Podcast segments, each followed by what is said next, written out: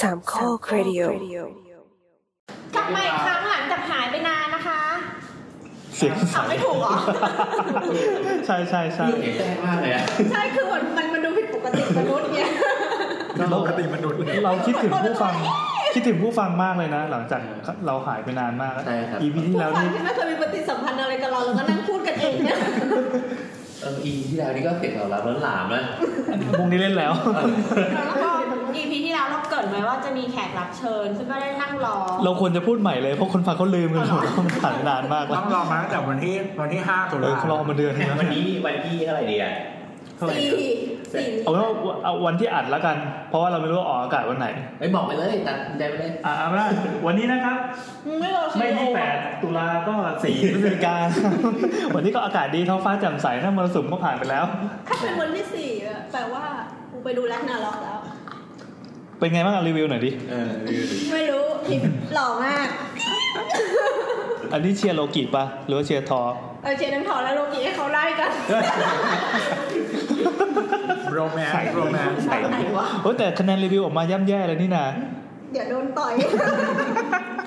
เอาเอาอะไรอ่ะเข้าเรื่องเข้าเรื่อง คือวันนี้เราอัดกันวันที่ 5 ตุลานะครับ ต่อจาก EP เบรกคราวที่แล้ว แล้วก็ว่ากันตั้งแต่คราวที่แล้วแล้วแหละมีเกรินเกรินกันแล้วว่าเราจะมาคุยกันเรื่องอาประวัติศาสตร์สถาปัตยกรรมนะครับ His- history of architecture เราบอกก่อนว่า แกรม เดี๋ยวฟาดคาดหวัง เดี๋ยวคืนมะพร้าวให้หมดก่อน อย่างไรครับ อาบัตแล้วยังพูดไม่ดี คืออย่างนี้จะบอกว่า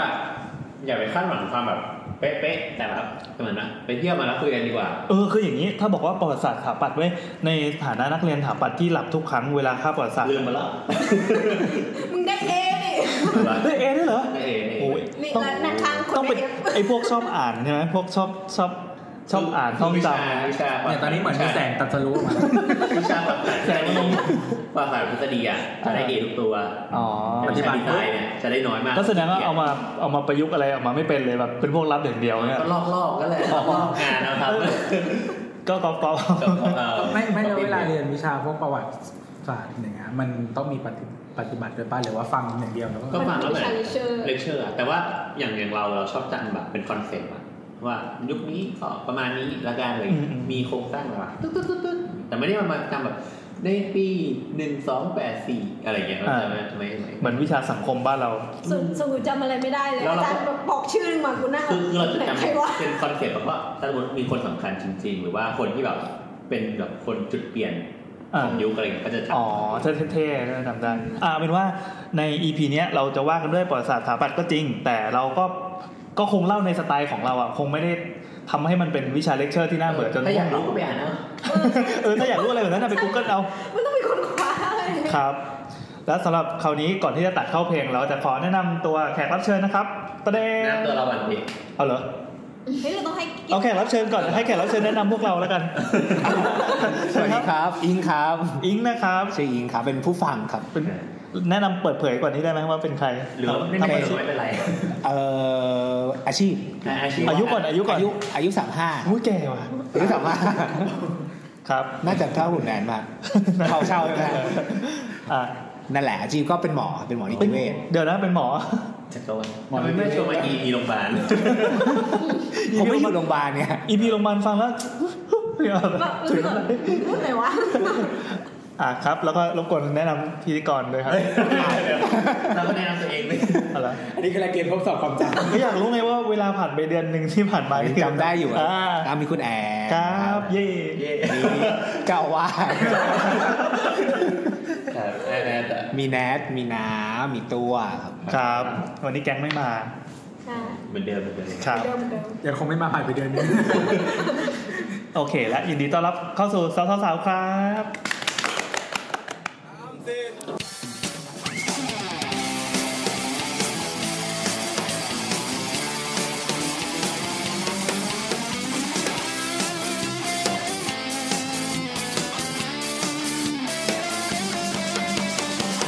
เปิดประตู เปิดออกดูว่าใครมา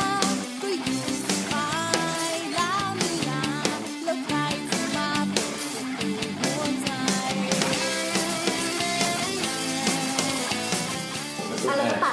อ่าตัดแล้วก็ เอออ่ อ่ะห้าสี่สามสอง อ่ะครับ แล้วก็วันนี้ ไม่คือเรากำลังคิดว่าเราจะพูดยังไงให้เป็นธรรมชาติ ให้มันไม่ใช่เลคเชอร์ไม่ใช่แบบนักเรียนเอาเปิดหน้านี้เราเรามาพูดกัน เราเนี่ยแหละจะเปิดหน้านี้เราจะเปิดไฟล์ PDF ใช่ เลย แล้ว เนี่ย อันนั้นคือเราต้องเปิดอยู่แล้วไม่งั้นเราจะพูดหลุด อธิบายก่อนว่าคุณ ทำไม อิงเนี่ยอยู่ๆเว้ยเขาก็เราเราต้องเล่าซ้ำจากคราวที่แล้วใช่ไหม เล่าเล่าเล่า แฟนแบ็คแฟนแบ็ค อยู่ดีๆเว้ยซีอของช่อง Get Talk ของเราบอกแอนครับ ครับ มี มีผู้ฟังอยากอยากจะมาแจมกับสาวๆด้วยพี่แล้วอ่ะนะครับเป็นใครเหรอเขาส่งลิงก์ส่งอะไรมาให้เราก็กดดู ทำไม โอ้ เสียงตัวเองต้องหลอก เฮ้ยทำไมตอนนั้นเราเราถึงคิดว่าเป็นหมอวะไปรู้มาจากไหนอะเราส่องใช่ไหม ตัวสอง อันนี้เรายังไม่ได้บอกใครเลยว่าเรา ส่อง ไปส่องมายังไง คืออยู่ๆเออเดี๋ยวก่อ ไม่ น ไม่คื คือ อ ตอนแรกอ่ะบทบทได้เลคเชอร์มา เออ ผมก็บอกว่า คือเลคเชอร์เนี่ยเขาส่งเป็น PDF จัดหน้ามาอย่างดีเหมือนเหมือน ะก็คือหลังๆจากเราคุยกันเสร็จแล้ว เอ ผม อ บอกว่าอ่ะเดี๋ยวเราโอเคผู้ฟังสนใจเราก็ทำ สนใจในเรื่องประวัติศาสตร์สถาปัตย์ด้วยซึ่งเป็นเรื่องที่เรายังยังไม่ค่อยกล้าเข้าไปแตะมากเพราะต้องใช้แรมสมองเยอะเออแล้วไง แล้วก็เหมือนโพสต์ก็เดาว่า เฮ้ย กูว่าแบบกูฟันธงอะว่าแบบ ลักษณะการ กา การ ร ทำ พูดการทำสิ่งเนี้ยต้องเป็นหมอแน่เลย เฮ้ย อ่าผมอันนี้บอสบอสบอสวิเคราะห์ออกมา เออเออเออ ท่านเจ้าอาวาสใช้ ครับ ใช้ ครับ ปัญญา น่าจะมี น่าจะใช้ชาญใช้ชาญ พี่ซึ่งพี่ซึ่งพี่ซึ่งพี่ก็คือพี่ ไม่ไม่คือมันมันจะมีเขา มั เรี น ยกอะไร มันสไตรกิ้งขนาดนั้นเลย แพทเทิร์นประมาณหนึ่งในการจัดสไลด์ อ๋ อะ อบอสแบบใกล้ชิดกับหมอมากบอสก็เลยเดาได้ อ๋อ แล้วก็ตัวก็เลยไปเสือกมาให้ คือเก่งมากอะวันนั้นแบบไม่รู้อะไรเลยนอกจากอีเมลอะ เราต้องไปเสิร์ชดูแล้วก็เหมือน มีคิดเดือดขึ้นมาเรา มันมี เนี่ย ลิงก์มันมีลิงก์อันหนึงเป็นแบบจำไม่ได้เป็นเป็นชื่อแล้วก็มีเหมือนบอกบอกแบบสาขาว่าแบบเป็น forensic medicine ก็เลยอ๋อเป็นหมอแน่ๆเลยเป็นหมอ forensic ด้วย น่ากลัวว่ะ แล้วก็จริงๆ เหมือนเจอ ดิจิตอลฟูดปี เจ นี่ อ น่าก เป ลัเปวอ ว่าก ร์เปเปอร์ที่เป็นวิจัยด้วยแต่ว่าไม่ได้เข้าไปอ่าน นี่ถ้าถ้าอ่านนี่อ่านรู้เรื่องนี้ได้ดิ สามารถตัดได้เป็ เงิ น นไหล ทีนึง ทิ้งมันไป คือจริง ๆ กูอยากรู้จักใครสักคนกูก็ส่งให้ตัวดีกว่ากูรู้ได้เย็นโคตรอะ ส่วนเราก็รู้ว่าเขาเรียนที่ไหนเพราะอีเมลมันมันมีบอกไว้ ใช่ อันนี้ก็รู้เก่งว่ะ นั่นแหละ เออโอเคครับ ตัวย่อของ เรี เรียยน น อยู่นู่น เอาเป็นว่า เดินมา โลกสมัยนี้มันก็น่ากลัวนะ มีลูกมีหลานก็บอกไปว่า บอก มันมีคน พ่อก่อน มันมีคนพวกเนี้ยอยู่ มันมีคนขี้เสือกเยอะกว่าที่ บอกบอกแบบซีเนียร์ที่ดีเซนก่อนนะครับก่อนจะบอกลู ก พวกนี้สำคัญสุด บอกพ่อกูก่อนพ่อกูล่าสุด แบบ ยังไง ไปรับแอดใครมาก็ไม่รู้มีการบอกน้ำดูดิพ่อมีเพื่อนเป็นคนฟิลิปปินส์ กูตกใจพ่อ โอนตังค์มาให้แล้วเปล่า เออคือคือสิ่งที่น่ากลัวกว่ายิ่งกว่าเด็กก็คือพวกเนี้ยมีตังค์ด้วยไง อ๋อ เขามี access ส่งเงินไงแต่เด็กบางทีมันไม่มีไม่มีบัญชีไม่มีอะไรที่โอนตังค์มาให้ใครได้ไง มีตังค์แต่ไม่มีวิจารณญาณนะนะตายแล้ มี ว วันหนึ่งอ่ะพ่อเราบอกว่า คือแม่เราอ่ะมี Facebook ใช่ปะแต่ก็จะมีเพื่อนอะไม่กี่คนก็มีแบบพ่อป้าเลขาพ่ออะไรเงี้ยน้องสาวพ่ออะไรเงี้ยเออ แล้วแม่รู้ยังว่าแนนบอกแม่ ไม่ไม่ทักแอดแต่แล้วเหมือนแบบวันหนึ่งอ่ะก็มีชื่อแบบแปลกๆอ่ะขึ้นมา เหมือนแบบชื่อแบบอยู่ในแคตตากรีแบบแปลกเลยอ่ะเช่นแบบน้องแฮปปี้ดีด้าหัวใจสีชมพูอะไรอย่างเงี้ยแล้วแบบว่า ชื่อนี้ เออมากดไลค์แม่เรา แล้วพ่อเราก็ถามว่าคนนี้ใครอ่ะ แม่ก็บอกว่า เป็นเพื่อนจากกลุ่มคนรักไก่ซิลกี้ แก่เลยคือใคร แม่เราอ่ะอยากทำสวนใหม่ฮะแล้วเขาก็แบบเอ้ยถ้าทำสวนใหม่เสร็จยุงมันจะน้อยเลี้ยงตัวอะไรก็แบบน่ารักอะไรอย่างเงี้ยเออทำยังไงดี ก็ไปหาว่าแบบข้อมูลสัตว์ว่าเลี้ยงตัวอะไรดีอะไรเงี้ยแล้วเขาก็แบบเออไก่ก็ดีนะ มันก็ไม่เห่าไม่เสียงดังอะไรเงี้ยแล้วก็มีไข่ แล้วมันก็ลองว่า เราเปลี่ยนเป็นแพะได้ไหม เราเราก็เลยไปหาไก่ซิลกี้ ซึ่งซึ่งความแปลกของไก่ซิลกี้คือมันมีขนฟูๆอะทั้งตัวเลย ร แบ หัส บขนแบบปิดหน้าอะไรอย่างเงี้ย ไม่รู้แต่มันน่ารักแบบเป็นเขาเรียกว่าไก่สวยงาม อืมแล้วแม่เราก็ไปอยู่ในกลุ่มนั้นอะจอยกลุ่มเป็นกลุ่มปิดด้วยนะเป็นโพสต์กลุ่มแบบที่ต้องกดบวกแล้วขออนุญาตอะไม่ไม่ใช่ ต้อง แค่ มี ก ค ด น ไลค์อะ รับแอด เอ เข้าไป อแล้วเขาก็ไปเป็นชุมชนคนรักไก่ แม่เราก็เลยอยู่ๆก็มีเพื่อนจากกลุ่มคนรักไก่ซิลกี้ นี่นี่ตอนนี้กำลังคุยกับพี่แอนขอขั้นหน่อยบอกอิเมจกำลังขายบัตรโดนเพื่อนเทแล้วอิเมจบอกว่าไปดูกับอิเมจได้นะ ก็เลยยื่นให้พี่แอน ไปกับเรา ไป ห กั นึ่ บ ง เรา พันบาทเท่านั้น นี่คือลูกไก่ซิลกี้ โอ้ย น่ารักนะ เฮ้ยมันเหมือนชิสุ อ่ะเชิญทุกคนเข้าไปในกลุ่มไก่ซิลกี้แล้วไปชวนแม่เราคุยด้วย อย่าทำให้แม่เราเหงา เหมือนมันมาจากโปแลนด์หรืออะไรสักอย่าง เฮ้ยเดี๋ยวเมื่อกี้ก่อนที่เราจะนอกเรื่องนี่คุยเรื่องอะไรนะ เนี่ยไก่ฟิวกี้ นี่คือทำเรื่องเลย เราคุยคุยเรื่องเขาเป็น อ๋อที่มาที่มาอ๋ออ๋ออ๋อเรามีแขกรับเชิญด้วย โอเคครับ จากเป็นหมอไปเรื่องขี้เสือกไปเรื่อง Facebook อะไรอย่าง ค เงี้ย รับ อ่าแล้วทีนี้ทำไมทำไมอยู่ๆคุณหมออิง เลือกเลือกอิงเลยอ่ะ อิง ทำไมทำไมอิงถึงสนใจว่าเราอยากมาคุยเรื่องเนี้ย ก็ก็คือเป็นอย่างที่เกริดเมื่อ EP ที่แล้วว่าว่าตั้งแต่เริ่มฟังเนี่ยก็อยากฟัง EP นี้แหละเพราะทุกคนชอบเที่ยว ครับ ชอบเที่ยวแล้วไปเที่ยวเราก็สนใจอยากรู้แบบบ้านเมืองอย่างนี้ สถาปัตยกรรมแบบนี้ อ่ารู รูปภาพอย่างเงี้ย มันอยู่ในยุคไหนแล้วมันยังไงอะไรเงี้ย เวลาไปเที่ยวมันจะได้แบบเออสนุกหน่อยอินหน่อยอะไรเงี้ย อืมแล้วก็พออยากฟังนางสาวๆแม่งก็ไม่พูดกันสักที ใช่ ทำต้องทำงานหนักมาก ก็เลย กูจัดสไลด์มาเลยสามร้อยหน้า ใช่ก็เลยลงคร่าว สี่สิบสาม ๆไอ้สีบสารนั้นอันนั้นอันนั้นคือโครงของเก่า อันนั้นของเก่าอันนี้เจ็ด ของ สิบ เก่า แปด อันอันนี้คือเต็มแล้วฉบับเต็มแล้ว เอาส่งของเก่ามาให้เรา เฮ้ยเราลงอันนี้มานี่นี่พี่แอนเลย เวอร์ชันล่าสุดเป็นของใหม่ อ่ะดังนั้นวันนี้เราจะนั่งไล่กันนะครับนักเรียนนะครับเปิดหน้าหนึ่งครับ ก็ถ้า ใช่ใช่ ถ้า Google รูปดูไปด้วยดูแผน อ่า ที่ไปด้วยก็จะดีจะได้เห็นภาพว่าเราคุยอะไรกันอยู่ คราวนี้สมมติว่ามีการพูดถึงชื่อสถานที่หรือชื่อศิลปะแบบไหนหรือว่ามีคำศัพท์อะไรปั๊บมันจะมีเสียงบีบบีบขึ้นมาบีบบีบ Google คำว่า อ่ะโอเค เดี๋ยวเราจะพยายามจะอธิบายให้ ถ้าใครที่ฟังแล้วอยากเห็นภาพก็ลองไปค้นดูเริ่มเลยครับ เรามีอะไรกันบ้าง คือถ้าน้ำแบ่งเป็นง่ายๆนะ มันจะแบ่งเป็นสถาปัตย์ทั้งหมดสามยุคก็คือ เดี๋ยว ยุค เดี๋ยวก่อนอื่นเราคุยกันเรื่องอะไรนะ สถาปัต มา ย์ ใกล้ๆสิใกล้ๆไหม เป็นเวสเทิร์นไอเซนเซอร์ที่เรา สถาปัตย์ อืม Western ยุโรป ยุโรปเฉพาะยุโรปยุโรปนี่ก็ แต่มันมีอี ยุ ยุ ยุโรปหรือเวสเทิร์น เวสเทิร์น ที่ที่ต้อง เว้นเส้น ที่ ทาง เอาอียิปต์เพราะว่าจริง ๆ แล้วคือถ้าเกิด เริ่มต้น คือกรีซอะมันรับอารยธรรมมาจาก ใช่ อียิปต์กับ ใช่ใช่มัน เมโสโปเตเมีย งั้นงั้นเรา ผ เอา ส เปลี่ย ม น กัน เปลี่ยนเปลี่ยนจากพรมแดนกลายเป็นไทม์ไลน์ไหมว่าตั้งแต่ปีไหนถึงปีไหนในในในแถบๆนั้นอ่ะ แถบๆนั้นก็ มัน สัก มันก็คือเหมือนกับว่ายุโรปมาถึงแบบเอเชียไมเนอร์ อ่ะ ไม่ไม่ถึงไม่ถึงเอเชียไมเนอร์ อ่า เพราะว่าถ้าเอเชียไมเนอร์น่ะมัน เอเชียไมเนอร์มันคือตรงไหนวะ หมายถึงว่าโซนเมโสโปเตเมียอะไรอย่างเงี้ยใช่ไหม อ๋ ฮะ อ ถึงแค่นี้ใช่ปะเมโสโปเตเมียแล้วก็อียิปต์ก็คือจริงๆมันเป็นเหมือนเวสเทิร์นซิวิลิเซชันแหละเพราะมันรับมาจากอียิปต์แล้วไล่จากกรีกแล้วก็มา อ๋อ แผ่มาทางยุโรปตะวันตกที่หลัง มีมีหนังเทียบเคียงไหมเผื่อคนฟังจะได้นึกออก คนจะเป็น ถ้า แบ ถ้า บพวก gladiator ได้ก็คือถ้าเกิดถ้าอียิปต์ก็ก็พวกไอ้พวกมัมมี่คำสับฟาโรห์อะไรพวกเนี้ย อ๋อ เนาะใช่ ถ้าเกิด ลามลามมาถึงอียิปต์เลย อ่าถ้า มันเกิด มีมันมีภาคคำคูดปะ ยังไม่ได้ ไม่ได้ ดู ดูเหมือน คือก็อารมณ์ประมาณแบบอเล็กซานเดอร์มหาราชอะไร ถ้าเกิดนั้นเป็นยุคกรีกแล้ว เออคือหมายถึงว่ามันมาคองเกอร์อียิปต์แล้วมันก็แบบว่ารับ อ่า อะไรกันไป ถ้าเป็นการ์ตูนก็เป็นลูเชียสอะไรเงี้ยที่มันไป สร้างส้วม ถ้ากรีกก็จะมีพวกทรอยก็ได้ ซอย อ่าทรอย ต่อดี มาราธอน แว เลยไปมเป Story อะ ปอมเปอีเป็นโรมัน เป็นยุคโรมัน เป็นโรมันละปอมเปอี เราย้อนไปสักกี่ปีได้ ประมาณ 3-4พันปีที่แล้ว ก่อน ก่อนคริสตกาล อืม ถ้านับจากตรงนี้ก็ ยีบก่อน เดี๋ยวนะสามสามพัน 5,000ปี เอซีอีกเหรอ เอาถ้านับจากปัจจุบันเนี่ยก็ห้า ปี ปี สี่ ห้าพันปีที่เอาแล้ว BC อ่ะ BC สามพัน อ่ะ BC บีซี ย้อนไปห้าพันปีที่แล้ว เออก็ห้า เพราะตอนนี้ ก็ เรา คือ ห้า ห้า พั พั น นปีปีที่ ที่แล้ว สมัยนั้น สมัยนั้นเราเรามีอะไรกันบ้างอะ ก็ต้องตั้งต้นอารยธรรม เรามีพวก ตั้งแต่ สังคโลกอะไร อยู่ด้วย ประเทศไทยอะ เออ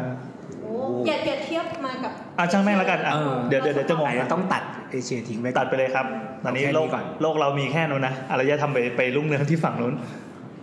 เพราะว่าจริงๆอารยธรรมแรกๆมันคือ แม่น้ำนาย แล้วก็พวกไทยกิกยูเฟรติสแล้วก็จีนละ เหมือนเรียนสังคมจนมสองเล แล้ ยว ก็ อ่ะ สินธุอินเดียแต่สินธุยังยังที่หลังนะจริงๆมาแค่สาม อ๋อ จีน สมัยสมัยพระเจ้านี่ก็ก็ โอ้ยพระเจ้านี่พระเจ้าอยู่ในยุคโกลเด้นเอจของกรีกแล้ว อ๋อเหรอ พระเจ้าอยู่ยุคเดียวกับพวกเพโตโสเคติส อืม ผงจื้อพระเจ้า อ๋อสมัยที่มีคนฉลาด เ ฉลาดเท่ๆเกิดขึ้นมาพระเจ้าก็เป็นหนึ่งในคนเท่เหล่า ใช่ นั้นเออ ยุคเดียวกัน มันน่า อัน จะ นี้คื เป็ อก่อนย้อนไปอีก ความฉลาดไอเนี้ยที่เรายังรู้ถึงมันน่าจะเป็นเพราะว่าอินเวนต์ของการเขียนอะไรที่มันแบบหรือว่าอะไรอย่างนี้ด้วยหรือเปล่าไม่รู้ มันมีวิธีคิดแล้ว อืม อ่ะ ที่มันส่งต่อได้ เราก็จะพานั่งย้อนไทยนัมชินกลับไปอีกเก่าก็พระพุทธเจ้าอีกเป็นพันๆปีเลยปะ ใช่ สอง ใช่ เออ เพราะว่ามันย้อนไปประมาณ 5,000 ปีพุทธเจ้าก็ลบไปแค่ 2,000กว่าปี เออเออเอ ใช่ อ พุทธศักราชนับหลังพระพุทธเจ้าตาย เออ ของ คริสตศักราช ของเมื นั อง บหลัง ของเมืองไทยอ่ะนับจากพระพุทธเจ้า หลังจากพระพุทธเจ้าตายไปแล้ว หนึ่งปี ปี แต่ว่ามันจะมีบางนิกาย พม่าพม่านะ เออที่เขาจะนับพอดีตอน ทำไมนะ ตายปั๊บเริ่มเลย ใช่ ฉลองด้วยการเริ่มศูนย์ แต่ถ้าคริสตศักราชก็นับหลังจากพระเยซูถูกตึงคังเขน อ้าวไม่ใช่เกิดเหรอ นับจากเกิด เกิดหรือตึง เกิดเกิดเกิดเกิด หรอ เกิด ต้องไป เกิด ตาม เกิด เหตุแหละพระเยซูคริสต์เนี่ย เกิด เออชูคริสต์ เกิดส่วนฮิตร้อนนี่นับตอนหนีไปเมืองเมดินา น้ำบีนแบบว่าจากเมืองจากเมืองเมกาไปเมดินา แล้วก็เริ่มมาตรงนั้นเลย เรื่อง อ่ะ มุสลิมอะ โอเคเนี่ยพาย้อนมาทำแมชชีนละไปไปยุคที่บางคนอาจจะพอนึกภาพออกแล้วเพื่อเมื่อเทียบกับหนังเพื่อเทียบกับอะไรเมื่อกี้ที่ผ่านมา แล้วแล้วยุคนั้นมันมีอะไรบ้างมันเกิดอะไรขึ้นบ้าง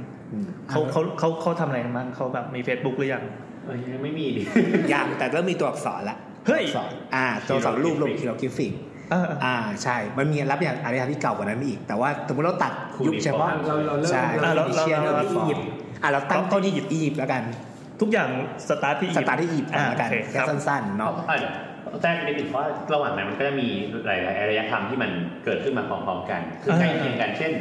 เมโสโปเตเมียใช่ป่ะ ก็จะมีคูนิฟอร์ม ซึ่งเขาเคลมบอกว่า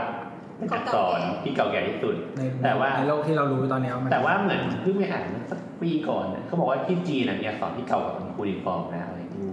แต่แต่ว่า เมโสนี่มันคือย่านย่านอียิปต์ อิรัก อิรัก เมโสคืออิรักปัจจุบันเนี่ย อ๋อ แบ่งแบบเลย ลุ่มแม่น้ำไทยกรีซแล้วระหว่างลุ่มแม่น้ำไทยกรีซกับยูเฟรติส เหมือนตอนนี้มันมีอารยธรรมวาบขึ้นมาว่าบ คือ ตรง อาร ที่ ย ว่า ธรรมส่วนมากจะเกิดขึ้นใกล้แม่น้ำ อ่าฮะ เออ แต่ แก้น้ำใกล้ทะเล ตอนนี้คือฝรั่งก็ไม่รู้ว่าตอนนี้จีนก็มีวาบอยู่เหมือนกันใช่ไหมแต่ว่า ใช่ใช่ คือตอนนั้นมัน อยู่ โลกมันยังไม่ ไม่ครู้อนเนค ยังไม่อ่า เออ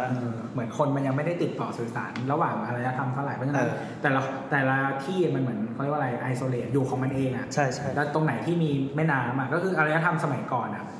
มันมันก็คือชีวิตอ่ะมันต้องอยู่กับน้ำเนี่ยเพราะฉะนั้นมันก็ต้องอยู่ที่แหล่งน้ำ อืม น้ำแหล่งน้ำจืดอะไรเงี้ยที่มันจะซัสเทนชีวิตได้ ทำเพราะว่าสังคมเริ่มแรกมันคือสังคมกติกรรมไง อืมดัมัน ง ต้อ นั้ ง น มี น้ำจึงเป็นตัวแปรสำคัญในกาต้อง ร มีน้ำและดินที่มันสามารถ อุดมสมบูรณ์ ต้องขอบคุณน้ำมาณที่นี้นะครับ น้ำคือสิ่งสำคัญ เพิ่งเห็นว่าตัวเองสำคัญใช่ไหมที่ผ่านมาชีวิตไร้ค่ามาตลอด แต่เขาบอกอุดมสมบูรณ์นะ เจ็บนิดนึง อ่านแล้วไงต่อครับ นี่แหละมันจะยาวเพราะอย่างนี้แหละ ก็สถาปัตยกรรมอียิปต์ที่เรานึกออกชัดๆเลยก็พวกมัมมี่สฟิงซ์อะไรอย่างนี้เนาะ ตัวพีระมิดอะไรอย่างเงี้ย อืม เออก็ถ้าพูดถึงตัวอาคารเลยเนาะตั้งต้นที่ตัวอาคารของอียิปต์เลย ลักษณะมันก็เป็นเป็นเสาเป็นคาน ให้นึกภาพเสาต้นใหญ่ๆ ใหญ่มากๆเลย แล้วก็มีหินที่เป็นคานขึ้นมาวางพาด คือบ้านๆเลย ตั้งเสาสองอันตั้งคานวางไว้เลย ทีนี้ปัญหาคือว่า อาคารมันสร้างใหญ่มากไม่ได้ เพราะว่ามันต้องมีเสาไปรองรับน้ำหนัก ใช่ เพราะแรงมันรับมาตรงๆเลยถ้าเกิดว่าเสาสองต้นมันอยู่ห่างเกินไปเนี่ยคานตรงกลางมันก็หักกลาง มันมีจุดวีคอยู่ ตรงกลางใช่ไหมครับ เพราะฉะนั้นลักษณะมันก็จะเป็นอย่างเงี้ยเป็นใหญ่ๆตัน ตัน ๆ ตันเหมือนเอาหินเป็นก้อนๆมามารับน้ำหนัก เรียงกัน แล้วก็ ใช่ ข้างบนพยายามจะทำให้อ่าเว้นระยะให้ห่างจากกันน้อยๆหน่อย น้อย ใช่ อ่า เพราะฉะนั้นเข้าในเข้าไปข้างในมันก็จะไม่ได้เป็นโถงเหมือนห้องเราปัจจุบัน อ้าวเหรอ มันก็จะเป็นเข้าไปในก็มีเสาในห้องก็เป็นเสากั้นกั้นกั้น เสารัวๆเลย เสารัวๆ รับน้ำหนักเยอะมากๆ ใช่ เพราะว่าโครงสร้างข้างบนมันนี่ มันก็กด คือเราเดินไประหว่างเสานั่นเองเวลาเข้าไปในวัดพวกเนี้ย แล้วทำไมเขาถึงต้องใช้วัสดุแบบนี้อ่ะแบบที่ เออเขาสร้างไอ้ วัสดุมัน ไอ้ตัวสถาปัตย์เนี่ยมันคืออะไรมันเป็นมันเป็นวัด วิหาร วิ วิ หา หาร รเทพเจ้าข้างในมีเทพเจ้าอยู่ อืม บูชาเทพเจ้าอะไรก็แล้วแต่ อืมอืมอืมอืม พระอาทิตย์ ก็เป็นเรื่องของความเชื่อนะที่สร้างได้ใหญ่ขนาด ก็หมายถึงว่าไอ้สถาปัตยกรรมที่เราศึกษาได้ของอียิปต์สมัยนั้นมันก็คือเกี่ยวกับศาสนานี่ไง อืมแรกๆลยศาสนาส่วนใหญ่ อืม คือจริงๆอย่างอื่นมันก็มีแหละ แต่ไอ้สิ่งที่มันยังหลงเหลือผ่านการเวลามา 5,000 ปีได้เนี่ยก็จะต้องเป็นสเกลใหญ่แล้วก็มีทุ่มทุนสร้างขนาดนี้ หรือว่าอีกอย่างก็คือเป็นวิหารของกษัตริย์หรือพระราชินี อ่า คือไอ้ตัวพีระมิดเนี่ยมันเป็นหลุมศพเขาใช่ไหมฮะ พีระมิดเป็นแค่หลุมศพ เป็นแค่หลุมศพเขาจะซ่อนเอาไว้ ไม่ให้ใครเข้าไปในพีระมิดได้ คนธรรมดาเข้าไปไม่ได้ แต่ว่าถ้าเราจะระลึกถึงกษัตริย์พระองค์เนี้ยถึงฟาโรห์องค์เนี้ยให้ ครับ เรามาที่เทมเพล อืม อ่าเพราะฉะนั้นไอ้ไอ้ตัวที่เราเห็นเนี่ยที่คนเราไป ก็ เที่ยว ใช้คำว่า ได้ temple เหมือนกันใช่ไหม ใช่เป็นเทมเพลเทมเพลออฟตึ๊ดตึ๊ดๆเป็น อ่าอ่า ฟาโรห์เป็นเป็นนั้นเป็น เพ อะไรอ ราะว่าย่างเงี้ย กษัตริย์ในยุค เขาเป็นสมมติเทพ นั้นเอ ด้วย อ ปะ ป็นสมมุติ เขาคือเทพใช่ ฟาโรห์คือเทพลงมาปกครองมนุษย์ แล้วคำสาปฟาโรห์นี่เมื่อไหร่จะจบ น่าจะไม่จบแล้วนะ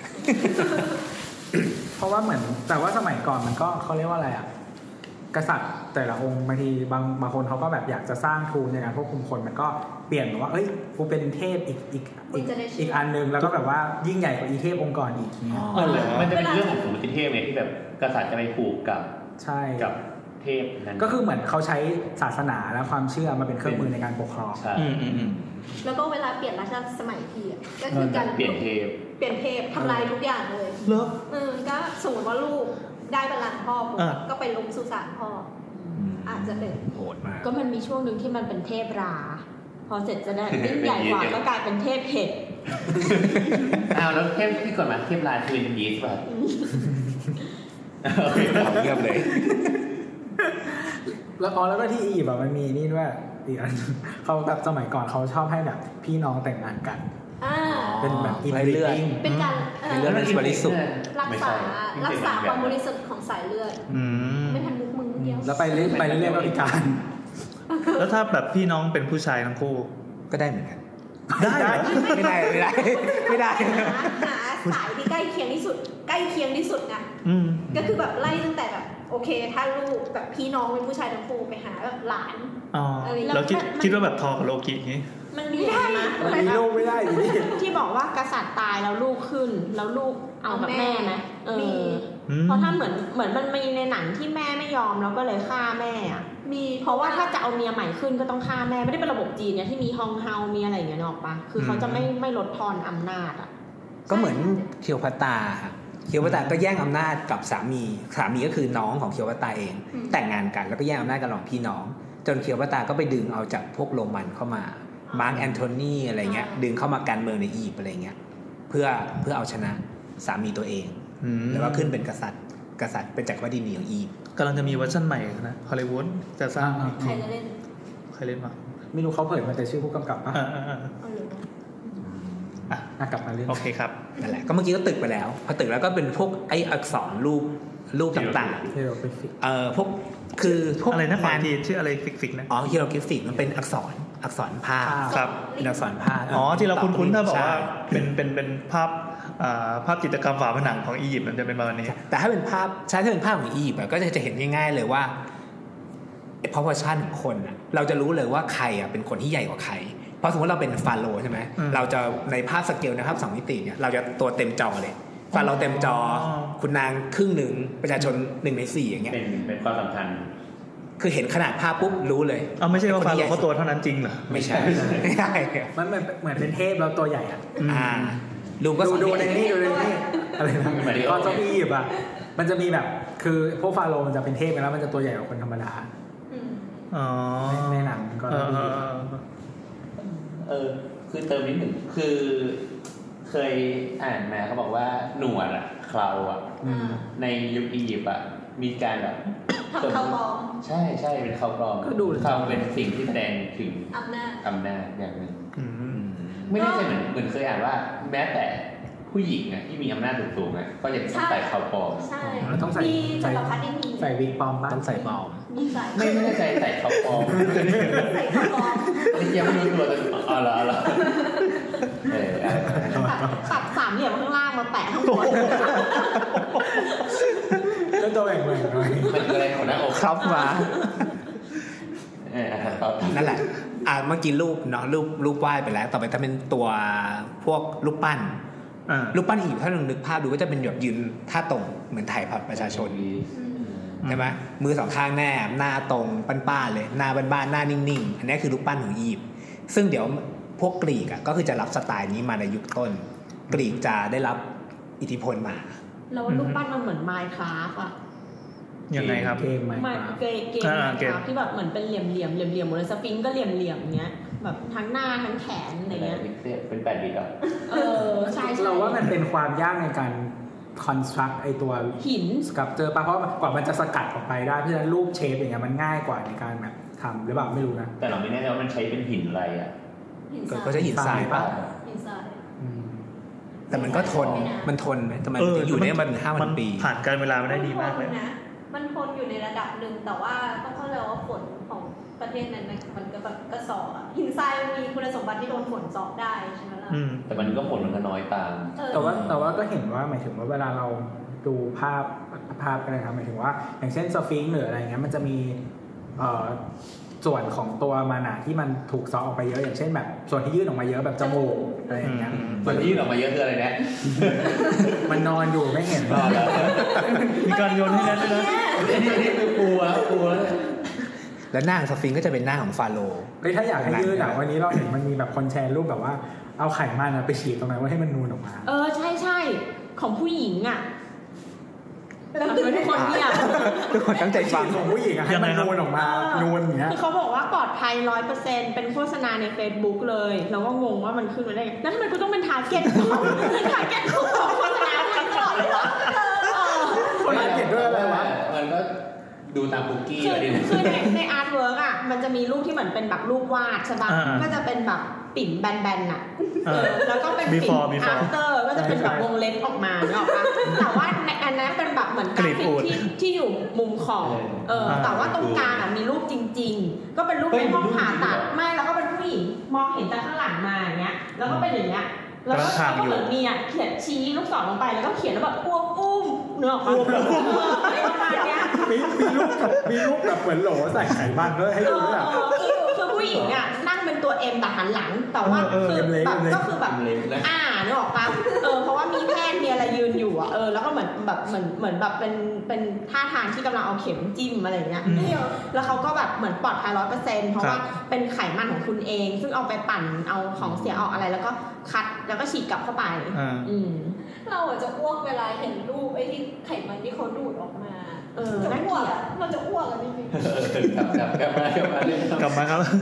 หมอนั่งยิ้มอยู่ เดี๋ยวถ้าวัน เอ นี้ อถ้า วันนี้กลับมาเขียน อีกสองรอบ เดี๋ยวพูดถึงถึงอียิปต์อียิปต์แล้ว เอาเหรอ ไอ้มัมมี่อ่ะคือคือคนคนไทยอ่ะชอบชอบมีประเด็นว่าแบบเอ้ยศพไม่เน่าศพไม่เน่าอะไรเงี้ยชอบเป็นแบบเออเป็นแบบปฏิ สม หา ไม่นั่ง รย์ เป็นมัมมี่เลย เออ ขึ้นเหรอ ใช่แบบหมายถึงว่าไม่ใช่เทคนิคการทำมัมมี่นะหมายถึงว่าปกติการการเสียชีวิตเนี่ยไม่จำเป็นมันต้องเน่านะการเน่าเป็นแค่หนึ่งในกระบวนการเปลี่ยนแปลงหลังการตาย อ่า พอตายแล้วเน่าเป็นแขนงหนึ่ง ออกซิเดช เอามัน ส มีอย่าง งออื่นอีก มีมัมมิฟิเคชัน คือ คนเราก็กลายเป็นมัมมี่ได้เอง มัม ใน มัม สภาพ มัมมิฟิเคชันเลมัย ม เหรอ มิฟิเค เอ ชัน อ อีกสามคืออะดิโปเซียกลายเป็นแว็กเป็นน้ำผึ้ง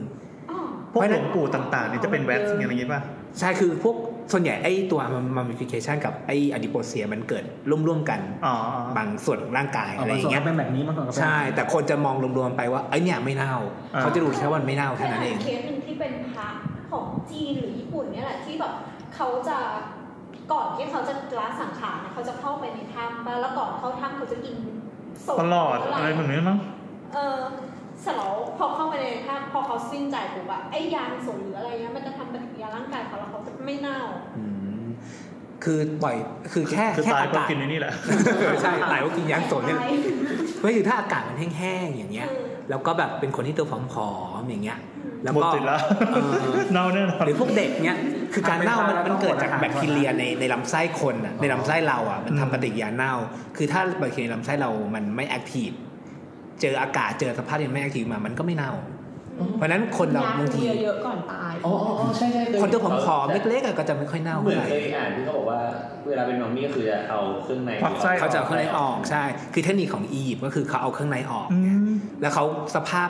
ของอียิปต์อะคือมันแห้งอ่ะมันอยู่ในทะเลทรายแล้วลมมันโกรกไปเรื่อยๆเอาความชื้นในอากาศออกไปเรื่อยๆอย่างเงี้ยก็เลยไม่ไม่ ต เน่า อนนี้เขาก่อนพันผ้าเขาจะต้องเอาเกลือเกลือเกลือมาถมศพก่อน เอาคิดว่ามาเหยาะ แล้วก็เกลือเกลือภูเขาไฟ แต่ว่มันมันไม่มีความชื้นในอากาศความชื้นในอากาศน้อยมาก ใช่ต้องความชื้นในน้อยๆ มันจะเกิดเป็น อืม ไม่เน่าได้เพราะฉะนั้น ครับ เรื่องปกติไม่เวลาเจอศพไม่เน่าไม่ได้ปฏิหารย์อะไร อืม เอาหมดละจบ ใช่ และอย่างไอ้พวกผมอะไอ้พวกแบบผมงอก เออผม เล็บ งอก งอ เอก อเล็บงอกอ่ะ มันไม่ได้งอก คือไอ้พวกนี้ เนื้อ มัน มัน ตาย หด เออเนื้อมันหด ไม่น่าเชื่อ แบบผ่านไปสิปีทำไมผมยาวขึ้นอะไรเงี้ย อืม อืม คือหนังมันหดไปเรื่อยๆเรื่อยๆเลยมันไม่ได้ยาวขึ้น อืม เล็บก็เหมือนกันนั่นแหละเพราะฉะนั้นไม่ใช่ปฏิหารย์ โอ้ ครับ ขายหม ไม่ ด ต้องตะลึง เอาทีนี้มาดูต่อนะครับอีก โอเค อย่างนี้แหละกำลังสนุก จะเที่ยงคืนป่ะเนี่ยวันนี้ เออมันจะ ตอนนี้สี่ทุ่มครึ่งอะ เปิดตัวอย่างยิ่งใหญ่ ใช่ท่านก็แค่นี้แหละอียิปต์จบ ละเราเข้ามาเลย นานี มันแค่เป็นจุดเริ่มต้น เก็บก็คือตอนแรกอะเราเราคิดว่าจะนำโดยการพูดของ building type ของเขาว่าเขามีอะไร อ่า บ้าง นี่แหละ แล้วจะมีแบบเออคือหลุมศพเนี่ยแหละ หลุมศพของเขามันก็จะมีแบ่งไปอีก แบบยุคแรก ๆ เลยอะตัวพีระมิดของเขาอะทำอะไรเหรอเล่นนม บอกให้เสียงดังโว้ย ไฟฉาย โอ้โห คือยุคแรก ๆ ของเขาอ่ะสุสานของเขาจะเรียกว่ามัสตาบาเป็น มัสตาบา มัสตา มั บา สตามัสตาบา อันนี้เหมือนเคยเรียนอ่ะ ครับครับ ต้องเคยเรียนอยู่แล้วสิ ได้เอด้วย มึงได้เอง มันคือมันเป็นสุสานยุคแรก ๆ ของของฟาโรห์เลยก็คือ ขุดเป็นหลุมลงไปในดิน แล้วก็แต่ว่าเป็นทางลงแบบลงตรงนะ แล้วข้างบนน่ะก็มีการก่ออิฐขึ้นมา ตรงตรงๆคือยังไงก็ต้องกระโดดลงมา ก็ใช่ เหมือนบ่อน้ำ ตาย เนี่ย แล้วมันจะมีปัญหาอะไรมาก อ๋อ คือคนที่ทำอันนั้นอะถ้าไม่ตายอยู่ในนั้นกับฟาโรห์แม่งก็ต้องรีบหนีขึ้นมาก่อนอะเออ เฮ้ยคุณคุณเหมือนเราไม่ได้ดูเดี๋ยวมัมมี่แต่เห็นในหนังตัวอย่างมันก็จะมีไอ้สุสานที่เป็นเป็นบ่อลงไป อ่าใช่ มันเป็นสุสานแบบบอกไงก็คือลงไปก็เป็นห้องเลย แล้วข้างบนก็จะสร้างสร้างเป็นอะเอ่อ เป็นสถูปประทับ จะเรียกสถูปไหมมันคล้ายๆห้องที่ปิดหลังคา เป็นแบบเตี้ยๆ เพราะว่ามันอยู่ใต้ดินใช่ไหมห้อง อ่า ข้างบน อ่า อยู่ใต้ดินก็แบบวางอิฐขึ้นมาสักหน่อยนึง อืม แล้วก็ปิดแค่เนี้ยก็คือแค่ว่าอยู่ตรงเนี้ยรู้ว่าอยู่ตรงนี้ก็พอ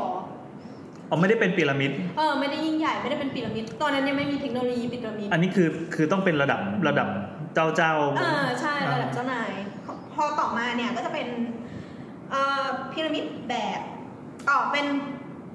มัสตาบาเป็นหลุมศพแล้วใช่ไหม มัสบา แล้วก็จะมีอีกอันหนึงก็เป็นแบบพวกร็อกแอนคัทพวก เออ ชื่ออย่างกระทรงผม ใช่ rock พูดผิด ใช่ ร็อกคัททูม รอคัตชู อืมเป็นเป็นการใช้ธรรมชาติให้เป็นประโยชน์ก็คือ เป็นเหมือนฟิลแบบว่า เราไม่ต้องการลงทุนมากแล้วก็เจาะภูเขา แล้วก็ทำเป็นหลุมศพ ต้องภูเขา รอ ไม่ลง คัตชูร ใช่ อคัตชู ก็ ก็ ก็ไม่ ตาม ได้ลงทุน ระเบิด ถ้าเป็นสมัยก่อน ภูเขาเผากระท่อม ต้องขุดต้องใช้คนเนี่ยก็แค่เจาะรู้สึกว่าตุตังคาเมนเนี่ยก็มาจากเป็นเป็นหลุมศพประเภทนี้ ของตุตังคาเมนตอนนั้น อ่านดูจำก็คือประมาณว่าเป็นหลุมศพของรังเซตที่สองอะเราตุตันคาเมนเนี่ยหลุมศพของเขาอะอยู่ข้างใต้รังเซตที่สองแล้วคือแบบทุกคนอะพอขุดรังเซตที่สองเสร็จแล้วเขาก็แบบไม่มีความรู้สึกว่าเฮ้ยมันจะมีอีกสุสานยังไงอยู่ใต้นี้แล้วอะเขาก็รู้สึกว่า อ๋อ มันเนี่ยมันหมดแล้ว อืม เขาขนไปหมดแล้ว ดังนั้นตุตันคาเมนเลยสมบูรณ์ที่สุดในบรรดาหลุมศพที่ขุดค้นพบสุดท้ายเนี่ยก็มามันก็ค่อยๆสเต็ปมาเป็นพีระมิด ซึ่งพีระมิด การวิวัฒนาการของพีระมิดเนี่ยมันก็เริ่มจากสเต็ปพีระมิดที่เป็นแบบเหมือนขั้นบันได เป็นแบบ เหมือนมายาเงี้ยนะ ใช่ใช่ฟิลแบบมายา นไม่เรียบใช่ไหมไม่เรียบ อ่า แบบ แต่ว่าพอความเป็นมายาเนี่ยเขาก็จะมีเขาก็จะมีข้อกำหนดอยู่ว่าต้องเอียง 51เปอร์เซ็นต์51องศา อ่าอ่า เป็นแนวของแสงอาทิตย์ของเขา เขานับถือเทพลาไงดวงตาของพระอาทิตย์อ่ะ อ่าอ่า อืมแล้วก็ ห้าสิบเอ็ดเปอร์เซ็นนี่เป็นเลขที่ ทุก ที่แบบนักโบราณคดีเขาเจอเอง 51องศา เออองศา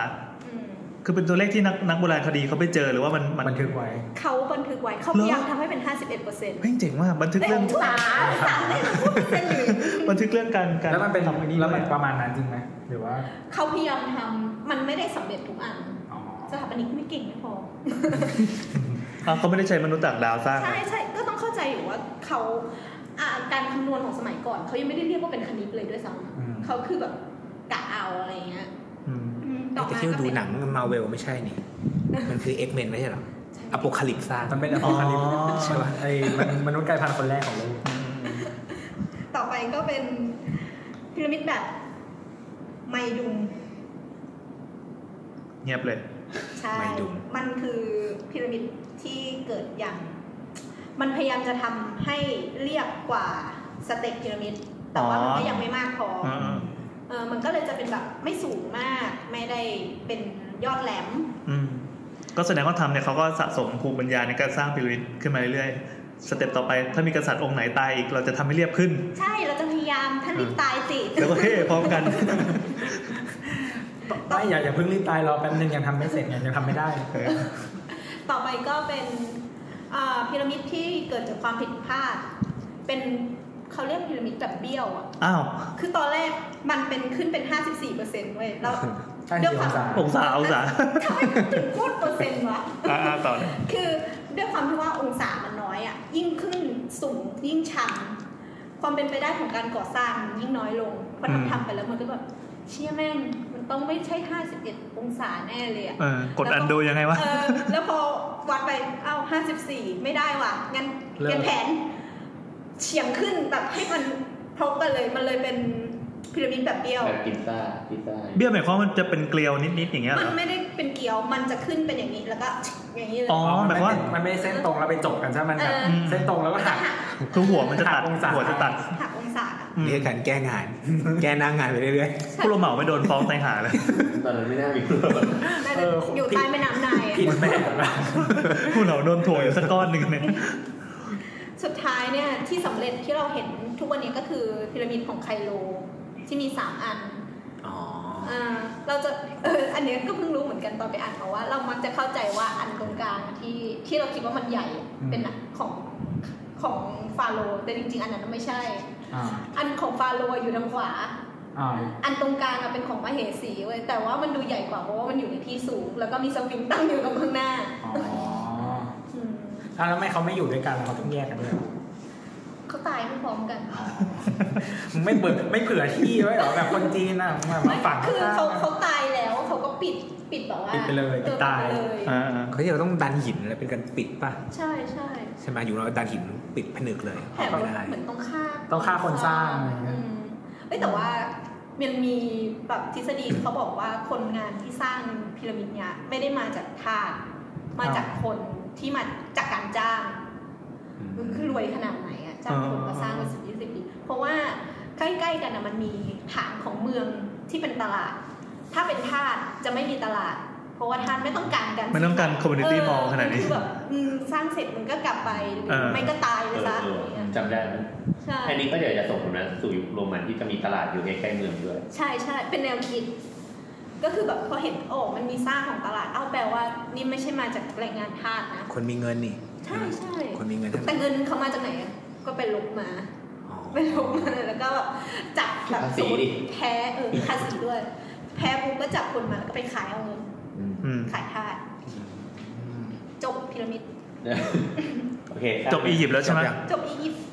ในขณะเดียวกันนะฮะเมื่อที่อารยธรรมอียิปต์กำลังรุ่งเรืองใช่ไหมมันก็มีการสร้างนู่นนี่ อีกที่หนึ่งมันก็มีแบบแสงวาบขึ้นมาด้วยป่ะ ใช่ ใช่ ถ้านึกแผนที่อ่ะมันคืออารยธรรมมันเกิดรอบๆทะเลไอ้เมดิเตอร์เรเนียนอะ อ๋อครับ อียิปต์คือแอฟริกาเหนือ นิดเดียวขึ้นไปก็เป็น อ่า กรีซละ ไกลกันมากไหม ไม่ไกล คือ นิ มั ด น เดีย สาว มารถล่องเรือไปได้ ล่องเรือพวกนี้ ใช่ ค้าขายกันหมด เหมือนเรา คื ข้ามไปเกาะเสม็ดเนี่ยเหรอ โอ้ยไกลๆ อาจจะไกลกว่านั้นนิดนึง อ๋อ คือตอนที่อียิปต์รุ่งเรืองอ่ะกรีกมันเกิดขึ้นแล้ว แต่กรีกก็ยังเป็นหมู่บ้านเล็กๆหมู่บ้านชาวประมงอะไรเงี้ย อืมอืม จนกระทั่งอียิปต์ค่อยๆถดถอยอำนาจลงอะ ใช่ อียิปต์จะค่อยๆเหลือง ใช่มันค่อยๆสลับ มาฮะ อืม ก็มันเอาตังค์ไปสร้างไงที่หมด เกา ะมันนอส เออ ก็เนี่ยไออันแรกเลยที่มันขึ้นมาคือเกาะครีต ครีต เกาะครีต ที่ ใช่ มีมิน เกาะ ทอ ค ง รีตเอ่อซันโตลินีอะไรเงี้ยที่เราไปเที่ยวๆกันเงี้ย ชะอำ ครับ อ่านั่นแหละ คือเกาะครีตก็เป็นใช่เป็นเป็นตัวเนี่ยตัว ที่มี มิน มิน ท ท อ อง งอยู่อะ ใช่ มีตำนานว่าต้องเอาคนกรีกเข้าไปบูชายัน ในในใต้ปราสาทเกาะครีมจะมีสัตว์ประหลาดอยู่ที่แบบตัวเป็นคนหัวเป็นแบบเป็นกระทิง กระทิงใช่ มันจะมีเมสอยู่เลยนะภาษาอะไรนะเขา เป็นลาบิลินอะลาบิเออเป็นเขาวงกต มันมี ใช่ ตำนานเล่าอยู่ว่าเอ่อเทพซุดเนี่ยให้ให้ให้วัว เทพซุดนี่คือก่อสร้างไม่ดี เออ ตอนแรกคิดว่าแนทจะเล่นในรอฟัง เราว่าใครใครจะเล่น โพไซดอน จับตา มาสวยขนาดนี้ อยู่รัชดา โพไซดอน อยู่รัชดานะ เนี่ยพวกกรีกก็อยู่ใกล้ใกล้ใกล้กับเรามากเลย เออ ทั้งสันโตลินีทั้งโปรเฟสซอน เทพโพไซดอนเนี่ยให้ ถึงว่าได้เอวสาร ใกล้ตัว เดี๋ยวเป็นท้ามันอาบัต เออเพราะว่า อ่าอย่างนั้นตอนนั้นยังเป็นเนนอ ก็ ยู่ คือประมาณว่าเทพเทพโพไซดอนอ่ะให้ให้ม้าทะเลที่แบบเป็นพันธุ์ดีมากมา เพื่อวิ่งขึ้นมาจากทะเลมา อันนี้คือเรื่องจริงเลยใช่ไหม ใช่แล้วคนเกาะเนี้ยเขาก็จะผูกม้าไว้เพื่อให้ม้าทะเลเนี่ยมาทับ แล้วเขาก็เอาพันธุ์เนี้ยไปขาย คือมานะมาเล อ๋อย มามาทับนี่หมายว่าให้มาผสมกันแล้วเราก็จะเอาลูกมันไปขาย อุ๊ยทำไมใช้ความสุภาพจัง ครับ เอ้ยแนะน ขอเวอร์ชันแรกหน่อย ำโปรโมชั่นนั้นหน่อย เออแล้วทีนี้เหมือนเหมือนว่าทำผิดสัญญาอะไรก็ไม่รู้อะเราโพไซดอนก็เลยให้มิโนทอร์มาแทนมิโนทอร์ อืม แล้วชาวเมืองก็เลยตั้งรับโดยการสร้างเขาวงกตมาเพื่อที่ ลอง มิโนท มา อ ปล่อย ร์ ไว้ อืม ใช่มิโนทอร์จะได้ไม่เข้ามาทำลายเมือง อ๋อถึงว่าเลย มันก็เลยโกรธวันเดอร์ m ูแมนเลยไปทำลายเกาะ นั่นแหละ ก็คือสรุปก็คืออารยธรรมของกรีกแรกๆคือเนี้ยเกาะครีส ครับ เนาะแล้วก็ไอ้พวกเนี้ยก็เจริญรุ่งเรืองเหมือนกันค้าขายเก่ง แล้วเขาก็วันดีคืนดีไอ้วัฒนธรรมเกาะคลินนี่ก็ล่มสลายไปเลย บางคนก็บอกว่าเนี่ยคือนั่นแหละคือแอตแลนติสทวีปแอตแลนติสที่มันล่มสลายไป อ๋อ ในตำนาน ใช่ จริง ๆ แล้วอาจจะล่มสลายจากการที่ไอ้ภูเขาไฟของซันโตรินีอ่ะมันระเบิด อืม ม แล้วอยู่ดีทั้งเมืองทั้งเกาะคลินมันก็หายไปเลย อืม เออทีนี้อะไรทำหลุดจากครีตปุ๊บมันไปโผล่อีกบนแผ่นดินใหญ่ละแต่ยังไม่ใช่เอเธนเป็นพวกไมซีเนียน อยู่ใต้ลงมาจากเอเธนต้องต้องลงมาจากเอเธนสองสองชั่วโมง ที่เปิดแมปไว้เนี่ย อ่ะ อันนี้คือเทียบกับปัจจุบันคือประเทศอะไร กรีกปัจจุบันนี้อยู่ในกรีก อ่า แต่ทีนี้กรีกมันเป็นซิตี้สเตทเป็นนครรัฐ อือฮึ คือแต่ ป ละ ระเทศกรีซใช่ไหม ประเทศกรีซใช่แต่ละแต่ละเมืองอ่ะก็จะมีอารยธรรมตัวเองมีกษัตริย์ตัวเอง แล้วก็สู้กันด้วย บาง อ่า บางจังหวะก็ร่วมมือกันบางจังหวะก็สู้กัน เพราะฉะนั้น จริงๆเราว่าสมัยนั้นน่ะ มันก็จริงๆคล้ายๆก็คล้ายกับไทยอะไรเนี่ยคื เออเหมือนบ้านเรา ก็เหมือน ไม่มี บ้านชาติ มันจะไม่มีรัฐชาติ เจ้าเมืองไอ้นั่นเจ้าเมืองไอ้นี่ เพราะฉะนั้นอะแล้วแบบ sphere of influence ของของเจ้าเมืองอะมันก็แค่เมืองตัวเองนี่ไงมันไม่สามารถ อ่ามั มันไม่สามารถเขาเรียกว่าอะไรเหมือนที่เราเคยคุยเรื่อง projection of power มันไม่สามารถ project power ของเราอะไปได้ไกล ก็ มากเพ คือ ราะฉะนั้นอะ อำนาจสูงสุดก็คืออำนาจที่การทหารไปถึง ใช่มันก็ได้แค่เล็กๆนี่แหละสมัยก่อน เอาแล้วถ้าทหารไปอเมริกา อ๋อ ก็ได้อาวุธกลับมา หัวเราะแห้ ง ในเครื่องบินมานี่ ยิ้มแห้ง เฮ้ยเดี๋ยวมันเป็นเรื่องของเดือนที่แล้วเราไม่พูดถึงแล้วนั่น เราอาจผ่านมาเดือนแล้ว เออนั่นแหละมันก็เลยมันก็เป็นเลยเลยเป็นนครรัฐอยู่ ครับ อ่าเนี่ยพอไอเนี่ยไอพวกไมซีเนียนเนี่ยก็คือ ถ้าเราเทียบหนังก็คือไอ้พวกศึกเมืองทรอยนี่แหละ อืม อ่าพวกเนี้ยคือไมไมซีเนียนนี่แหละที่แบบยกทัพไปตีทรอยทรอยเนี่ยคือเป็นอยู่ปัจจุบันอยู่ใน ตุรกี ตุรกีใช่ ทรอยเป็นเรื่องจริงปะ เขา มันเป็นตำนาน มันเป็นเรื่องเล่า แต่ว่ามีอ่านักโบราณคดีชาวเยอรมันยืนยันว่ามันน่าจะอยู่ที่ตุรกี แล้วทุกวันนี้เมืองนั้นนะสร้างไม้หมาไม้โทโทรจัน โทรจันไว้ โทรจันไว้ คือมันมันเรื่องของไอ้ศึกเมืองทอยมันถูกบันทึกไว้แบบหลายร้อยปีหลังจากนั้นนะฮะ มันอยู่ใน อ๋อ ไอ้อีเลียสกับโอดิซีอ่ะ ใช่ โฮเมอร์เขียนอะไรเงี้ย ครับ เขียนแบบเป็นแบบเป็นวรรณกรรมเป็นกรยาวเงี้ยบรรยายถึงการแบบล่องเรือไปสู้กับทรอยล่องเรือกลับเจอผจญภัยตามทะเลอีเจียนอะไรพวกเนี้ย นะกับมา มาไม้ที่แนทเข้าใจคือมาไม้แนทนี่เราเรียนไม่สนุกเลยอ่ะ อ่ะมา นั่นแหละก็คือพอพอพวกไมซิเนียนจบไปทีนี้ค่อยมาเป็นเอเธนละเอเธนค่อยๆค่อยๆใหญ่ขึ้นมาเอเธนกับสปาร์ตาค่อย ๆ มา เอเธนฟิลเอเธนเนี่ยจะเป็นแบบพวกนักปราชญ์ ใช่เป็นเมืองนักปราชญ์ ก็มาลงท้ายด้วยช้างๆ เล่ อะ นคนขับมอเตอร์ไซค์นะ ส่วนสปาร์ตาเนี่ยจะเป็นฟิลแบบนักรบ นักรบใช่ อืม สองเมืองเนี้ยเป็นคู่แข่งกัน ตอนแรกๆนะตอนที่ยังไม่ถึงยุคทองเอเธนเนี่ยมาเป็นคู่แข่งกัน แต่ว่าสิ่งที่ทำให้เอเธนชนะสปาร์ตามันมีศึกไอ้แบทเทิลออมาราทอนที่เปอร์เซียเปอร์เซียคืออิหร่านเนาะมันยกทัพมา แนว อ่าใช่นั่นก็อีกตัวหนึ่ง เบสิเปอร์ในยุคนั้นเนี่ยเปอร์เซไมเนอร์ก็ยิ่งใหญ่นะ ใช่เป เปอ อร์ ร์เซเซีย ไมเนอร์คือยิ่งใหญ่มาย กยกทัพมาจะมาตี แล้วทีนี้พวกเอเธนน่ะก็คือไปเออไปเรียงเรียงแถวกองทัพไปจัดทัพมาอยู่ในแบบช่องแคบเทือกเขาอย่างเงี้ย แล้วเปอร์เซียมันมาเยอะๆใช่ไหมก็ ต้องนั่งเรือ ค่อย ข้ามทะเลเอ อ่า เชียมา ๆ ให้แบบว่าเข้าช่องแคบแล้วก็ค่อย ๆ ตีตีตีตีจนชนะ พอชนะได้ปุ๊บก็เลยเอเธนก็เลยใหญ่กว่าสปาร์ตา เหมือนคุณฉากเรื่องสามร้อยป่ะที่มันมีฉากที่แบบ ใช่ เป็นช่องแคบ ใช่ใช่แต่ในในเรื่องสามแล้วมันเหมือนมันให้ว่าเป็นทัพสปาร์ตามั้งแต่ในประวัติศาสตร์มันเป็นทัพเอเธนนะ เออ เออ เพราะ เนี่ย ว่า ไม่แน่ใจ เอเธนเนี่ยอยู่ทางตะวันออก สปาร์ตาอยู่ทางตะวันตกเยื้องไปทางใต้ ถัดถัดจากเอเธนไปถึงจะเป็นทะเลอีเจียนแล้วก็เป็นเป็นเปอร์เซีย อืม ทุกวันนี้สปาร์ตามันยังมีเมืองอยู่เลย มีปัจจุบันนี้ก็ยังมีเมืองสปาร์ตาอยู่ใช่ กษัตริย์สปาร์ตาเนี่ยแหละอยู่ในเรื่องทอยที่โดนฉกเมีย ตาลี เฮเลนเฮเลน เฮเลน เฮเลนเป็นเมียของ คือเนี่ย ก ใช่ ษัตริย์สปาร์ตา เออ นั่นแหละแล้วพอ ก็เลยเรียกสถาสาธารณรัฐเฮเลนิกเกี่ยวปะ เฮลเลนิซึมมันอันนี้เป็นอันนี้ ไม่ เป็น คือ จุดหนึ่ง กรีกชื่อทางการทุกวันเนี้ยมันชื่อ มันชื่อสาธารณรัฐเฮเลน อ้าวเหรอ ใช่เฮเลเฮเลนิกแปลว่ากรีก ไม่มีความรู้ว่า ความรู้รอบตัวมันต้องอ่านดีวะ เอาเหรอ และเอถึงวะเนี่ย นั่นแหละก็คือในในยุคทองเอเธนก็คือพวกนักคิดที่เรารู้จักอะวิทยาศาสตร์ Plato ใชายเพโตโซเคติสเอ่ออริสโตเติลเนาะฮิปโปเคติสอะคิมิดิสเนี้ยพวกเนี้ยยูคลิดพวกชื่อพวกเนี้ยคืออยู่ในยุคเอเธนรุ่งเรืองหมดเล มี ย มีทฤษฎีเรื่องความคิดมีนักคณิตศาสตร์ มีการคิดฟิวิทยา สิก ศาส ส์ ตร์ใช่ ไปฟังเรื่องตอนอีพีห้องสมุดว่ะเรื่องมีฟังนี้ป่ะ ห้องสมุดอเล็กซานเดรีย อเล็กซานเดรียอยู่อียิปต์ อยู่อียิปต์ อยู่ในอียิปต์แต่ว่าเกิดจากกษัตริย์อเล็กซานเดอร์เป็นคนไปสร้าง ซึ่งจะอยู่หลังจากยุคเอเธนไปก่อนเพราะยุคเอเธนพอเริ่มเริ่มเริ่มสลายไปอย่างเงี้ย อเล็กซานเดอร์มาจากมาซิโดเนียขึ้นเหนือประเทศกรีซไปนิดหนึ่ง เขามายึดครอง แล้วเขาก็แผ่ขยายอาณาจักรไปจนใหญ่มาก คือไปถึงอิตาลีตอนใต้เข้ามาแอฟริกา แล้วก็เข้ามาเอเชียจนมาถึงอินเดีย อืม มาชนชนกันถ้าเราดูหนังอเล็กซานเดอร์อะคือจะมาถึงอินเดียเลย ที่เขา แล้ว ช้าง ใช่ แล้วทีเนี้ยเพราะว่าพวกพระพุทธรูปของเราอ่ะ ในยุคแรกๆก็หน้าตาเหมือนชาวกรีก เออได้รับ ชุดห่ม มาจาก เออชุดห่มจีวรเนี่ยก็มาจากชุดของไอ้โทค่าของ ก ช ล้าว ม กรีก ล่ำ ไม่ อ่า เต็งๆนะ หน้าตาก็เป็นชาวกรีกเลยเพราะยุค อ๋อ ยุคแรกอ่ะ ใช่ ตอนพศสามประมาณสามร้อยอ่ะ โอเค เดี๋ยวเรากลับมา นั่นแหละ ก็อันนี้ก็เป็นยุคที่รุ่งเรืองที่สุด ๆครับ มีอะไรมีอะไรน่าสนใจไหม อ๋อก็เอเธนเนี่ยนอกจากที่ว่าเขาจะรุ่งเรืองเรื่องนักปราช ญ์เฮ้ยมันพูดอย่างนี้จริง ๆ ไม่ใช่ นักปราชญ์ก็จะมีอาคารที่เขาโด่งดังมากก็นะอันนั้นคือ คาเท เพ นอน เทียเออ พาพาทีนอน มันมีแพนทีนอนกับพาทีนอนเนาะ ใช่ อันนี้เป็นพา พาทินอนอ๋อจริงๆ คิดถึงเซนเซย่าเนาะ อ่า ไม่รู้ทันเปล่าเนาะใคร อ่ะ ดูกันไหม เซนเซย่าคือซาอุลีอ่ะ อืม อ่าเขาเป็นเทพีอาทีนา คือยุคเนี้ยมันไม่มีปูน สิ่งที่ใช้ก่อสร้างอ่ะ มีแค่หิน เหมือนอียิปต์เมื่อกี้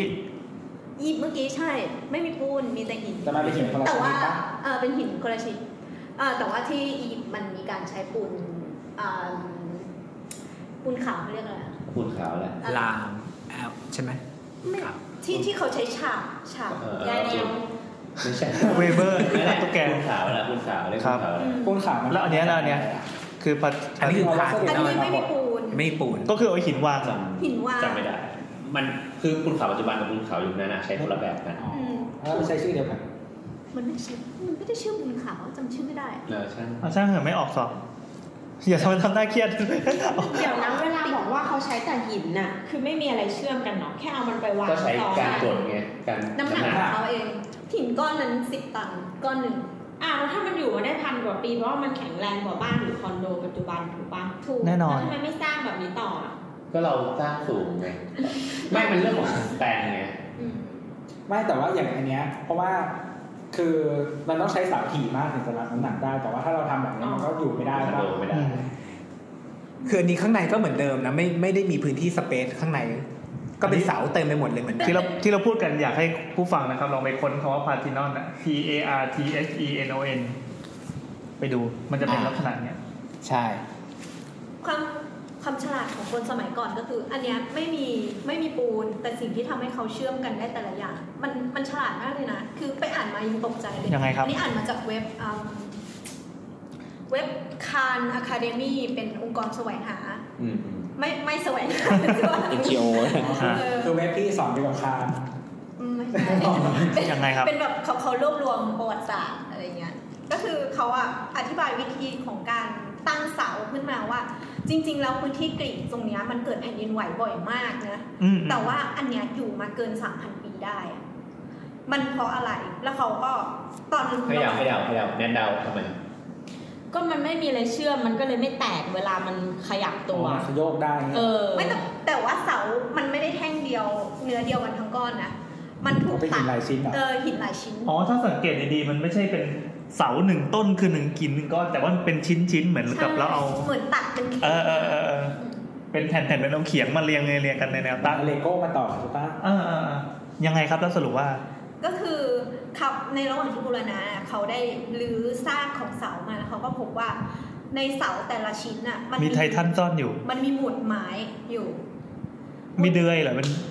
ใช่ มันประกอบด้วยวัสดุสามชิ้นสองชิ้นนะมันก็คือตัวที่เป็นปลั๊กที่อยู่ในในตัวเป็นบ่อเป็นบ่อของเสาลงไป อืม แล้วก็มีพินตัวหนึ่งที่เสียบทั้งสองอัน แล้วถ้าเกิดสมมติว่าเกิดแผ่นดินไหวขึ้นมา ตัวพินเนี้ยมันจะรับ มันจะรับน้ำหนักให้เกิดการเคลื่อนไหว อาคารที่ดีสำหรับการรับแผ่น แผ่ ดิ น น ไห ไห ว ว ก็คือต้องมีช่องให้มัน คือมันมัน ใช่ มันต้องไม่ลิจิกมากอะ อืม มันมันต้องคือ มัน ก็ ต้องมีช่องให้ขยับได้ใช่ไหม สั่นได้แต่มัน มัน ไม่ จะได้สั่นไปตามแรงแห่ง ใช่ใช่ เหมือนอาคารโครงสร้างเหล็กมันเวลาไปดูอะมันจะเป็นเขาจะมีคือมันจะไม่ใช่แบบรูฟิตอย่างเงี้ย อืม มันจะเป็นรูแบบ มีนิด โบ๊ทกำลังทำท่าลูฟิ ตอยู่ ไม่ใช่รูปีรูหรอก เออ เออทำให้แบบมันขยับแนวแนวข้าง อ่า แล้วทำท่าขยับไปดู ภาษามือนี่ ๆเออ ซึ่งตัว ตัวปักเนี้ยมันก็อยู่จนมาถึงทุกวันเนี้ย โดยที่บอกว่าโอเคเฮ้ยมันอยู่ในเสาไงมันไม่มีการเสื่อมสภาพ อืม ตามอากาศเพราะว่ามันไม่ได้โดนออก นี่ ซิ มัน เจ เสาน เสาเสาชัด ใช่เหมือนที่รายการเราไง เออ ๆถึงแม้เราจะไม่ฟิต แล้ว แต่เราจะไม่มีวันแตก กัน ไม่แตกหรอไม่ดีนะ อ่ะต่อครับเข้าสาระต่อ แล้วโลโก้รายการเรานี่มันเป็นเสายุคไหนอะ เสายุคนี้ เออไม่รู้อะ เสากรี อัน น นี้ใช่ไหม ลองเอามาดูสิเป็นอันไหน เฮ้ยผมว่าไอออนิก เราเป็นไอออนิก น่าจะ เอ เป็น อ อันนี้ผมว่าไอออนิก เป็นไอออนิ เรา ก มาเฉลยโลโก้รายการเราให้คุณฟัง นี่เราก็เพิ่งรู้ เสาของเราเป็นไอออนิกพี่จำไม่ได้เหรอ ใช่ ได้ไอออนิ เรา ก ก็เคยเรียนนะแต่เราก็จำ เปิดเปิดดูโลโก้เสาเสาเสานะครับ อันนี้ผมไปเอาภาพมาจากภาพเนี่ยแหละพาทินอนเนี่ย ขอขอบคุณภาพจาก Google เฮ้ยแต่อันนี้มันเป็น Public Domain เป็นภาพที่อนุญาตให้ใครก็ได้ขโมยไปใช้ได้อิสระ ไอพาชันจะเป็นดอลลิกอ่าลอง อ่า เข้าดู แล้วตัวนอก เดี๋ยวอันนี้คือคือเป็นยุคที่มันมีไอเสาอะไร ใช่คือยุคเนี้ย ดอลิกไอออนิกคอลิเนียนอะไร ใช่ นะ เป็นของกรีก สามแบบ สามเสานี่คือยังไงบ้างครับ เราเราพูดเรื่องเสา ยั นี้ ง ได้ ไม่ ไหม จบเรื่อง เดี๋ยวอ่ะ เออแล้วทีเนี้ยไอตัวอิฐแต่ละก้อนอ่ะคือมีการก่อผนังด้วยนะอิฐแต่ละก้อนของเขาอ่ะก็ไม่ได้ใช้ปูนเหมือนกัน แต่วิธีของเขาก็คือเขาจะแกะหินอ่ะเป็นตัวไอเล็กๆ ที่สมมติว่า ไอนี่คือท่าไหน ตัว H ป่ะ สมมติว่าอีกสองก้อนเนี้ยครึ่งหนึ่งอยู่กับตัวนี้ครึ่งหนึ่งอยู่กับตัวนี้เข้าใจไหม เดี๋ยวไม่เข้าใจ อิฐสองก้อนวางอยู่ข้างกัน อ่า ตั อี ว กสอง ไอ ก้อนมา เนี่ยอยู่อย่างเงี้ยตัว H ครึ่งหนึ่งอยู่กับตัวนี้ครึ่งหนึ่งอยู่กับตัวนี้ นี่ขนาดเราเห็นภาพเรายังงงคนฟังจะไม่งงได้ไงวะ ขอโทษ หมายความว่ามันวางอิฐสับหว่างหรือยังไง ไม่สว่างวางต่อกัน วางทับกันในแนวตั้งแล้วไงต่อ อันนี้เป็นการเรียงในแนวนอน ในแน วนอน แนวนอนก็คือแบบ แนวนอนคือพื้นหรืออะไรแบบ นึกภาพแบบไปพรีเซนต์ลูกค้า ขอกระดานค่ะ ยังไงเอ่ย ก็คือเขาจะซ้อให้หินทั้งสองก้อนเนี่ย สมมติว่าจะเชื่อมต่อกันอะเป็นตัวไอที่หักครึ่งอยู่ตรงกลางด้วยกันอะ แล้วไงต่อ แล้วก็เขาจะเทตะกั่วลงไปในช่องที่ซอกนั้น อ๋อหมายความว่าแต่ละอันจะบั้งไว้เป็นเหมือนเป็นเซาะเป็นร่องไว้ ใช่ แล้วก็ตะกั่วใส่ลงไป ใส่ตะกั่วลงไปแล้วก็เอาเหล็กใส่ลงไป เพื่อเชื่อม ใช่ มันก็จะอารมณ์ประมาณเหมือนคอสอรอปะ ใช่อืมไม่ใช่ เหมือนไอ้เหมือนเหมือนเหมือนเหมือนใส่เหล็กเส้นลงไปใน ใช่ ปูน ใส่เหล็กเส้น อ่า แต่ว่าเป็น ตะกั่วเหล็กนี่คือเหลวเหรอ อาตะกั่วเนี่ยเขาไม่ได้ใช้เพื่อความแข็งแรง ตัวความแข็งแรงเนี่ยคือตัวเหล็กตัวไอที่ใส่ลงไปเหล็กแข็งที่สุดใช่ไหมใช้ตีดาบอย่างเงี้ยโอเคเขาจะตีเพื่อใส่ลงไป แต่ว่าตัวตะกั่วที่ใส่ไปก่อนเนี่ยเพื่อเป็นการเคลือบเหล็กไม่ให้เกิดสนิม โอ้โห เมื่อเขาคิดถึงขนาด ไม่ นี้ ไม่แต่คือที่ไอ้ตะกั่วที่เทลงไปมันคือหลอมเหรอ ใช่ใช่ตะกั่วเหลวทีเนี้ยพอตะกั่วตะกั่วเนี้ยนะนอกจากที่ว่าจะช่วยไม่ให้เหล็กอ่าเหล็กเนี่ยเกิดสนิมแล้วนะในขณะที่เกิดแผ่นดินไหวอะตัวตะกั่วเนี้ยจะเป็นตัวแรกที่โดนการขับเคลื่อนเนี่ย เขาะ แล้ว มัน บี อ่อบ นใช่ไหม ใช่ มันก็ดิ้นเดี่ยวๆ หลุดออกทำให้เกิดแกลบทำให้อาการเกิดการเคลื่อนไหวได้ แล้วก็ไม่เกิดการแบบแครกขึ้นมา โอ้โห อืมมันเลยอยู่มาถึงทุกวันนี้ได้ อ่าอ่าอ่าเอาใครอยากสร้างบ้านอยู่นานๆก็ใช้วิธีนี้นะครับ อย่างแรกต้องเคลื่อนเคลื่อนย้าย เอาหิน10ตันมาก่อน สิบตันไม่ได้ คือ ก่อน ซอกซอกหินแล้วก็ต้องไปทำไอ้ที่หลอมตะกั่วแล้วก็มีก้อนแท่งเหล็ก แต่ถ้าไม่มีงบนะคะ ก็ให้ไปขุดภูเขาเอา แบบสร้างแบบโลคอส เออโลคอส ส่วนเรื่องเสาเรื่องเสาที่เราพูดกันไปว่ามีดอลลิกไอออนิกอะ อ่าอ่า จริง ๆ แล้วอ่ะมันเคยมีดิสซิลิที่บอกว่าดอลลิกเนี่ยมันแทน เดี๋ยวก่อน เสา ก่อนอื่นอีเสาสามอย่างมันคืออะไร เสาสามอย่างนี้ เสาเสาเสาเนี่ยดอลิกไอออนิกอันไหน ว่า นะ อธิบายดิ ขออีกทีดิ อธิบายได้เ โอ้โหอะไรวะ มี คน เสา ละ อ่ะนี่นี่นี่นี่เอาเป็นว่าใครอยากค้นค้นหาภาพเสาเนี่ยคือ เราจะชินกับบ้านที่มีเสาโรมันใช่ไหม อือหือ ตามบ้านจัดสรรยุคเก่าๆหรือไม่ก็บ้านลุงลุงหรือไม่ก็บ้านที่ถ่ายละครช่องเจ็ดอะ เป็นบ้านโพนะแบบ เออ เป็นบ้านร่วมสมัยมากเลยตัวบ้านเป็นไทยไม่มีมุกเป็น อ่าใช่ เราจะได้ยินบ่อยๆเลยไอ้คำว่าเสาโรมัน แล้วก็เราเหมือนจะถูกปลูกฝังมาให้รังเกียจไอ้พวกเนี้ยไอีพวกสถาปนิกอะแม่ง อีเสาโรมันอีเสาโรมัน แต่จริงๆเขาอาจจะมีที่มาก็ได้ คือมันทำไม่ถึงแล้วมันก็ตลกมาก อ่ะให้เราไปค้น Google คาว่ากรีกคอลัมน์นะครับ มันจะมีคาว่าดอริกไอออนิกแล้วคอรินเทียน Corinthian ซึ่งมันเป็นเสาสามประเภทที่หน้าตาต่างกันดอริกเนี่ยมันจะเรียบๆเลยเป็นเสาเสาที่เป็นบ้างๆขีดๆใช่ป่ะแล้วข้างบนก็เป็นเหมือนเอาเอาเอา ตะปู เอาชามเอาชามข้าวหมากไปวางไว้ข้างบนนะแล้วก็แปะปิด แต่ไอออนิกอ่ะมีการตกแต่งนิดนึงมันจะมีย้อยๆกลมๆ แต่คอรินเทียนเนี่ยมันจะเหมือนเอาผักไปแปะไว้ข้างบนเอากระหล่ำ ใบ ไปแปะ ใบอะคาทัส อ๋อเหรอมันคือใบจริง ๆด้วยใช่ไหม ใช่ อืมๆก็คือคอรินเทียนเนี่ยจะดูดูลีลาอ่อนช้อยกว่าอันอื่น อืม มันมันทำไมครับ คือดอลิกเนี่ยเขาบอกว่ามันเป็นตัวแทนของเพศชาย อ๋อเหรอ ไบออนิกเนี่ยเป็ คื น อดอลิกนี่มันดอ ดอ แต่มันมันคือชื่อเมือง คือชื่อเมือง มันคือชื่อชื่อภูมิภาคของของกรีก อ่าฮะ ไบออนิกนี้แทนเพศหญิง แอลเนียก็คือเมืองแอลเนีย เอออันนี้จะอ้วนกว่าดอลิกนะ เพราะผู้หญิงอ้วนกว่า ครับ ข้างบนมีนม อ๋ออ๋อ อ๋ออ๋อ ใช่ใช่ เออเออเออ ส่วน ครับ คอริเทียนเนี่ยเขาบอกว่าเป็น ฟิวชั่น ค กัน น เหรอ เทพเจ้า อ๋อ อ่า แต่อันนี้อันนี้เขาแค่แบบวิเคราะห์เป็นทฤษฎีเฉย อ่ะเขาไม่ได้แบบคิดทำมาสวยๆ คือจริงๆมันก็ขึ้นมาตามไทม์ไลน์อะ อ่า คือตั้งต้นมีแค่ดอลลิกอ่อน แล้วก็แอลนิกตามมาทีหลัง ตอนแรกทำได้แค่นี้เสร็จปั๊บช่างก็เฮ้ยแบบกูอยากโชว์พลังเพิ่มเว้ย ก็ใช่ก็มีสไตล์ที่อีวอลขึ้นมาเรื่อยๆ โคลินเทียนนี่คือ ตแร หลั ก ง ก็ สุด คือเป็นแบบอดัมก่อนแล้วมีอีฟเสร็จแล้วก็พระเจ้ามา อืม อ๋อ โอเค เป็นยุคเฉลิมชัย แต่ตอนนี้ยังไม่มีพระเจ้า มีแบบแบบ เออว่ะยุคก่อนพระเจ้านี่หว่า ใช่ยุคนี้ยุคก่อนกอด เออ เดี๋ยวเทพเจ้า มันรีพีทไงประวัติศาสตร์มันรีพีท นึกว่าว่าในอาจารย์เฉลิมชัยชาติที่แล้วแกมาเห็นโอ้ยไม่ไหวเว้ยดอลิกมันเกลียดไป กูทำให้นี่ดีกว่าก็เกิดคอรินเทียนขึ้นมาเป็นแบบใส่ผักใส่เทพนมอะไรไม่รู้เต็มไปหมดเลย แล้วไงต่อครับ ลงสไลด์ต่อไป ลองดูเมืองลองอะคอปอลิสไหมลองลองขึ้นขึ้นไปไอ้ตรงนิดนิดหนึ่ง อ่า อ่าเดี๋ยวรูปนะ เนี่ย อะคอปอลิสคือจะอธิบายเมืองของกรีกอ่ะ อธิบ อ่า อ่า ใน คือ นี้มีคีย์เวิร์ดเอาไว้ให้กลุ่มด้วยนะครับอะอะโครโปลิส A Acropolis C R O P O L I S อะโครโปลิส มันแปลว่าไฮทาวมันคือไฮทาวมันคือเมืองที่สูง คือกรีกเนี่ยมันจะมีอะคอโปลิสกับมีไอตัวอโกล่าอโกล่าคือมาร์เก็ต อะโกล่าอ่ะ อ่า เดี๋ยวเมื่อกี้ที่บอกว่าอี มันอะโกด้าเงี้ยนะ ใช่ อ่า ใช่ ใช่ อันนี้เป็นอโกล่าแปลว่ามาร์เก็ต คือไอ้ตรงอโคโปลิสเนี่ยมันจะเป็นแหล่งที่แบบว่าก็ทำพิธีทางศาสนาการ แล้วเวลามีศึกสงครามก็หนีขึ้นไปบนหนีบนเขา อ๋อ ดูแล้วชัยภูมิมันดีกว่า เพราะ ใช่ ข้างบนมองเห็นข้างล่างหมดเลย ใช่เพราะฉะนั้นไอ้ตัวพาทินอนวิหารศักดิ์สิทธิ์ของเทพอาทีนาเวลาเป็นเทพที่ปกป้องเมืองเอเธนส์ก็จะอยู่บนอโคโปลิสที่เด่นที่สุด อืม และตรงเชิงเขาเนี่ยจะมีเขาเรียกกรีกเทเตอร์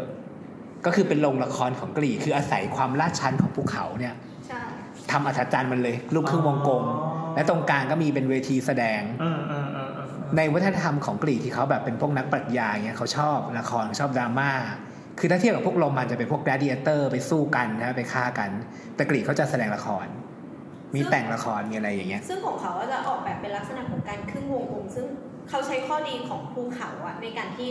ทำให้มันลดหลั่นลงมาเป็นแอมเฟียเป็นที่นั่งลงมา อ่าฮะ แล้วก็ช่วยในการสเตจเสียงให้ได้ยินอย่างกังวาน เหมือนออกแบบอะคูสติกด้วยการทำทำอัธจันทร์พวกนี้ด้วย ปัจจุบันยังใช้กันอยู่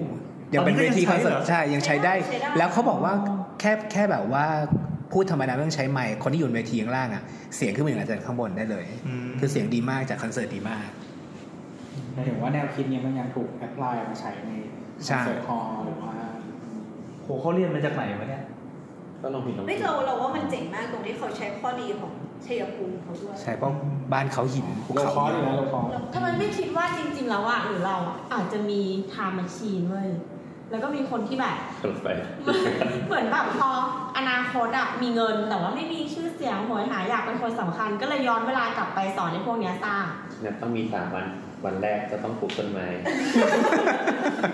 เว้ยคือจริงๆแล้วกรีกอะมันเป็นประเทศที่มีประชาธิปไตยแล้วก็จริงตอนนั้นอะแต่ว่า อ่า ผู้หญิงไม่ได้มีสิทธิ์มากนะ อืม ถ้าแนนไปแนนก็ไม่มีประโยชน์อะไรมากอะ แล้วเออ แนนก็ปลอมตัวเป็นผู้ชายสิ ได้ อยู่ เขาก็ไม่รู้หรอกไม่เหมือนเหมือนเราแบบอยากให้เด็กแบบว่าเรียนเลขเพิ่มขึ้นเราก็เอาคิดทฤษฎีเลขเอาไปส่งให้ เป็นเป็นรักปากสมัยนั้นจะได้มีคนด่าเราแบบ เขาเกลียดมาก เออยูโครงยูคลิป นี่ไงพวกตีกลมิตินี่ก็มาจากไอ้พวกนี้ทั้งนั้นแหละ ปกติแม่ง มีทาโกรัสอะไรอย่างเงี้ย ต่อยโซเพนติ ออ ใช่ ใครย้อนกลับไปไปค่ายพวกนี้ทีที เอ้ยเราอะชอบทฤษฎีของเพโตนะเว้ย ทำไมครับ เพโตมีทฤษฎีของชายรักชาย อ๋อพลาโตนิกเลิฟใช่ไหม แอนเล่าหน่อยเล่าหน่อย คือเพโตอ่ะเขามีมีคำคำพูดของเขาที่ว่าเอ่อการการร่วมรักของระหว่างผู้ชายกับเด็กชายอ่ะมันเป็นการสอน เด็กชายด้วยเหรอ เออใช่เด็กชาย ใช่ผู้ชายที่ยังไม่แต่งงานน่ะ อืม แต่เป็นฝ่ายเป็นฝ่ายรับ เป็นฝ่ายรับ อืม ฝ่ายรับเป็นเด็กหนุ่มอ่ะ ครับ แปลว่าแต่งงานแล้วก็ยังไปทำเขาอย่างนี้เหร ใช่ อ ใช่คือเหมือนกับว่า โอ้ ตอนแรกก็เป็นหลานไงพอแต่งงานแล้วเป็นลูกเลย อ่าแต่งงานแล้วเป็นลุก แก่ขึ้นแล้วเป็นลุง ก็ถือว่าเป็นการเรียนรู้กัน เป็นการสอนบทเรียนรุ่นต่อรุ่น ถ่ายทอดรุ่น อ่าถ่ายทอดวิชารุ่นต่อรุ่น เขาเหมือนกับว่าเขาบอกว่าการ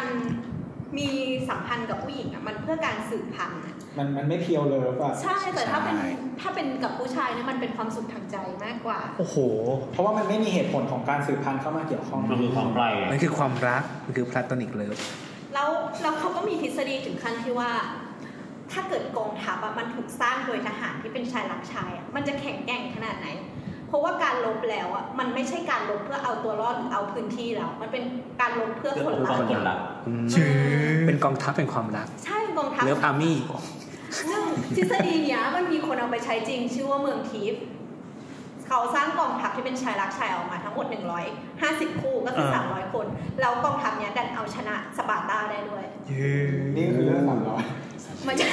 ไม่ใช่ไม่ใช่ไม่ใช่ ถ้าเกิดไปดูเรื่องอเล็กซานเดอร์อะตัวแม่ทัพคู่ใจอะ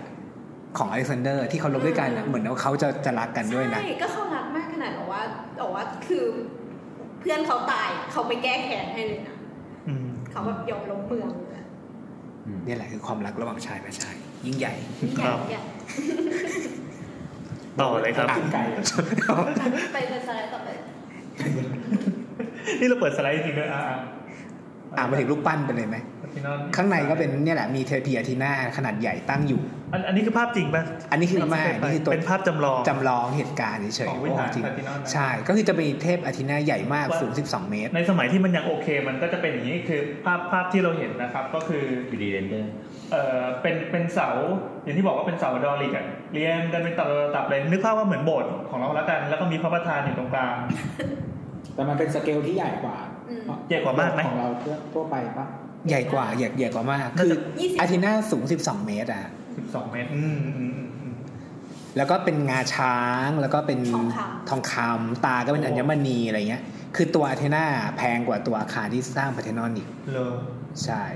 แต่ว่าคนธรรมดาเข้าไปไม่ได้นะ ำ คนธรรม ต้อง ดา เป็นพระ ใช่ถั่วต้ม ดังนั้น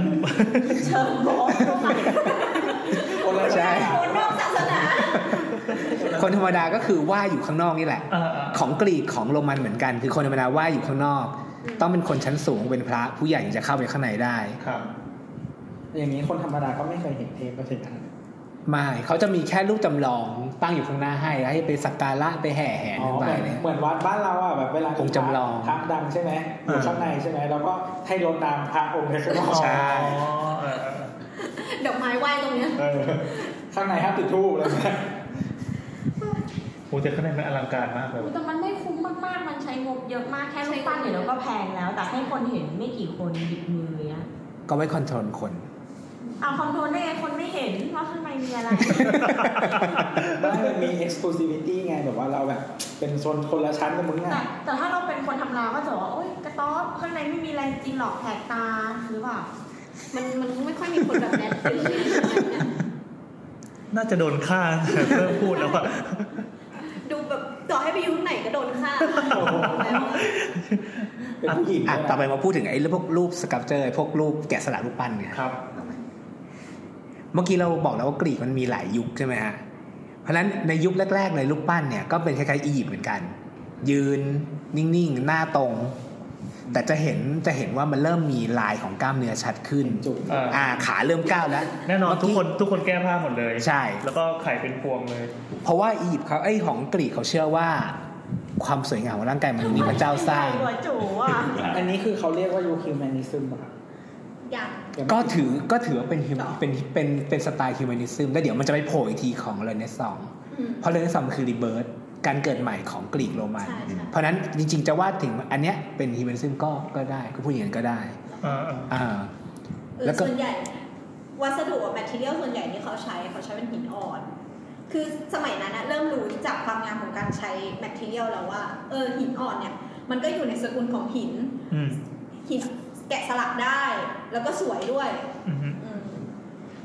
อ่าแพทแพทเทนอนก็เป็นหินอ่อนนะเมื่อกี้อะ หมายถึงว่าไอตัวข้างนอกอะเหรอหรือว่าข้างใน ทั้งหมดเลย เฮ้ย แล้วมันไม่พังเหรอ ไม่พัง หินอ่อนดูมันน่าจะเป็นหินที่อ่อนแอ อืมแต่มันก็ใช้ได้อะมันชิ้นใหญ่มากเลยนะมัน อืม สิบตันอะ อืม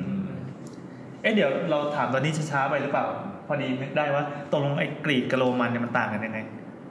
กรีกกับโรมัน เป็นว่าฐานของโรมัน ก็คือ หมายความว่ามั นเป็นคนละอารยธรรมกันแต่ว่าโรมันอ่ะมันเกิดทีหลังใช่ไหมแล้วมันไปตีกรีกแล้วมันก็เอารามของกรีกมา ใช่ เหมือนตอนที่กรีกไปตีอียิปต์แล้วเอาของอียิปต์มา เออมันไม่ใช่แบบเป็นเมืองข้างๆกันอะไรอย่างงี้ใช่ไหม มันอยู่เกินมันอยู่ข้างกันบนมีทะเลกั้นกลาง อ่าฮะ ในยุคที่กรีกรุ่งเรืองมาก่อนเนี่ยกรีกเข้าไปตีของใต้ของอิตาลีด้วย อืม เพราะฉะนั้นถ้าเราอยากดูตึกไอ้พวกวัดของกรีกอะไปดูอิตาลีทางตอนใต้ก็ได้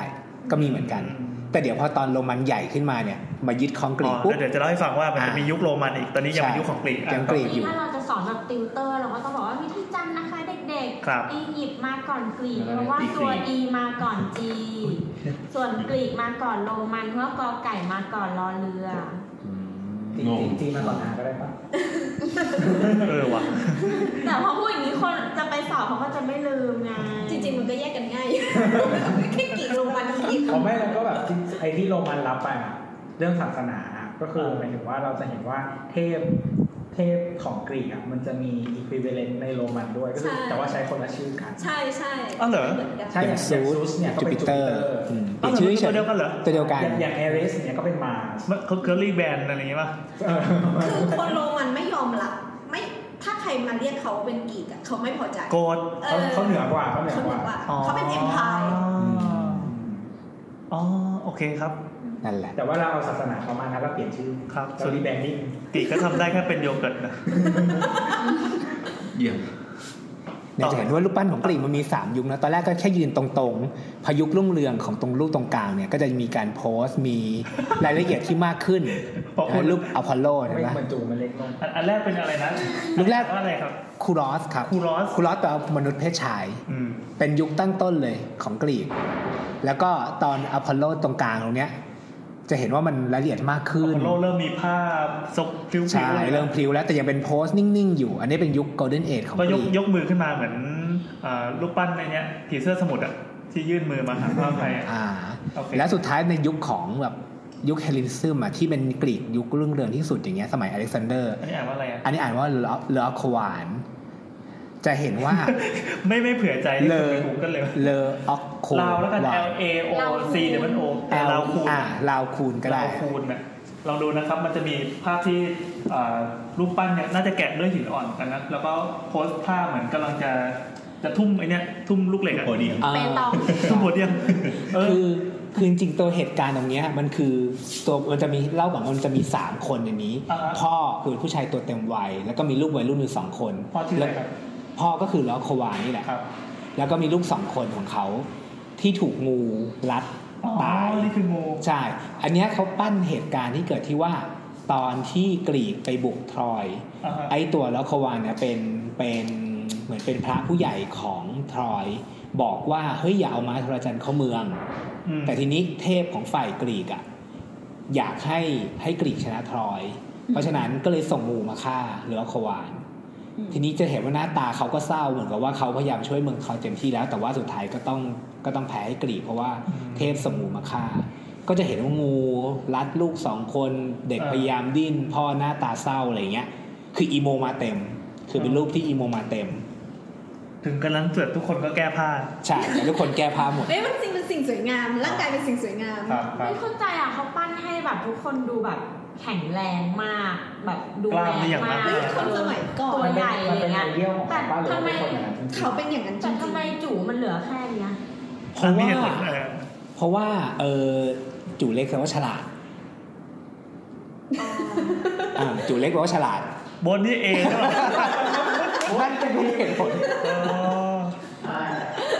ไม่เพราะว่าไม่กำลังแนทถาม กำลั ว่าง ทำไมแบบรูปป้านอ่ะแบบว่าเอ้ยดูแข็งแรงดูแบบดูดีมากมัสคูลีนอะไรเงี้ยแล้วทำไมจุ่มเล็ก เอ้ยมันเหมือนมันมันมีความเชื่ออยู่ จู่เล็กแปลว่าฉลาดไง ไม่หรอครับมันไม่มันเหมือนเดือด ไม่รู้เห็นโบได้เอง ๆอย่างแก้ต่างให้ตัวเองสุดแล้ว แต่กำลังกำลังคิดอยู่มันมันไม่ใช่เรื่องจำไม่ได้มันเหมือน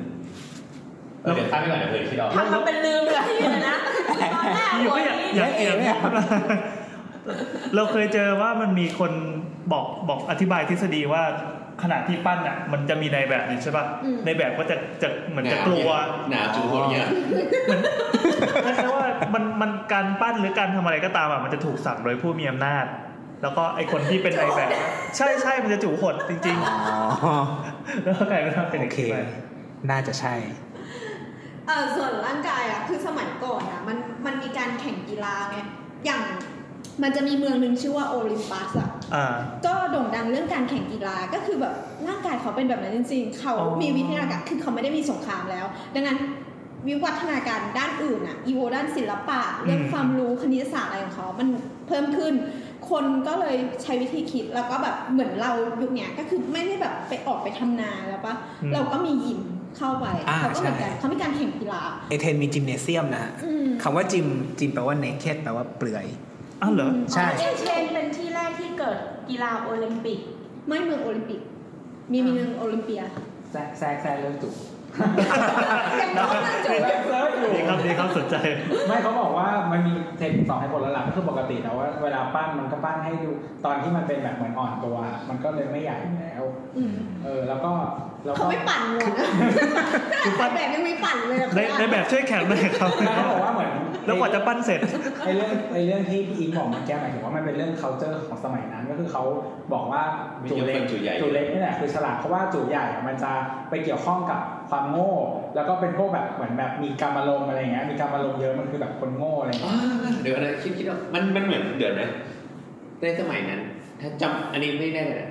ถ้าจำผิดก็ขอโทษด้วยมันเหมือนว่า สมัยนั้นมีเรื่องของรักเดียวผัวเดียวเมียเดียวแล้วอะในกรีกอะยุคน่าจะกรีกหรือโรมันนี่แหละ อ่า คือห้ามนอกใจอะ อืมเขาเขาห้ามกันทั้งแบบห้ามจูบกันในที่สาธาร เอ ณะ อเออ แล้ เรื่ ว อง ก็ไปไปเอากับผู้ชายคนอื่นนะ ไม่ได้ ได้ ไม่ไม่ได้นะเออ ได้ด้วย ไม่หมายถึงว่า การมี สมม อ๋อ ติ ผู้ชายไปเอาผู้ชายอะได้ ก็คือผู้ชายมี ผู้ เมีย ชาย มีเมียเป็นผู้หญิงแล้ว แต่ว่าผู้ชายคนนี้ ใช่ ไปเอากับผู้ชายคนอื่นได้ ได้ ได้แต่ห้ามห้ามผู้ชายห้ามไปเอาผู้หญิงคนอื่น อ่า นั่นมันเป็นการสอนไงมันเป็นการแบบการเรียนรู้เว้ย เราจะงงงงกับยุคนั้นหน่อยไหม ไปอยู่แล้วคงไม่แฮปปี้เท่าไหร่ ก็แบบว่าเออทำไมมึงใช้ตะการนี้คือเราใช้ตะกะของ อ่า เรา ใช่ เราเข้าใจเข้าใจ เออ แล้วเขาก็บอกว่า นี่ เนี่ ไง ย เราอยากนั่งในแมชชีนไปใช่ไหม คือในเรื่อง culture ที่บอกว่าจุจุเล็กจุใหญ่เนี่ยคือมัน อ่ามี มีรูปปั้นที่เป็นจุใหญ่ด้วย แต่ว่ามันจะปั้นใส่แบบ คนที่มันดูเหมือนแบบ โง่หรือว่าเป็นตัวร้ายอะไรอย่างเงี้ยก็จะปั้นให้แบบจุแข็งก็ ไม่ ใหญ่ มีมีรู้ไหมโอ้ ใหญ่ไหม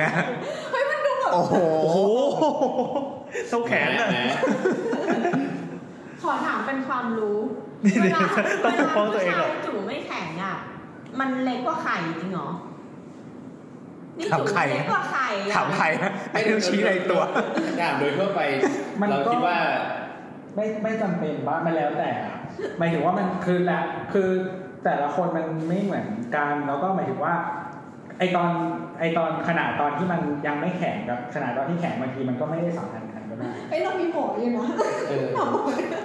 อ๋อถ้าถ้าใครอยากเจอรูปจุ๋มจุ๋ม เอ แข็ง อถามหมอหมอ แต่ จะ แต่ ไม่ต้องตอบในแง่ของจู่ตัวเอง คือในกลุ่มเราเนี่ยน่าจะเป็นหมอที่เห็นจูบมาเยอะ ที่สุดแล้ว ใส่หน้าเลยครับ เอาเดี๋ยวก่อนเซิร์ชเซิร์ชอะไรเนี่ย อะไรนะ ถ้าถ้าถ้าใครอย ากเจอไอรูปปั้นจุ๋มแข็ง จูบแข็งอะ ชื่อ statue of Satyr S A T Y R ครับ เออ หากันใหญ่เลย งั้นเดี๋ยวไปให้หมออธิบายเรื่องถึง เอาเดี๋ยวเดี๋ยวจะเอาจริงๆเหรอ เนี่ยเอาเอาสักหน่อยก็ได้ครับตอบคำถามเนี่ย ว่า ว่า จู่เล็กกว่าไข่จริงไหมตามธรรมชาติ แล้วแต่คนแล้วแต่เลย เพราะจริงๆก็คือเอายาเพศมันเป็นเหมือนฟองน้ำอ่ะ อ่า ที่เราก็คือเกิดมามันมันก็มีประมาณหนึ่งแล้ว ถ้าเกิดว่ามันแข็งคือเลื่อนไปข้าง มันก็ใหญ่ขึ้นมา อ่า เพราะฉะนั้นมันไม่เราไม่รู้หรอกว่าว่าแต่ละคนมันมันจะใครจะเล็กใครจะใหญ่ในตอนที่ไม่แข็งตัว อืม มันก็แล้วแต่ต้องไปดู คือ เอ เรา ง ต้องกระตุ้นให้เลื่อนไปให้มากที่สุดใช่ไหม หรือมันไปเองไม่ต้องไปกระตุ้น เอาเป็นว่า เราบังคับมันไม่ได้ เราก็ดูแล้วกันว่าคนนั้นฉลาดหรือเปล่าหรือว่าโง่อะไรเงี้ย สมมุติว่าตอนที่จู่ยังไม่แข็งอ่ะ คนหนึงเล็กอีกคนหนึงใหญ่ แต่พอมันแข็งไอ้เล็กจต้จะองมาวัดกันอีกรอบหนึ่ง ใหญ่ ใช่ ว่า ใช่ ใหญ่ ใช่ เราต้องมาวัดกันอีกรอบหนึ่ง ทำไมต้องใช้เขาว่าต้องมาวัดกัน อ๋อแล้ว อ้าวมันต้องวัด เหมือนเหมือนแบบทุกคนจะมายืนเรียงแล้วก็ ใช่ อันนี้ แล้ นะ วก็บางทีเหมือนกับว่าเวลาสูบมันแข็งตัว ไอ้ถุงพวกมันนะบางทีมันหดตัวด้วยนะไปถึงว่ามันจะหด นั่นเป็นเพราะแอร์หนาวหรือเปล่า ดีไปไหม เราเรา ต่อไปครับ เป็นเรื่องธรรมชาติ กลับสู่ยุค เราข้ามไปดีกว่า ข้ามเลยครับ กรีกไปแล้ว คาบกรีก ข้ามไป เมื่อกี้เป็นการปิดกรีกอย่างสวยงามนะครับเรื่องจู นั่นแหละ โอ้โห งง นี่ก็ มา ช่าก งไปหา อันนี้ใหญ่ มัน เกิ อยู่ใน น บทความเดียวกันที่เรื่องเราก็เจอ อันนี้อันนี้จู่รูปพี่ตัวให้ดูตัวร้ายคือ จู่ใหญ่จนแบบแล้วแข็งตัวขึ้นมาถึงคอหอยไม่ขึ้นมาถึงคอหอย เหมือนคนแบบเอามือแนบลำตัวแล้วหักศอกขึ้นมา เอาเรื่องเริ่มจบกี่แล้วมันจะกี่โมงแล้วเนี่ยห้าทุ่มแล้ว เนี่ยกีกอะมันก็มียุคมืดของมันก็คือ อ่ะ โอเค พอมันเป็นเมืองแล้วอะคนมันก็มีโลกมีอะไรอย่างเงี้ย ก็มีอาฮิวาตะกะโดก็มีอะไรอย่างงี้ อืม ดังนั้นความรุ่งเรืองของมันก็เสื่อมลง เสื่อมเพราะ เสื่อมเพราะหนึ่งโลกสงคราม อ่ะ เนี่ยแหละ ครับ ใช่แล้วก็มีอารยธรรมอีกอันหนึ่งข้ามทะเลไปก็จะเจอโรมโรมตอนแรกเนี่ยก็เป็นแค่หมู่บ้านเล็กๆ แล้วมันค่อยๆใหญ่ขึ้นเป็นค้าขายเก่งขึ้นเรื่อย มีเด็กชายสองคนที่หลังกายเนี่ย ใช่ ใช่ ดึงล โด ง เมนุ มา ส ค่ะ ๆอ่าทีนี้พอโรมมันยิ่งเริ่มใหญ่ขึ้นใหญ่ขึ้นเรื่อยๆสุดท้ายเนี่ยมันจะมากินกรีกมันจะมายึดของกรีก อืม เพราะฉะนั้นโรมันเนี่ยอยู่มาประมาณพันปี อืม ก็ในช่วง 500 ปีแรกเป็นสาธารณรัฐคล้ายๆ กรีกเนาะแล้วพอตอนหลังกลายเป็นจักรวรรดิกลายเป็นกษัตริย์อีก 500 ปี แล้วค่อยล่มสลายไป คือเขาเรียกตัวเองใช่ไหมแบบกูนี่จักรวรรดิ ก็เป็นเอ็มพายใช่ เป็นค่ะ เพราะว่าในยุคที่รุ่งเรืองที่สุดอะคำว่าคำว่าโรมอะมันกินความอารยธรรมทั้งหมดเลย มันกินทวีปยุโรปเอเชีย แล้วก็แอฟริกาเหนือทั้งหมดเลย แพ็กโรมาน่าอย่าง เอ เงี้ย อ เพราะฉะนั้นเอาง่ายๆอย่างคำว่า ขนาดไทยก็มีนะรัตนาเอ็มพายครับต่ คือประเท ลย ศปัจจุบันเนี้ยเป็นแค่จังหวัดหนึ่ง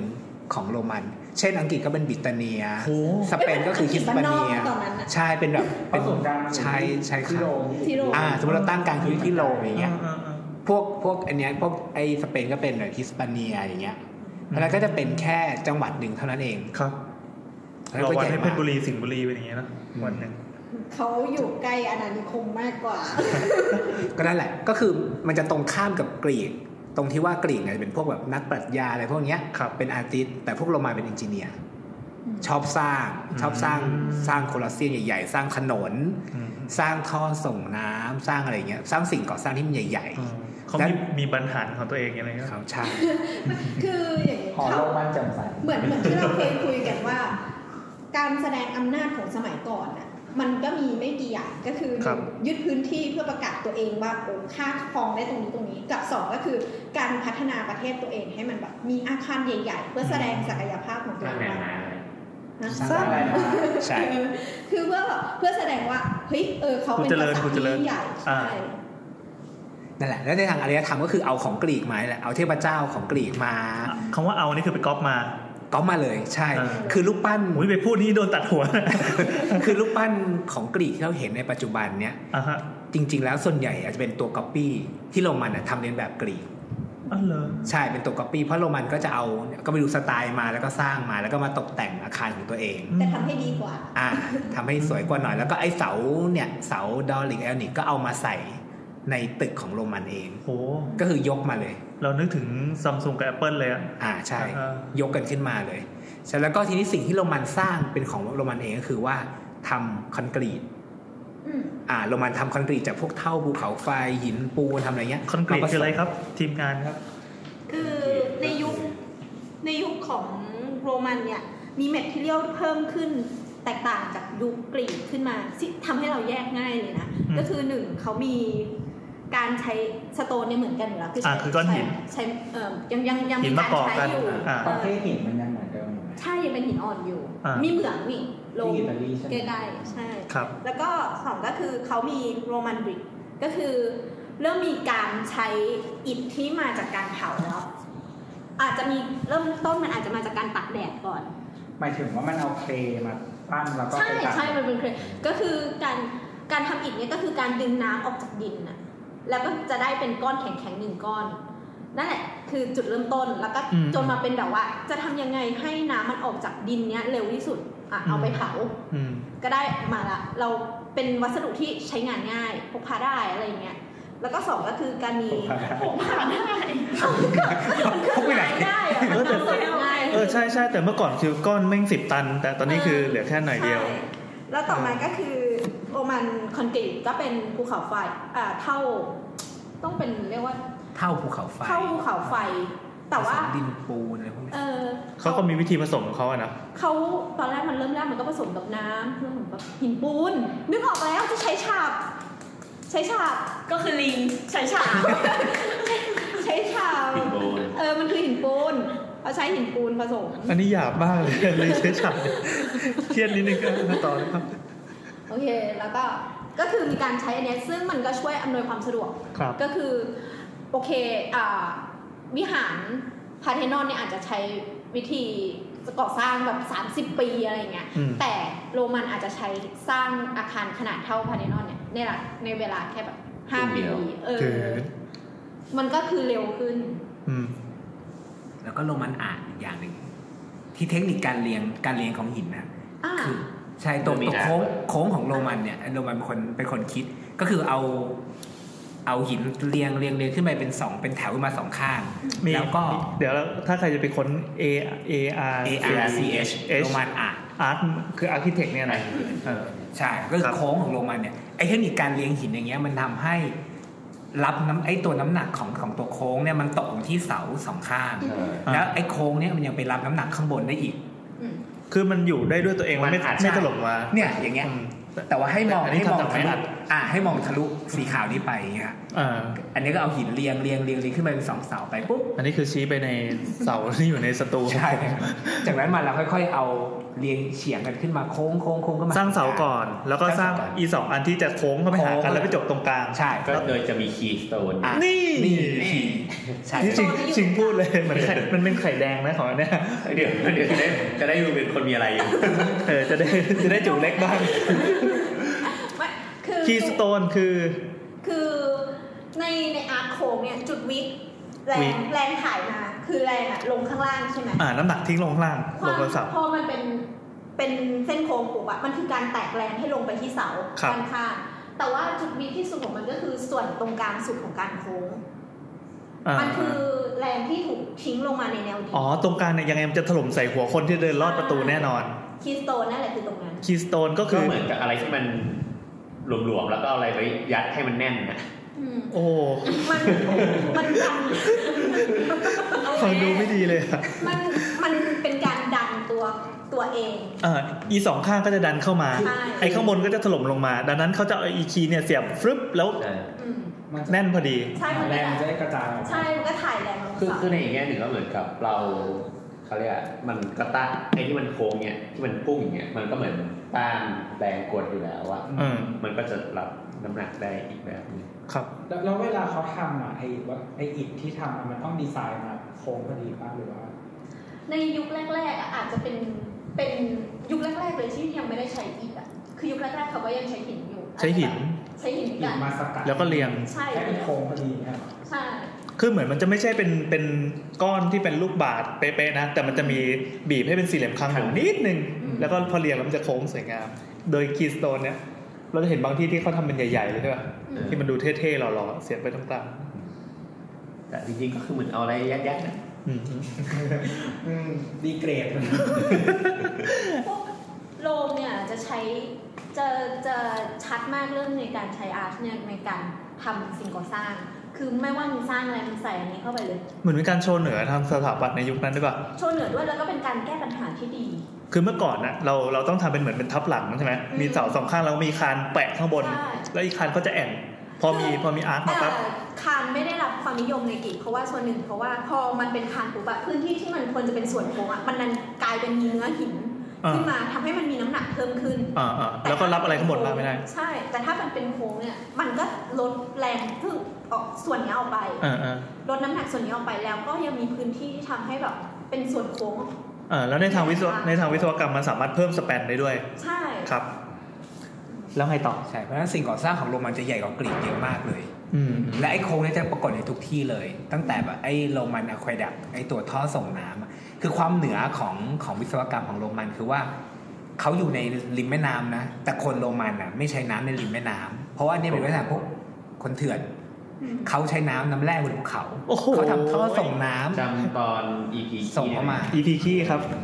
ย้อน ใช่ ย้อนกลับฟังอีพีคีได้จะมีพูดเรื่องท่อส่งน้ำก็มี แล้ว ชื่อไหม พูดว่าร้านหมู มี ใน ชื่อ น้ำแร่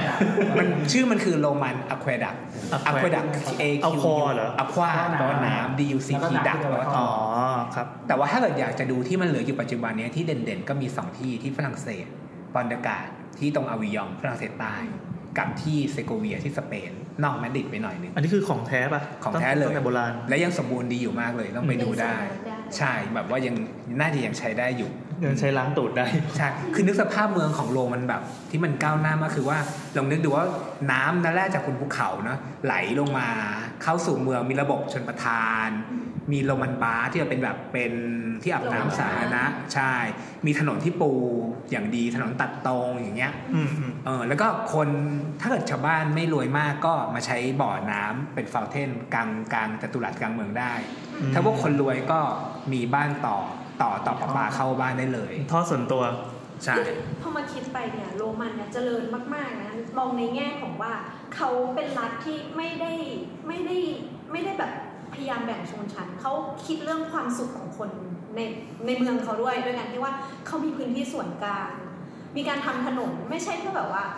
เพื่อที่จะเอาแบบโชว์เหนืออย่างเดียวอ่ะเขามีถนนเพื่อการใช้งานด้วย เหมือนเคยอ่านว่าเรื่องถนนเนี่ยมันเป็นส่วนหนึ่งที่ทำให้โรงงานเนี่ยประสบความสำเร็จในการขยายอาณาจักรเพราะว่ามันสามารถ เพราะว่ามันสามารถแบบสร้าง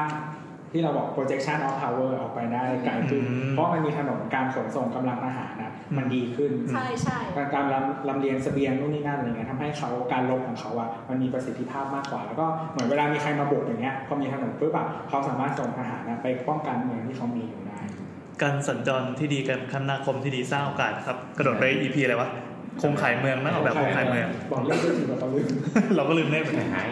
ใช่ เพราะฉะนั้นมันก็จะไปโยงกับเรื่องของไอ้ตัวอีโคโนมิกของโรมันอย่างเงี้ย คือไอ้แบบการลบของเขาการขยายอาณาจักรของเขาอะมันคือวิธีการขยายเศรษฐกิจของเขา ม คือเขาไปลบปุ๊บเขาก็บนสะดมเอา ใช่ พวกรอแมทเทียลมา อืม เอาแรงงานทาสมาอย่างเงี้ย อืม ยึดพื้นที่มา ทีนี้ปัญหาคือเขาเขาก็จะมีแรงงานฟรีเรื่อยๆ อาณาจักรเขาก็จะใหญ่ขึ้นไปเรื่อยๆ อืม นี่ปัญหาคือว่าทำไปเรื่อยๆเนี่ยสภาพมันเอาไม่อยู่ มันมีธาตุอยู่เต็มเมืองไปหมดเลย มีธาตุ ท่าสเนี่ยเยอะมากขนาดที่ว่าสมมติว่าเป็นแค่ในายช่างสร้างก็สามารถมีท่าสเป็นของตัวเอง โอ้โห คือแบบเหมือนน้ำเนี่ยมาเนี่ยก็มีท่าสยืนอยู่ข้างนอกรอ โอ้โห ดูดีอ่ะอยากมีอ่ะ เป็น แล้ว ท่าน เอ้ยอย่างนี้ ขุน เด รำ โบ เลย นี่มีเด็กวัดเป็นสิบคนเลยป่ะ โอ้โห โอ้ ยกเสลี่ยงมาเนี่ย นั่นแหละถ้าพอถึงจุดจุดหนึ่งพอพอธาตุมันเยอะขึ้นเรื่อยๆปุ๊บมันก็เกิดกบฏบ้างเกิดต่อต้านเกิดอะไรอย่างนี้บ้างอย่างเงี้ย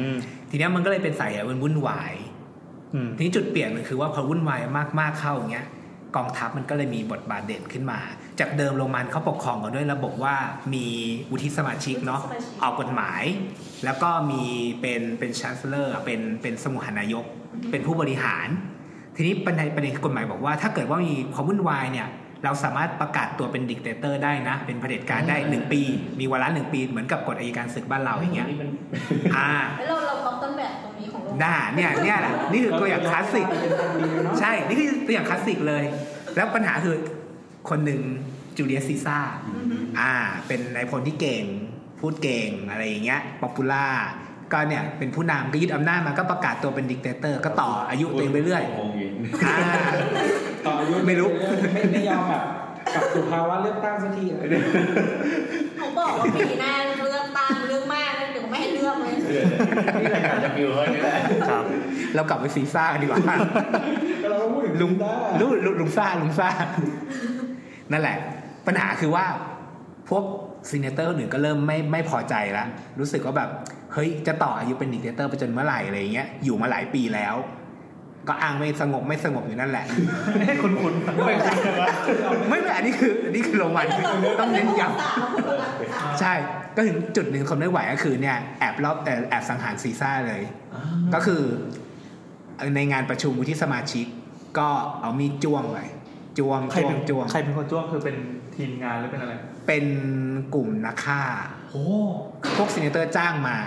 แล้วก็แทงลุมแทงก็ อันเนี้ยเป็นการชนะสูตรศพครั้งแรกที่บันทึกในประวัติศาสตร์ซีซ่าถูกแทง 23 แผล โอ้โห ใช่ แสดงว่ามีความตั้งใจในการฆ่าสูง ใช่ คือผัดกันแทง แทงแล้วก็ออกแทงแล้วก็ออก เฮ้ย ผัดกันแทงไปเล เจ๋ ย งว่ะ ยี่สิบสามแผล เกมออฟโทรน ใช่ นี่แหละมันแย่งโทรนกันนี่แหละ ใช่ก็คือแย่งกันนั่นแหละ แต่ว่าเพลท้ายพอซีซ่าถูกฆ่าปุ๊บ ตัวตัวตัวหลานหลานซีซ่าก็แก้แค้น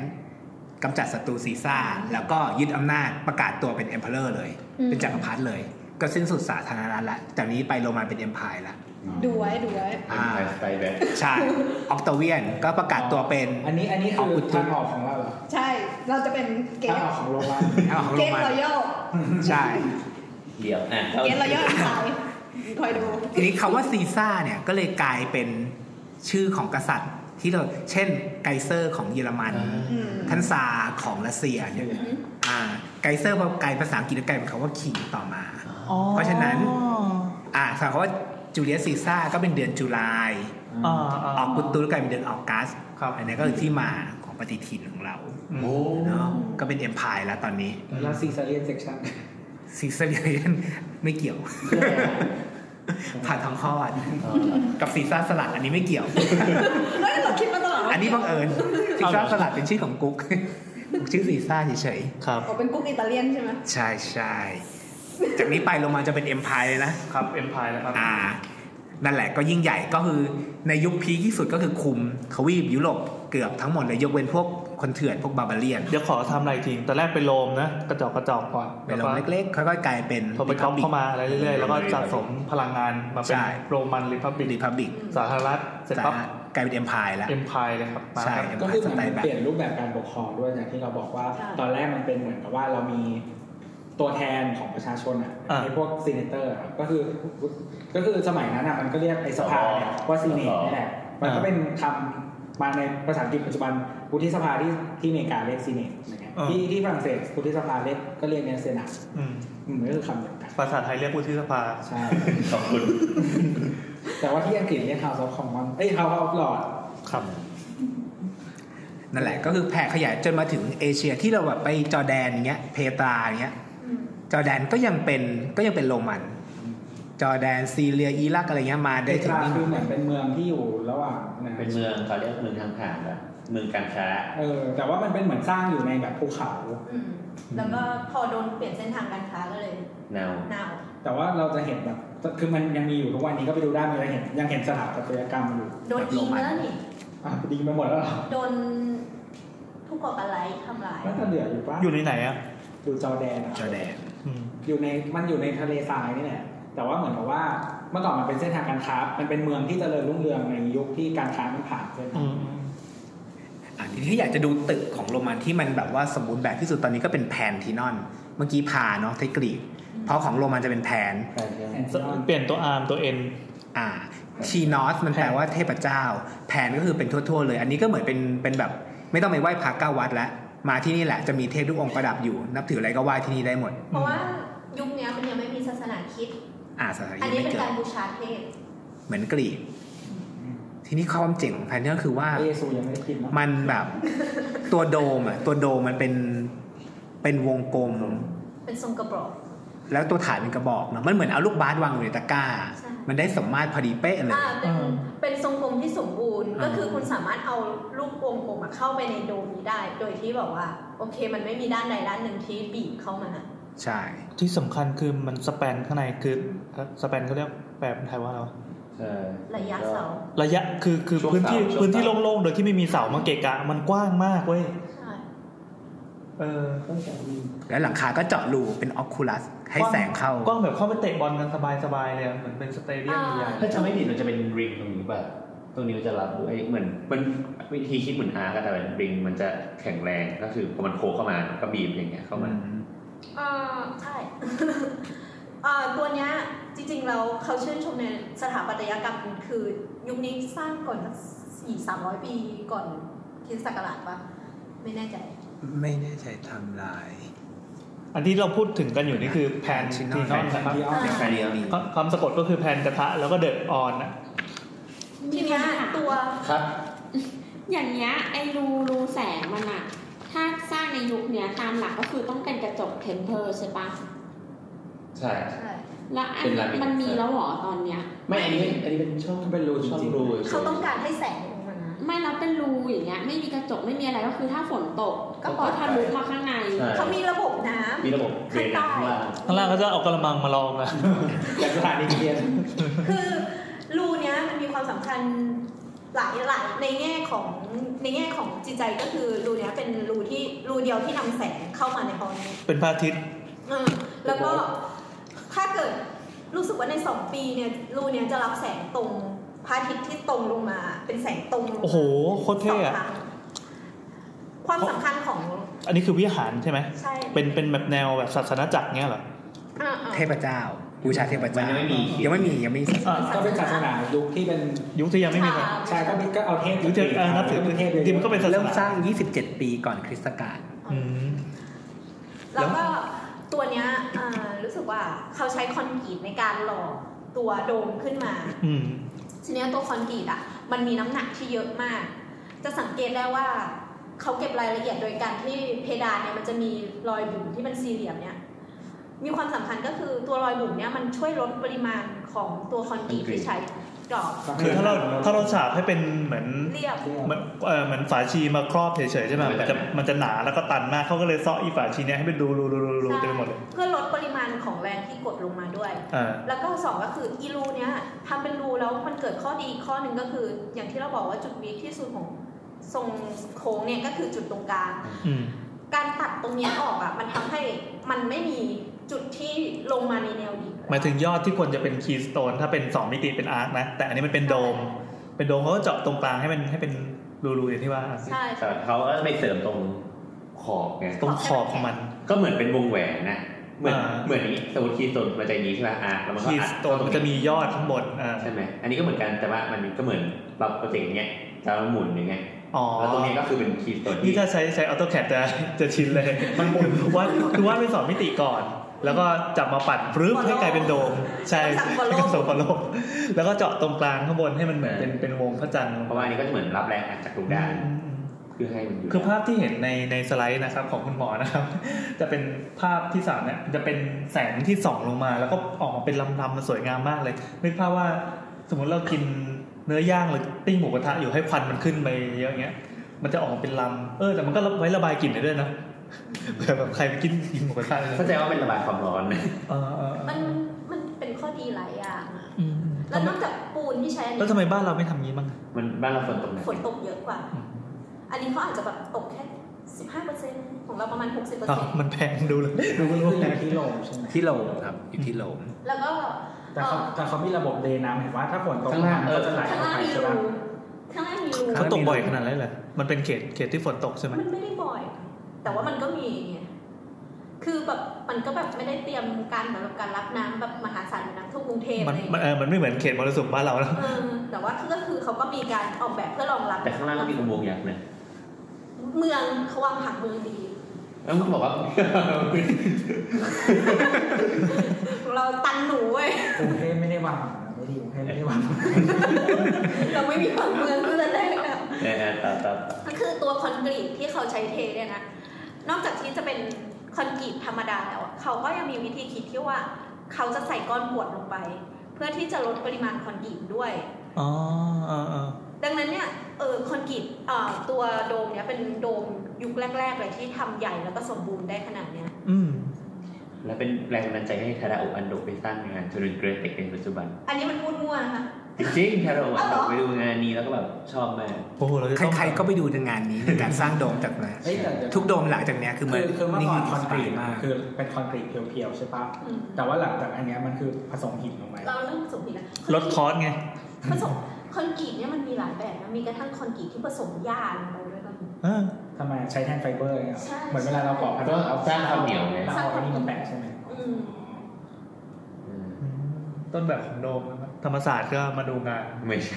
ภาษาไม่ ไม่ ใช่ ได้เป็นรูปนี้ โดม อ่ะ ภาษา อ่ะต่อต่อหมดยัง แล้วมันมาถึงเรียกโดมอ่ะเออทำไมโดมธรรมศาสตร์เรียกโดมมันเป็นรูปดินสออ่ะพี่เขาบอก มันเป็นโดม โดมคือยังไง มันเป็นโดมสไตล์เอ่อโกธิก ก็คือหมายถึงว่าครับครับ วันนี้เราไปพูดเรื่องโกธิกปะ ของโดมหน่อย มีนะอ่ะโอเค ขอคำจำกัดความ จำได้ว่าพอโกธิกนี้เรียนแล้วก็หลับสนิทเลย เดี๋ยวไปถึงโกธิกแล้ว เอ ล่ะ อเอออันไว้อันไว้ อ่า เรื่อง ลง ต่อ มาเลย อ่ะ จบพาร์เทนอนนะ แทนเทนอน พาร์เทนอน อันนี้ก็อย่างที่ว่าโรมันพลาดา ใช่ ต่างที่เรา อันนี้เป็นแนวสถาปัตย์เด่นๆในยุคนั้นเนาะ ใช่ ก็จะมี อ่ะมีโคลอสเซียมในกรุงโรมแต่ไอ้อยังก็ต่างของอย่างของกรีกเนี่ยมันจะเป็นครึ่งวงกลม ของโรมันก็คือเอามาสองสองกรีกไอเทียเตอร์สองมาประกบกัน ก็กลายเป็นวงกลมก็เป็นโคลอสเซียม อย่างอย่างที่บอกเอ่อเมื่อกี้ที่ว่ามีเทยเตอร์ที่อยู่ริมเขาใช่ไหมริมเนินเนินเขาอะที่มันเป็นเครื่องวงกลมแล้วเวทีตรงกลาง แต่ของโรมานี่ อยู่กลางเมือง ก๊อปมานะครับ แล้วก็คูณสอง ปิดให้ล้อม ใช่ เป็นวงกล ม แล้วก็ปล่อยสิงโตคอลอสเซียมคอลอสเซียม เขาก๊อปมาในเรื่องของการใช้หลักการของแอมฟิเทเตอร์ก็คือที่นั่งที่เป็นแบบสเต็ปขึ้นไป อืม เป็นอัศจรรย์ขึ้นไป เออแต่ตัวการที่สร้างอาคารให้สูงขึ้นขนาดเนี้ยเขาใช้อาร์คที่เราพูดถึงนะ อ๋อ ในการซ้อน แปล ขึ้น ว่า ไป ตรงขอบที่มันเหมือนเป็นรถไต่ถังเนี่ย เออ มันสร้างได้สูงแล้วก็มีเข้าใจว่าน่าจะมีสแปนเยอะ เอ่อประมาณ ทั้งหมดมันประกอบด้วยอาร์คเต็มไปหมดเลยอะ ใช่อาร์ตด้วยคณิตศาสตร์ด้วยนะ ด้วยการลดหลั่งกันด้วยนะ เออเออเอ คือ อ ชั้นแรกเนี่ยยังใช้วัสดุเป็นหินอยู่ส่วน อันนี้คือคือปีทาโกรัสเรียนกันแล้วใช่ไหมพวกเนี้ย ชั้นตั้งแต่ยุค ไม่ กี ใช่กรีก จะได้ย้อนกลับไปฆ่าดู เออใช่ใช่ ส่วนชั้นสองชั้นสามเนี่ยของอาร์ตเนี่ยใช้เป็นอิฐกับปูนละเพื่อลดน้ำหนัก อ๋ออืม กำลังกายนะ แล้วก็ บนสุดเป็นไม้ แล้วก็หญ้าฟาง ที่นักไปอ่านมาเออเขาวิเคราะห์กันว่าจริง ๆ แล้วมันอาจจะมีถึง 5 ชั้นด้วยซ้ ฮะ ำอืมที่นั่งอะแต่ว่าชั้นที่5เนี่ยจะเป็นไม้ นั่นไงว่าแล้ว อ๋อมันถล่มไปแล้ว ใช่ใช่ถล่มไปแล้วแล้วก็อาจจะมีหลังคาด้วย อืม อืม โอ้โห อาจจะมีหลัง มันคือ คา สเตเดียมเหมือน ผ้าใบ เออ ใช่มัน เอ คือสอเออ เตเดียม เหมือนในยุคปัจจุ ใช่ บั นี่คือสเตเดียม ระบบของมันอ่ะก็ยังใช้ยังในสเตเดียมทุกวันอ่ะวิธี โอ้โห คิด สุ ใน ดยอก า ด ร ว่ะ เดนคนเข้าไปหรือ นี่ ว่า คือ เอาคนออกมา ต้องมีมนุษย์ต่างดาวมาสอนแน่นอนอะครับมัน เฮ้ยจริงๆมันเป็นนวัตกรรมที่ไม่ใช่วิธีคิดของเทคนิคการสร้างอย่างเดียวแล้วเขามีวิธีคิดของการเซอร์คูลเลชันเพราะว่าอันเนี้ยมันจุคนได้ห้าหมื่นคนอ่ะ โอ้โห รู้ว่าคนเราจะเข้าหรือออกตรงไหน เออ ขนาด เบร ราช คน มังมีจบเลยกี่คนไม่ถึงมา ห้าหมื่นกัน ท่านนึกว่าราชมังคลาสร้างมาตั้งแต่สมัยกี่พันปีที่แล้ว แล้วโดยที่ข้างในอะคือตอนแรกอ่ะเขาวิเอ่อเขาทดสอบดินแถวนั้นว่า เดิมเนี่ยตรงที่ตั้งโคลอสเซียมเนี่ยอาจจะเคยเป็นบึงมาก่อน โดยคนโรมันในยุคโบราณเนี่ยทำทางน้ำอ่ะให้ไหลลงไปในแม่น้ำที่ใกล้ที่สุดตรงนั้นลงไป ก็คือเปลี่ยน ถ่าย เปลี่ยนทางน้ำ ใช่ อืม ด้วยทางน้ำเนี่ยเขาก็ไม่ได้ทำน้ำมันคือการย้ายน้ำก็ยากแล้วใช่ไหม ใช่เพราะ เขาต้อง น้ำล้น ต้องวัดระดับน้ำอ่ะ ครับ ในยุคปัจจุบันของเราเราจะมีเครื่องตลับเมตรที่มีไอ้น้ำเขียวๆอยู่ตรงกลาง ระดับน้ เออ สมัยก่อนก็มีแต่ว่าเป็นโต๊ะ เป็นโต๊ะที่วางแก้วอะ อืม แล้วเขาก็จะวัดว่าวางนี้อ๋อน้ำมันเทไปตรงนี้ เออเออ เอ เออ อ แล้วก็พอเขาสร้างตัวนี้ขึ้นมาเนี่ยแรกแรกเริ่มเดิมทีอะตรงกลางอะมันจะเป็นลานสำหรับการต่อสู้กาดิเอเตอร์มาสู้กันอะ ครับ สอบพอผ่านไปยุคหนึ่งอะตรงลานนั้นก็ถูกเปลี่ยนให้เป็นเขาวงกต อืม เพื่อเพิ่มรสชาติในเกม เกมในโคลอสเซียมอะคือมั ก็ น ยัง เป็ เป็น นเกมซาดิสเหมือนเดิมปะ อืมใช่ก็คือดูคนมาสู้กันเริ่ม อืม แรก คือคนที่โรมันเนี่ย มันก็จะมีทั้งคนที่เป็นนักรบนักรบเป็นอาชีพ อืม กับคนที่ไม่ได้เป็นนักรบมีชีวิตเป็นเศรษฐินีเศรษฐีอยู่ในโรงเนี่ย อืม มีชีวิตสุขสบาย เขาไม่สามารถแบบว่าเห็นสงครามได้ เนี่ยคือแบบเอนเตอร์เทนเมนต์ของเขาในยุคนั้น ที่จะแบบ เล่นอะไรกันบ้างในในสนามเนี่ย มีหลายอย่างมีแบบสู้กันสู้กันแบบตัวตัวๆ หมายถึงคนอันนี้เป็นคนคนๆแล้วใช่ปะ ใช่ อ่า หรือว่าสู้กันแบบเป็นกองทัพ โห อืม เหมือนจำลองสงครามมาลงใน ใช่ นี้ จำลองสงครามมีกระทั่งบทวิเคราะห์ที่บอกว่า จริง ๆ แล้วว่าเขาอาจจะ เพราะว่ามันมีทางน้ำอยู่ข้างใต้เขา อ่า บอกว่าอาจจะมีการเอาน้ำเข้าไปแล้วปิดแล้วทำสงครามทะเลขึ้นมาในนั้น คือมันใหญ่มากไง หมายความว่าเอาน้ำใส่ลงไปเนี่ยเหรอ ใช่ เฮ้ย แต่แต่อันนี้เขาเขาเป็นแค่ อ่าทฤษฎี ทฤษฎี ครับ แล้วก็พอ โอ้ยงี้ไม่งโคตรเก่งแล้วถ้าทำ ใช่พอผ่านไปยุคหนึ่งแล้วอะเขาก็เริ่มพลิกแพลงโดยการที่บอกว่า โอเค เอาสัตว์มามั่งดีกว่า อ่า สัตว์มาสู้ คนเบื่อละ เออแล้วสัตว์วิ่งมาสู้แบบ เป็นพื้นที่รันโล่งๆวิ่งมาสู้กันเริ่มเบื่อแล้ววันนี้ อืม ทำเป็นเขาวงกลอีกหวานให้แอบตื่นเต้นดีเออแล้วก็พอผ่านผ่านๆไปก็มีการใช้ลิฟต์คือต้องการความตื่นเต้นในการสร้างเกมกีฬาในนั้นอะ มึงซาดิสขึ้นเรื่อยๆละ เออมันมันซาดิสยอมรับว่ามันซาดิสแต่ก็บอกความสนุกสนานของคนสมัยก่อนนะมันก็ไม่ใช่หรอวะมัน ดูละครหลังข่าว เออมันไม่ได้ดูละครแล้วอะ ดู ดูข่าว เดินอะไร ข่าวดา เงี้ย รามีชู้ เขาก็คือการ ดูพิเศษ ฆ่ากันให้ดูอย่างเงี้ย อืม เขาประมาณว่าร้อยวันเนี่ยที่เปิดตั้งแต่เปิดนะ มีคนตายไปสองพันคนสัตว์ตายไปเก้าพันตัวแค่ร้อยวัน เฮ้ย ใช่ แล้วเราต้องแบบต้องเคลียร์ต้องเอาน้ำหอมแบบสาดล้างกันทั้งโคลอสเซียมเนี่ยฮะ เหม็นเลือดเหม็น ใช่เพราะมันขาวเลือดคุ้งไปหมดเลยอะไรเงี้ย โห อันนี้คือความบันเทิง อืม ถ้าเป็นทันเน่จะบอกว่ากับความบันเทิงสมัยก่อนคือเย็นกัน ตกเป็นทะเลเดียวกันมาจริง มีไหมมีไหมในสนามนี้มันควรจะบันเทิงกว่าป่าวะ ในทะเลก็จะไปย้อนไปยุคนึงไงยุคที่แบบผู้ชายผู้ชาย มัน ไม่เคย มันไม่ใช่ความบันเทิงอ่ะเขาคือซ่องไม่ใช่เรื่องผิดกฎหมายของเขาอ่ะ อ๋อ อืมมันเป็นเรื่องธรรมชาติอืม โหสุดยอด พูดถึงซ่องแล้วเนยเนี่ย ดูดูสิงโตกัดคนนี่เสียวกว่า ใช่ใช่ก็คือไม่ค่อยเห็น ก็คือมันบางทีมันก็เป็นสัตว์ที่เราไม่เคยเห็นไง อย่าง อ่า เช่นเสือดำเอ่อ อ๋อไปเอาสัตว์แปลกๆมาด้วยอ่า ที่เราเคย เขาเขาขยายอาณาจักรไปเรื่อย มีสัตว์อะสัตว์บรรณาการอะไรเงี้ย อ๋อครับ นี่วันนี้ขายของได้เยอะเลย อย่าอย่าลืมนะดูทอนะ ในหนังตัวอย่างก็มีฉากนี้นี่ที่ไปสู้กัน เมื่อกี้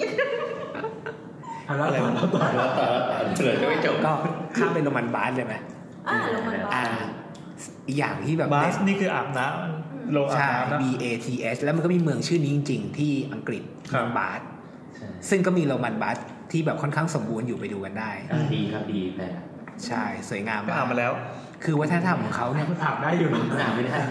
คือมันแบบว่ามีระบบเอ่อน้ำร้อนน้ำเย็น อืม มีแบบมีนวด มีสปาอะไรอย่างเงี้ยมีห้องออกกำลังกายซาวน่ามีหมดเลย โห ซึ่งถ้าเกิดอยากจะจำลองว่ามันหน้าตาประมาณไหนให้ไปที่บูดาเปสต์ อ่า อ่าบูดาเปสต์ไอเชเชนยีบาสเนี่ย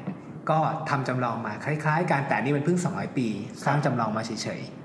ๆเนี่ยก็จะมีแบบเป็นเหมือนเป็นแบบเป็นสระว่ายน้ำกลางแจ้ง มีน้ำวน อืม และส่วนข้างในก็มีเป็นเป็นห้องที่อาจจะมีซาวน่ามีสระน้ำเย็นได้ ก็ลองไปใช้บริการดู แล้วน้ำร้อนน้ำเย็นที่เขาเอามาจากไหนอะ ต้ม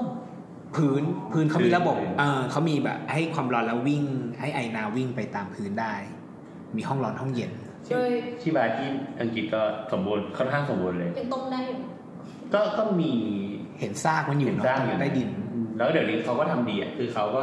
เป็นพื้นแบบเทมเพอร์รามิเนตเออ แล้วก็แบบเดินแล้วก็ข้างล่างก็เป็นพื้นอีกนั่น อืม คือที่ที่เราอ่านมานะ ก็คือแบบเขาก็แยกเป็นชั้นตัวที่เป็นเอ่อตัวบาสเป็นเราจะพูดว่าไง มันเป็นส่วนกลางที่กษัตริย์จักรพรรดิทำให้เพื่อความสุขประชาชน ดังนั้นเนี่ยตัวเนี้ยใครมาใช้ก็ได้ แต่ว่าไม่ได้หมายถึงทาส อืม ทาสจะอยู่ชั้นใต้ดินเพื่อต้มน้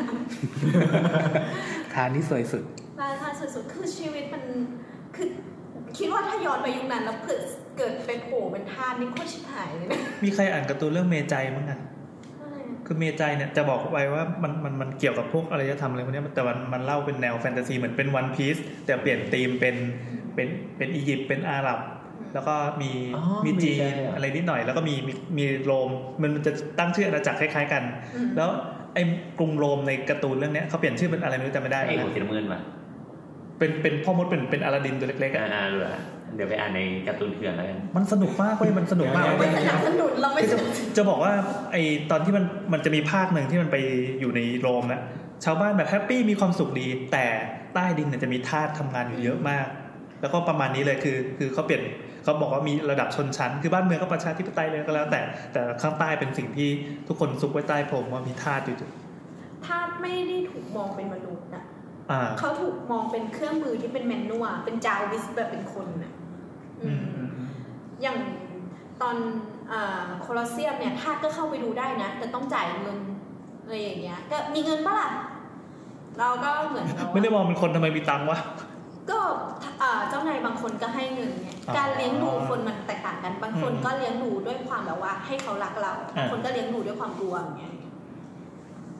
ต่อมาต่อจากโรมันวัดที่มีอะไรนะ ไม่มีแหละ โรมันวัดอ่ะ จะล่มสลาย อีกอันหนึ่งที่น่าสนใจก็คือฟอรัม อืม ฟอรัม ฟอรัมเนี่ย ฟอรัมก็คือพวกเว็บบอร์ดอะไรอย่างเงี้ยนะที่เขาใช้คำนี้ป่ะ หนูหนังจังเลยพี่ ฟอรัมมันแปลว่า Public Square อืมถ้าเป็นสมัยนี้ก็เป็นมอลลเป็นอ่าเป็นโอเพนแอร์มอลลแบบที่ว่าเป็นที่ที่สามารถเป็นตลาดร้านค้าอ่ามีซ่อง มีร้านนวดมีอะไรอย่างเงี้ย อืม เออก็เป็นส่วนหนึ่งที่ทำเพื่อความสุขของประชาชนเหมือนกัน มี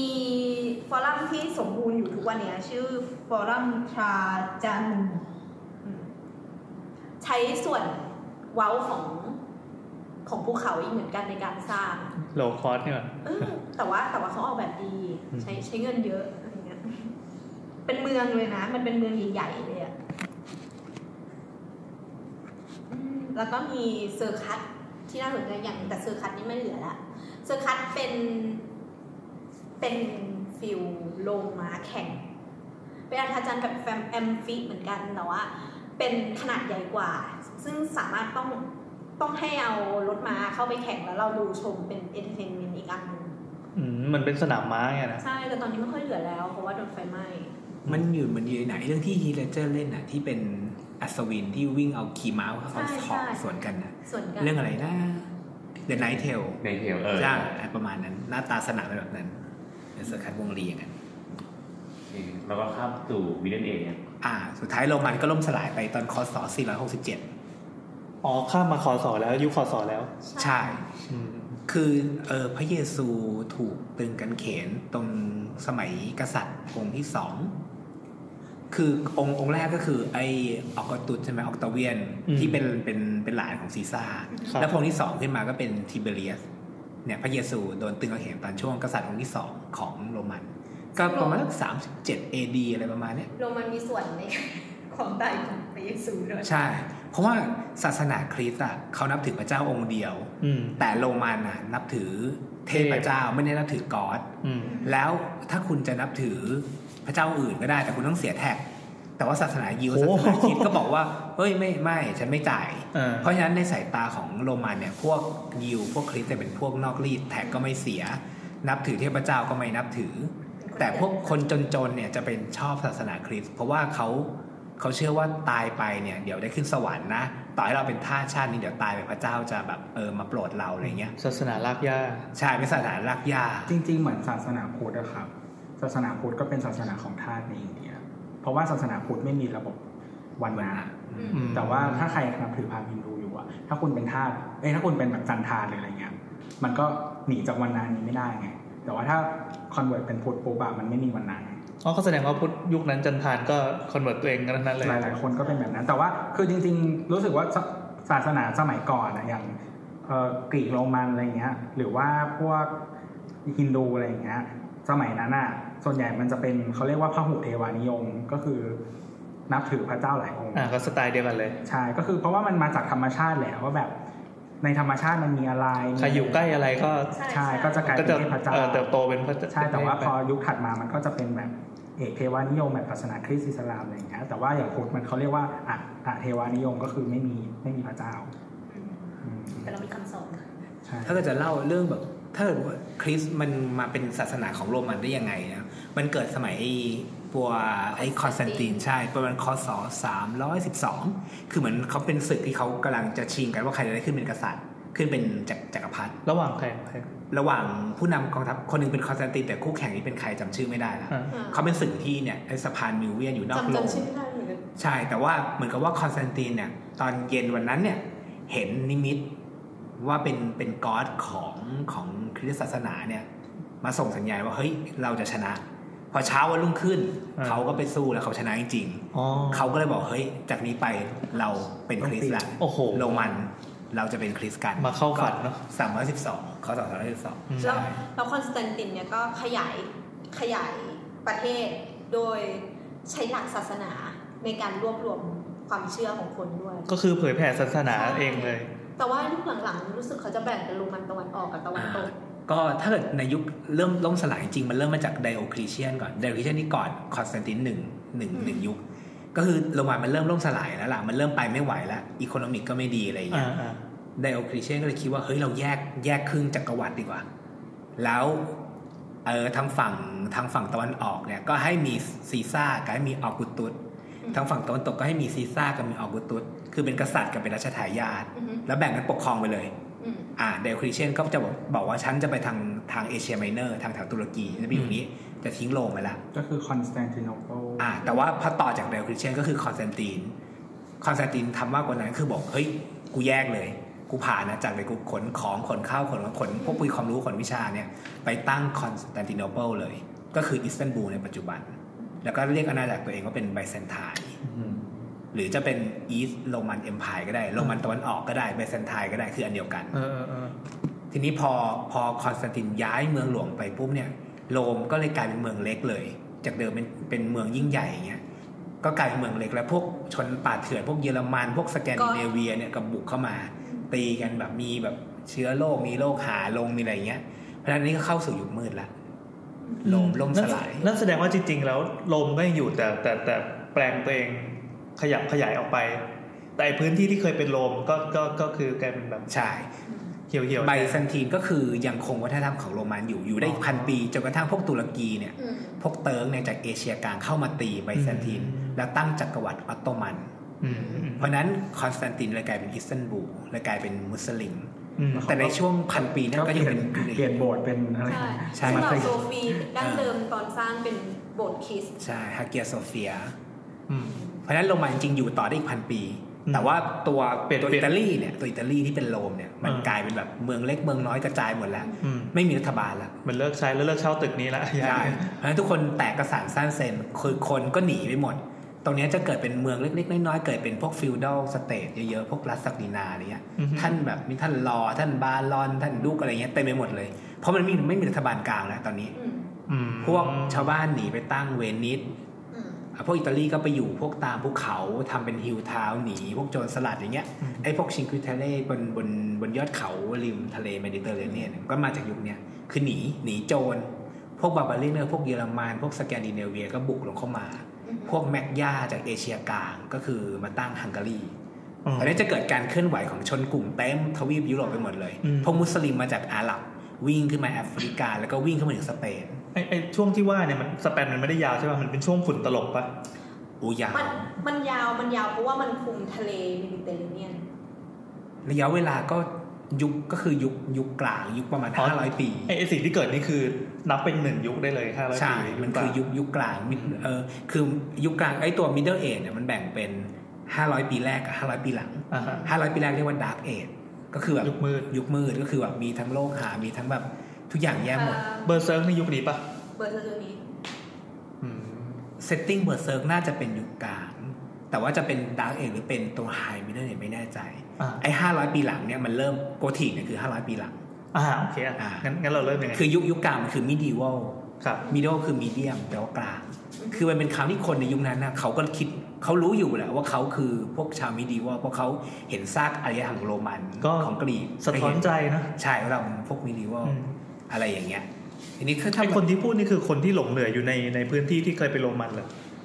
ที่เรียกตัวเองใช่ อ่า โรมตอนนั้นเหลือคนประมาณห้าหมื่นจากเป็นล้านอ่ะคนเหลือเพียงแค่ อืม ห้าหมื่น อ่า ใช่คือมีเหมือนเมืองความตายเลย อ่าโอเค ทีนี้ปัญหาคืออ่ะตอนนี้เราเป็นคริสเตียนแล้ว ทีนี้ปัญหาคือจะแก้ปัญหายังไง คือว่าไอ้โบสถ์ของกรีกของโรมันเนี่ยมันไม่ได้ดีไซน์มาให้ให้คนเข้าไปข้างในอย่างที่บอกตอนแรก อ่า คนอยู่ข้างนอก ทีนี้พอจะหาให้คนเข้าไปข้างในต้องสร้าง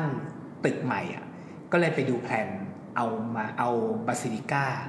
ของโรมันมาเขาบาซิลิก้ามันเป็นเป็นลอคอร์ดเป็นศาลศาลโรมัน ก็เอาเอาเอาเอาแปลนของของโรมันเนี่ยแหละ เอามาสร้างเป็นโบสถ์แล้วก็แล้วก็ตั้งชื่อว่ามันคือโรมานสอันนี้คือสไตล์เป็นสไตล์แรกของของโบสถ์คริสต์สไตล์ก็จะเห็นว่ามันก็จะเป็นแบบกำแพงหนาๆมีหน้าต่างเล็กๆ ทึบๆ ถ้าใครจะไปคนนะครับ พิมพ์คาว่าโรมันนะ R O M N แล้วก็ E S Q U E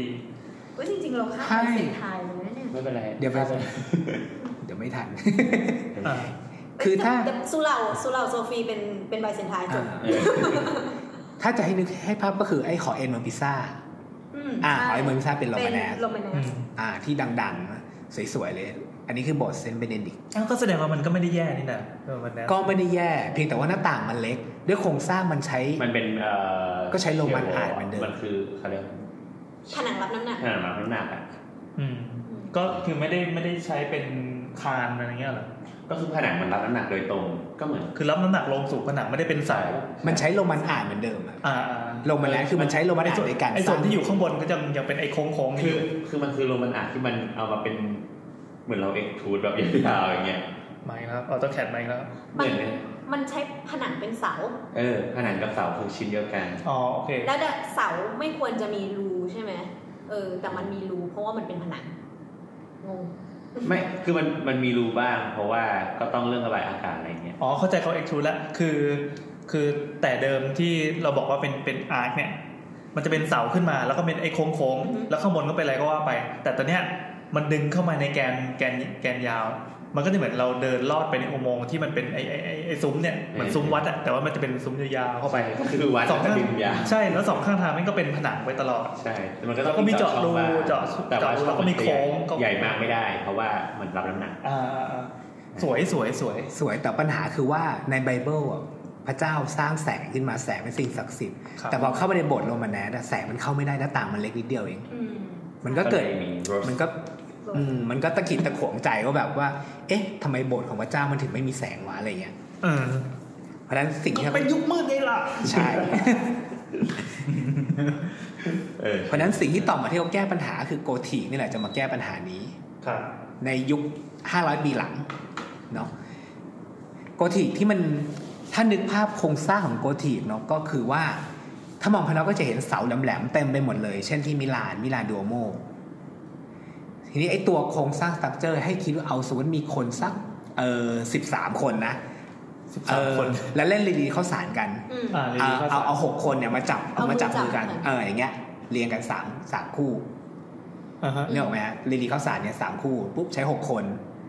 แล้วให้อีกอีกหกคนอยู่ข้างหลัง เด็กเด็กอาจจะมอง ดัน ว่าลี ดันหลัง ดันหลังไว้ สัตว์คือแล้ว ยืนหันหน้าใส่กันแล้วก็เอามือประกบแล้วก็ยกมือขึ้ ยื น นหั สู น ง หน้าใส่กันอ่าก็ อ่า ประ ประ ก ก บบ มือแล้วยกมือขึ้นสูง ไอ้คนข้างหลังก็แตะไหล่ไป อ่าคนข้างหลังว่าแต่ไหลมันช่วยดันตูดเอาไว้ อ่า อ่า แล้วก็คนสุดท้ายไปอยู่ข้างบนเป็นเป็นหลังคาเป็นเพ ปีน ดาน ขึ้นไป ให้ปีนขึ้นไปเป็นกายกรรมขึ้นไป อ๋อ อันนี้คือโครงสร้างของโกธิ อ๋อที่แท้มาจากลีลีข้าวสารเนี่ย อ่าเพราะฉะนั้นข้อดีของมันคือว่าแรงไม่ตกที่ผนังแล้ว เมื่อกี้ผนังมันรับน้ำหนักใช่ไหมฮะคราวเนี้ยแรงมันจะถูกดันออกข้างนอกแล้ว อืม คนที่ตัวรับน้ำหนักคือ คือไอ้ตัวเสาที่ยื่นเข้าไปที่ดัน คือ ตุก แรงมันจะแบกออกมาทางข้างหลัง ใช่ แล้วก็องศาห์มีคนมาช่วยดันไหล ดันตูด ข้างหลัง ไว้อ่าใช่ เพื่อไม่ให้แรงมันแบกออกมาก็ช่วยดันรับแรงรับแรงรับแรงไปเรื่อย เพราะผนังเพราะฉะนั้นผนังมันก็เลยมีช่องว่างให้เราใส่กระจกแก้วสเตนการ์ดเข้าไปได้ อันนี้มันอธิบายดีมากนะ ๆเออเอ เด็ก อ แบบที่ไปเรียนที่ไทยนะ เออทำไมตอนเราเรียนไม่มีอย่างงี้วะ เออไม่มีอะไรง่าย นั่นแหละเพราะฉะนั้นคราวเนี้ยแสงเป็นสิ่งศักดิ์สิทธิ์คราวนี้ศักดิ์สิทธิ์จริงละมี คราวนี้เลยได้ช่องแสงขนาดใหญ่มาก ใช่ช่องแสงใหญ่มากแล้วก็ ไปค้นคำว่าโกธิกนะ G O T H I C ใช่ครับ ไม่แต่แต่ต้องคนดีๆต้องแบบโกธิกอาร์เคเต็กเจออะไร เพราะส่วนใหญ่จะเป็นแบบเอ่อแต่งคอสเพลย์แนวโก ธิกอะไรเงี้ยมันจะออกอะไร โลลิ เงี้ย ต้าอย่างเงี้ย เออ อ่ะครับ มันสักเจตามสิ่งที่พี่เคยเซิร์ชหรือเปล่า เอาเหรอ อ่ะครับผม นั่นแหละถ้าโบสถ์โกธิกที่สวยๆก็ สวยจริง นอส สวยจริง ดามที่ปารีสเนาะ ตอนนี้ก็ยังอยู่ มิลาน ยังอยู่อย่างนี้ใช่ไหม ใช่ เพราะมัน ยังอยู่ มันใหม่นะ สมบูรณ์มาก ครับ โบสถ์พวกนี้ใช้เวลาสร้าง 3 4 0 0 ปีกว่าจะเสร็จ โคโลน ต่อโบสถ์ โคโลน ตาโบสถ์ใช่ โคโลนก็สูงมาก อ่า เออโคโลนคาทีดอลเนี่ยก็จะสูง ก็เป็นโกธิกเหมือนกัน เราเราสังเกตมันง่าย ๆ ตรงที่ว่ามันจะมีอ่าตัวโดมยอดแหลม อืม อืม เพราะว่า อ่าโดมธรรมศาสตร์ โค แล้ว ร นะ ง ค ส รับ ร้างโครงสร้างแบบเนี้ยนี่แหละ คือทำให้มันมีความสูงได้เพิ่มมากขึ้น เพราะว่าโครงสร้างมันเบาขึ้นแล้ว อืม แล้วก็เนี่ยธรรมศาสตร์ก็มาจากนี้แล้วใช่ไหม เพราะว่าปีดีจบกับจบฝรั่งเศสใช่ไหม แต่ว่าตึกที่ดัดแปลงมามันเป็นตึกเหมือนตึกทหารมาก่อน อ่าทหารก็จบฝรั่งเศสครับ ใช่ทหารไทยแล้วก็เรียนฝรั่งเศสกัน เออตัวเนี้ยเป็น แต่สมัยสมัยก่อนอะการศึกษาสมัยคือเมื่อก่อนธรรมศาสตร์มีโรงเรียนชื่อเตรียมธรรมศาสตร์เออแต่ว่ามันมันหยุดไปละแบบเหมือนเด็ก มันเป็นเหมือนโรงเรียนเขาเรียกว่าชั้นเตรียมอุดมศึกษา คือชั้นที่เรียนจบมัธยมแล้ว เรียนเตรียมอุดมศึกษาก่อนแล้วค่อยเข้ามหาลัยใช่ปะคนที่เรียนเตรียมธรรมศาสตร์อะต้องเรียนแบบฝรั่งเศสกับละตินด้วย อืม เอ้ยแต่มันเป็นภาษาพื้นฐาน ของไหนกฎหมาย ของเออของกฎหมายอะเราว่ามันใช่แหละเออสมัยนั้นก็อันนั้นมันอาจจะมีฝรั่งเศสอาจจะมีความสำคัญมากกว่า ทุกวันนี้อืม แต่ว่าโรงเรียนอยู่ไปเลย กลับมาโกธิกครับ อ่าอันเนี้ยก็เป็นอย่างที่พี่เองอธิบาย ใช่ก็ อ่าแล้วข้ามไป ผมสร้างไปข้ามไป อ่าไปสุดท้าย ข้ามไป ก็ข้ามไปแล้ว ข้ามไปละ รีแคปนิดนึงเบเซนไทยเกี่ยวอะไรกับโกธิกเมื่อกี้ ไบเซนไทน์มันก่อนกูทิกนะ อ่าอ่า อ่ะก็เมื่อกี้คือคือเหตุการณ์มันเกิดพร้อมกันแหละ เพราะว่าเมื่อกี้บอกว่าคอนสแตนตินย้ายเมืองหลวงไปอยู่ อืม คอนสแตนติโนเปิลหรืออิสตันบูลในปัจจุบันแล้ว อ่า อาณาจักรตรงนี้เราเรียกว่าไบเซนไทน์ อาณาจักรใหม่นี้ อาณาจักรใหม่ เรียกว่าไบเซนไท ไบเซนไทน์ น์ที่ไปรุ่งเรืองขึ้นมา ใช่ มันก็ยังคงเป็นอาณาจักรโรมันอยู่ดีแหละ ศิลปะก็เป็นแบบโรมันมีความรู้วิทยาการ พูดภาษากรีกกัน ไม่ได้เรียกแบรนด์ตัวเองว่าเป็นโรมันแล้ว บางทีเขาก็เรียกว่าอีสโรมัน โรมันตะวันออก อืม อ่าบางทีก็เรียกไบแซนติน ครับ มีหลายชื่อ ก็ยังมีวิทยาการของของโรมันเก็บไว้ครบอยู่ แล้วเดี๋ยวมันจะส่งกลับเข้ามายุโรปผ่านทางเวนิสอีกทีหนึ่ง แต่ ตามเส้นทางการค้า เออเออ แต่ก่อนที่มันจะถูกพวกเติร์กมาตีมัน ก็แยกตอนนั้นศาสนามันก็แยกนิกายปะ ใช่ ตอนนี้ก็คือเกิดกรีกออร์โธดอก คือแยกกันทางทางโรมก็เป็นละติน เป็นพุทธละติน โรมัน เป็น แค โป ทอลิก เป็นโรมันคาทอลิก ทางนี้ทางไบแซนตินก็เกิดออร์โธดอกขึ้นมา ก็แยกนิกายกันละ จริงๆ พวกศาสนาคริสต์ในฝั่งตะวันออกอะส่วนใหญ่มันจะแบรนช์มาจากออร์โธดอกซ์เลยเพราะว่าของกรีกมันก็กรีกทุกวันนี้มันจะเป็นกรีกออร์โธดอกซ์นะครับ รัสเซียก็ รัสเซียก็จะเป็นรัสเซียออร์โธดอกซ์ ใช่ เวลาเซมินิการของตัวเองนะ อะไรอะ จำชื่อไม่ได้ อืม มีมีมี อ่ะสิ่งที่สำคัญก็ฮาเกียโซเฟียลองเสิร์ชดูว่าสวยดี ฮาเกีย H A G I A โซเฟียก็ S O P H I A นะครับ ไอเสาสี่ด้านนี่มันมีอยู่แล้ว ตอนที่ ไม่ เป็น ไม่ มันสร้างทีหลังใช่ปะ ตอนเป็นสุเหร่า อ๋อเป็นเป็นมินาเดชใช่ไหม เคยเคยฟังเขาบอกว่าไอเสาเนี่ยข้างๆเนี่ยมันเหมือนกับ เหมือนเวลาเราทำเนี่ย เป็นมือที่ยกลงไปอะเนาะตอนละหมาด ใช่ อืม เคยเคยอ่านมานะไม่น่ใจ แต่จริงๆมันมันคือฟีเจอร์เหมือนมินาเดชในบทไอยในสุเหราปกติปะที่มันจะมีหอสูง กระจายเสียง ๆใช่ อธิบายให้เห็นภาพนิดนึงคือตัวสถาปัตยกรรมมันจะเป็นเหมือนเป็นโดมตรงกลางนึกภาพเหมือนสุเหร่าแล้วกัน แล้วก็มีเสาที่ตั้งเป็นเสามุ้งขึ้นสีด้านสูงสูงๆแล้วยอดหอคอยแหลมเหมือน มันจะคล้ายๆนี้ไหมอ่ะเออ Rocket Rocket Man ไม่ใช่นะ เออเหมือนจรวดตั้งอยู่สี่อันจริงๆรอบรอบสี่ด้านเออเหมือนทัชมาฮาลไหมอะไรแบบนี้ไหม เอ่อ มีเสา ที่มีเสาตั้งอยู่สี่ด้านนะเพื่อให้คนฟังเป็นออกคือคือตรงกลางเป็นโดมแล้วก็ แต่ว่าโดมอันนี้มันจะใหญ่กว่าทัช เออ มาฮาลมาก เออใช่ หมายถึงว่า ใช่ โดมขนาดของโดมเทียบกับ proportion ของตึกอะ เออ จะใหญ่กว่าทัชมาฮาล แต่ที่ชุดสวยๆไม่ค่อยสวย ไม่สวยไม่สวย เออ คือจริงๆแล้วมันเป็นอาคารที่ที่มีข้อผิดพลาดเยอะอะ เหรอเออเอ เอ อ อ ถึงว่าดูดูแล้วไม่รู้สึกว้าวเท่าไหร่ รู้ไหม แต่มั ว่าน แค่ ไอ้ ใหญ่นะ ข้างๆที่มันต้องขยายมา เป็นเพราะว่าโครงสร้างอะมันปิดออก มันแบก เออ มันแบะออกเขาเลยแบบว่ายุคหลังๆก็ต้องสร้างอะไรมาค้ำมาค้ำ อ๋อต้องดันมันเออเออมันก็เลยดูแบบผิดส่วนผิดส่วน ถ้าเห็น เอาเป็นว่าเมื่อกี้ใครใครจะไปค้นค้นหาเกียร์อะไรไม่ต้องค้นเลยนะไม่ต้องเลย มันมันสวยในแง่ของศาสนา อ๋อ มันเป็นแหล่งมันเป็นแหล่งศาสนา ก็คือถ้าถ้ามองในจากด้านบนลงไปอ่ะไอตัวคำก็ไม่สมมาตรด้วย เพราะว่า อ๋อ แรงที่ที่ทำมันไม่ไม่ได้สมมาตรกันไง อ๋อ การวิบัติของอาคารนะครับ คือมันดีไซน์ไม่ดีใช่ไหม ครับ มันมันไม่ได้ถูกคิดมาตอนแรกก็เหมือนกับว่า มันใช้เวลาสร้างนานใช่ไหม อืม ทีเนี้ยบางที พวกวิศวกรเก่งๆ ตายหาไปไม่หมด เอ แล้ว อสร้างไปสร้างจนสถาปนิกตายอ่ะ เออเออ ก็คือแบบว่าต้องสร้างไปบางทีก็แบบว่าเอ้ยอยากเพิ่มหน้าต่างก็เพิ่มเพิ่ม แหมต่อเติมนะครับ EP ที่แล้วนะครับ ต่อเติมให้ขออนุญาต ไม่แต่ว่ามันมี significant ในเรื่องของเป็นสัญลักษณ์ป้าหมายถึงว่าแบบจากการ convert ศาสนา อ่าฮะ หมายถึงว่ามันเป็นสัญลักษณ์ คือมันเป็นเหมือนแบบ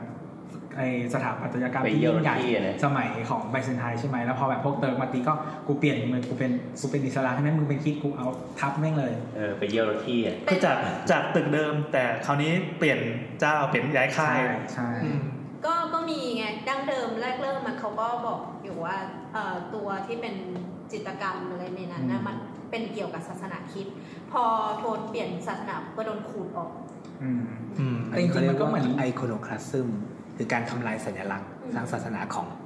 ไอ้กรุ๊ปก่อน อืม เหมือนบอมกราฟฟิตี้อะไรเงี้ย อ๋อเออว่ะ เพราะทุกครั้งที่เปลี่ยนมันจะโดนอย่างนี้หมดเลย ใช้ข้อบอกได้ ใช่ เวลาโปรเตสแตนต์บุกยุโรปอย่างเงี้ย ก็ทำลายแคทอลิกก็แบบเดียวกัน ก็คืออา ลูกปั้นพระแม่มารงมารีก็ถูก โอ้ ลิ ย ก เสียดายจังเลยอ่ะ เหมือนเวลาเราค้นชื่อโรงเรียนเราก็มาค้นชื่อทับ เออ ใช่ ก็เป็น พ่ กา อ ร กูพ่อคน นั้นคน ที่ปทุมอ่ะนิกทุมโนทุมนิกทุมโนทุม ใช่เหมือนกันแหละไอคโนคลาสซึม เออเออเออ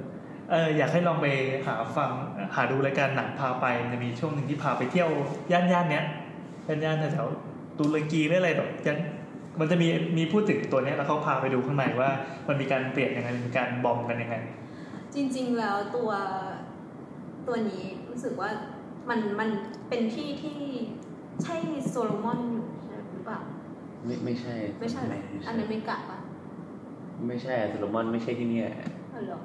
จำไม่ ไม่ ได้ เป็นไรข้ามไปเออ อ่ะสุดท้ายไบเซนีก็ถูกออตโตมันยึดครองไปจบ ครับ กลับมาสู่เรเนซองส์ดีกว่าครับอิตาเลียน นี่เรากระโดดกลับมาอิตาลีอ่ะ กลับกลับมายุโรปแล้ว ใช่ เมื่อกี้มันตัว คือไบแซนตินกับมิดได้กับมิดิวอลมันคือเหตุการณ์เดียวกันไทำลายเดียวกัน กดพอนักเซน ก็ถ้าเกิดเป็นคิดเป็นคอสอก็ประมาณ 500 ถึง 1,400 ที่ยุโรปตกอยู่ในยุคกลาง เออเออเออ 500 ถึง 1,400 พอ 1,400 ปุ๊บเนี่ยคือเข้าสู่เรเนซองส์ละ คือเราสงสัยมาตั้งนานแล้วว่าทำไมศิลปะวิทยาการในยุคโรมันในยุคกรีกอะซึ่งมันโหโคตรเจริญรุ่งเรืองนึกภาพว่าแค่อีโรงอาบน้ำก็ดูแบบหรูหราในในตอนนี้เราไปมองยังโห มันยิ่งใหญ่มาก แต่วันหนึ่งมันหายไปหมดเลยก็ก็เมื่อกี้ก็ได้คำตอบละแต่พอมันหายปั๊บในที่สุดมันก็ต้องมีวันฟื้น ใช่ มันจะกลับมาทางเวนิส กลับมาทางเวนิส ใช่ คือในระหว่างที่ไบแซนตินเก็บความรู้เอาไว้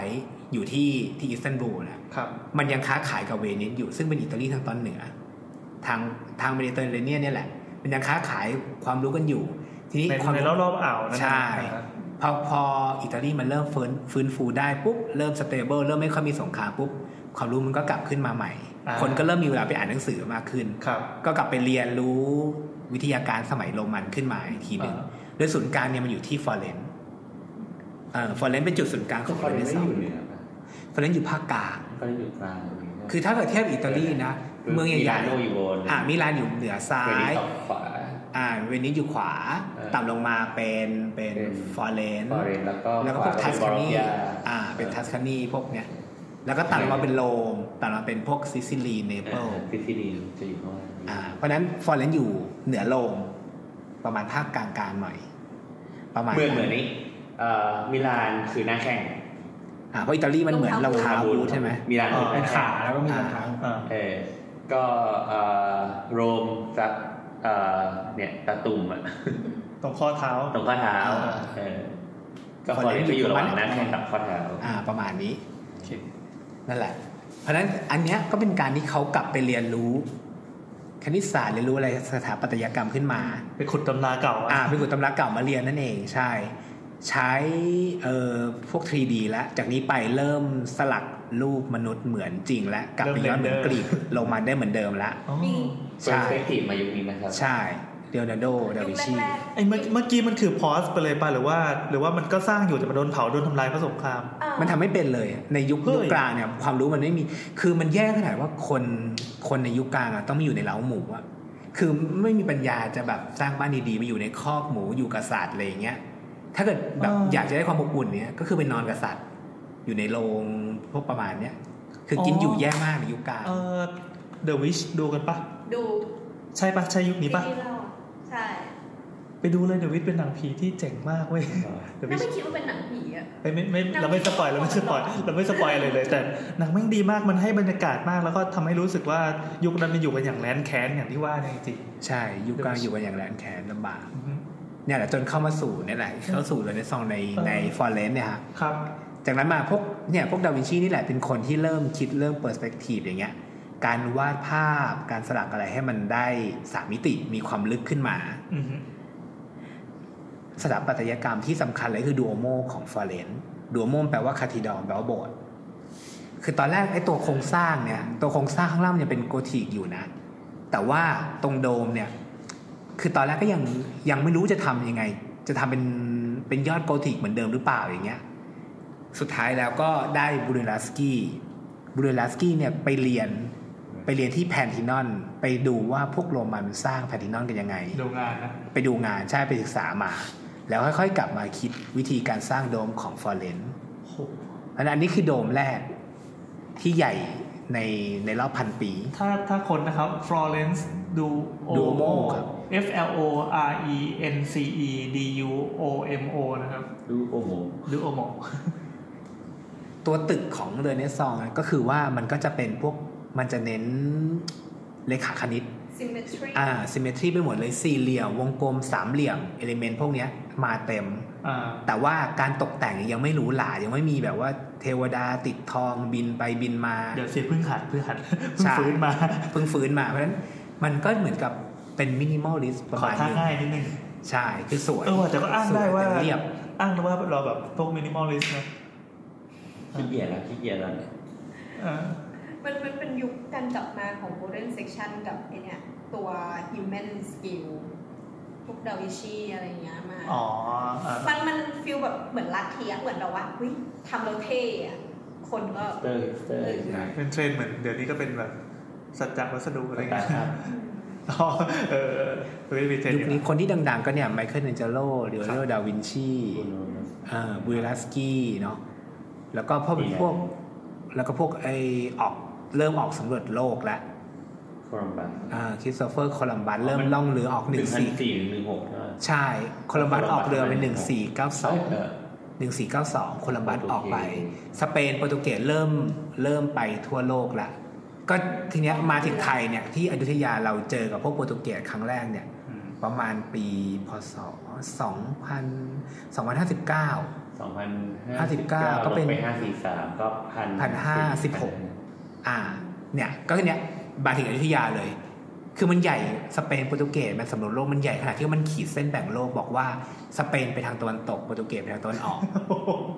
อ่า มันต้องขีดเส้นสัญญาโปรก็ต้องไปตั้งเป็นกรรมการให้บอกว่าเนี่ยคาเดซิยาว่าเนี่ยขีดเส้นตรงเนี้ย อืม เพราะฉะนั้นสเปนเนี่ยไปตะวันตกก็ไปอเมริกากลางไปเม็กซิโก อ๋อ ไปอเมริกาใต้ อ๋ออ๋อ ส่วนโปรตุเกสลง ตามแหล่งกลุ่ม อ่าลงอเมริกาใต้ได้แค่บราซิล อ่า เวลาดูภาษาที่ใช้ในอเมริกาใต้ปัจจุบันเนี่ย ก็เลยเป็นภาษาสเปนส่วนใหญ่ยกเว้นบราซิล ที่พูดโปรตุเกส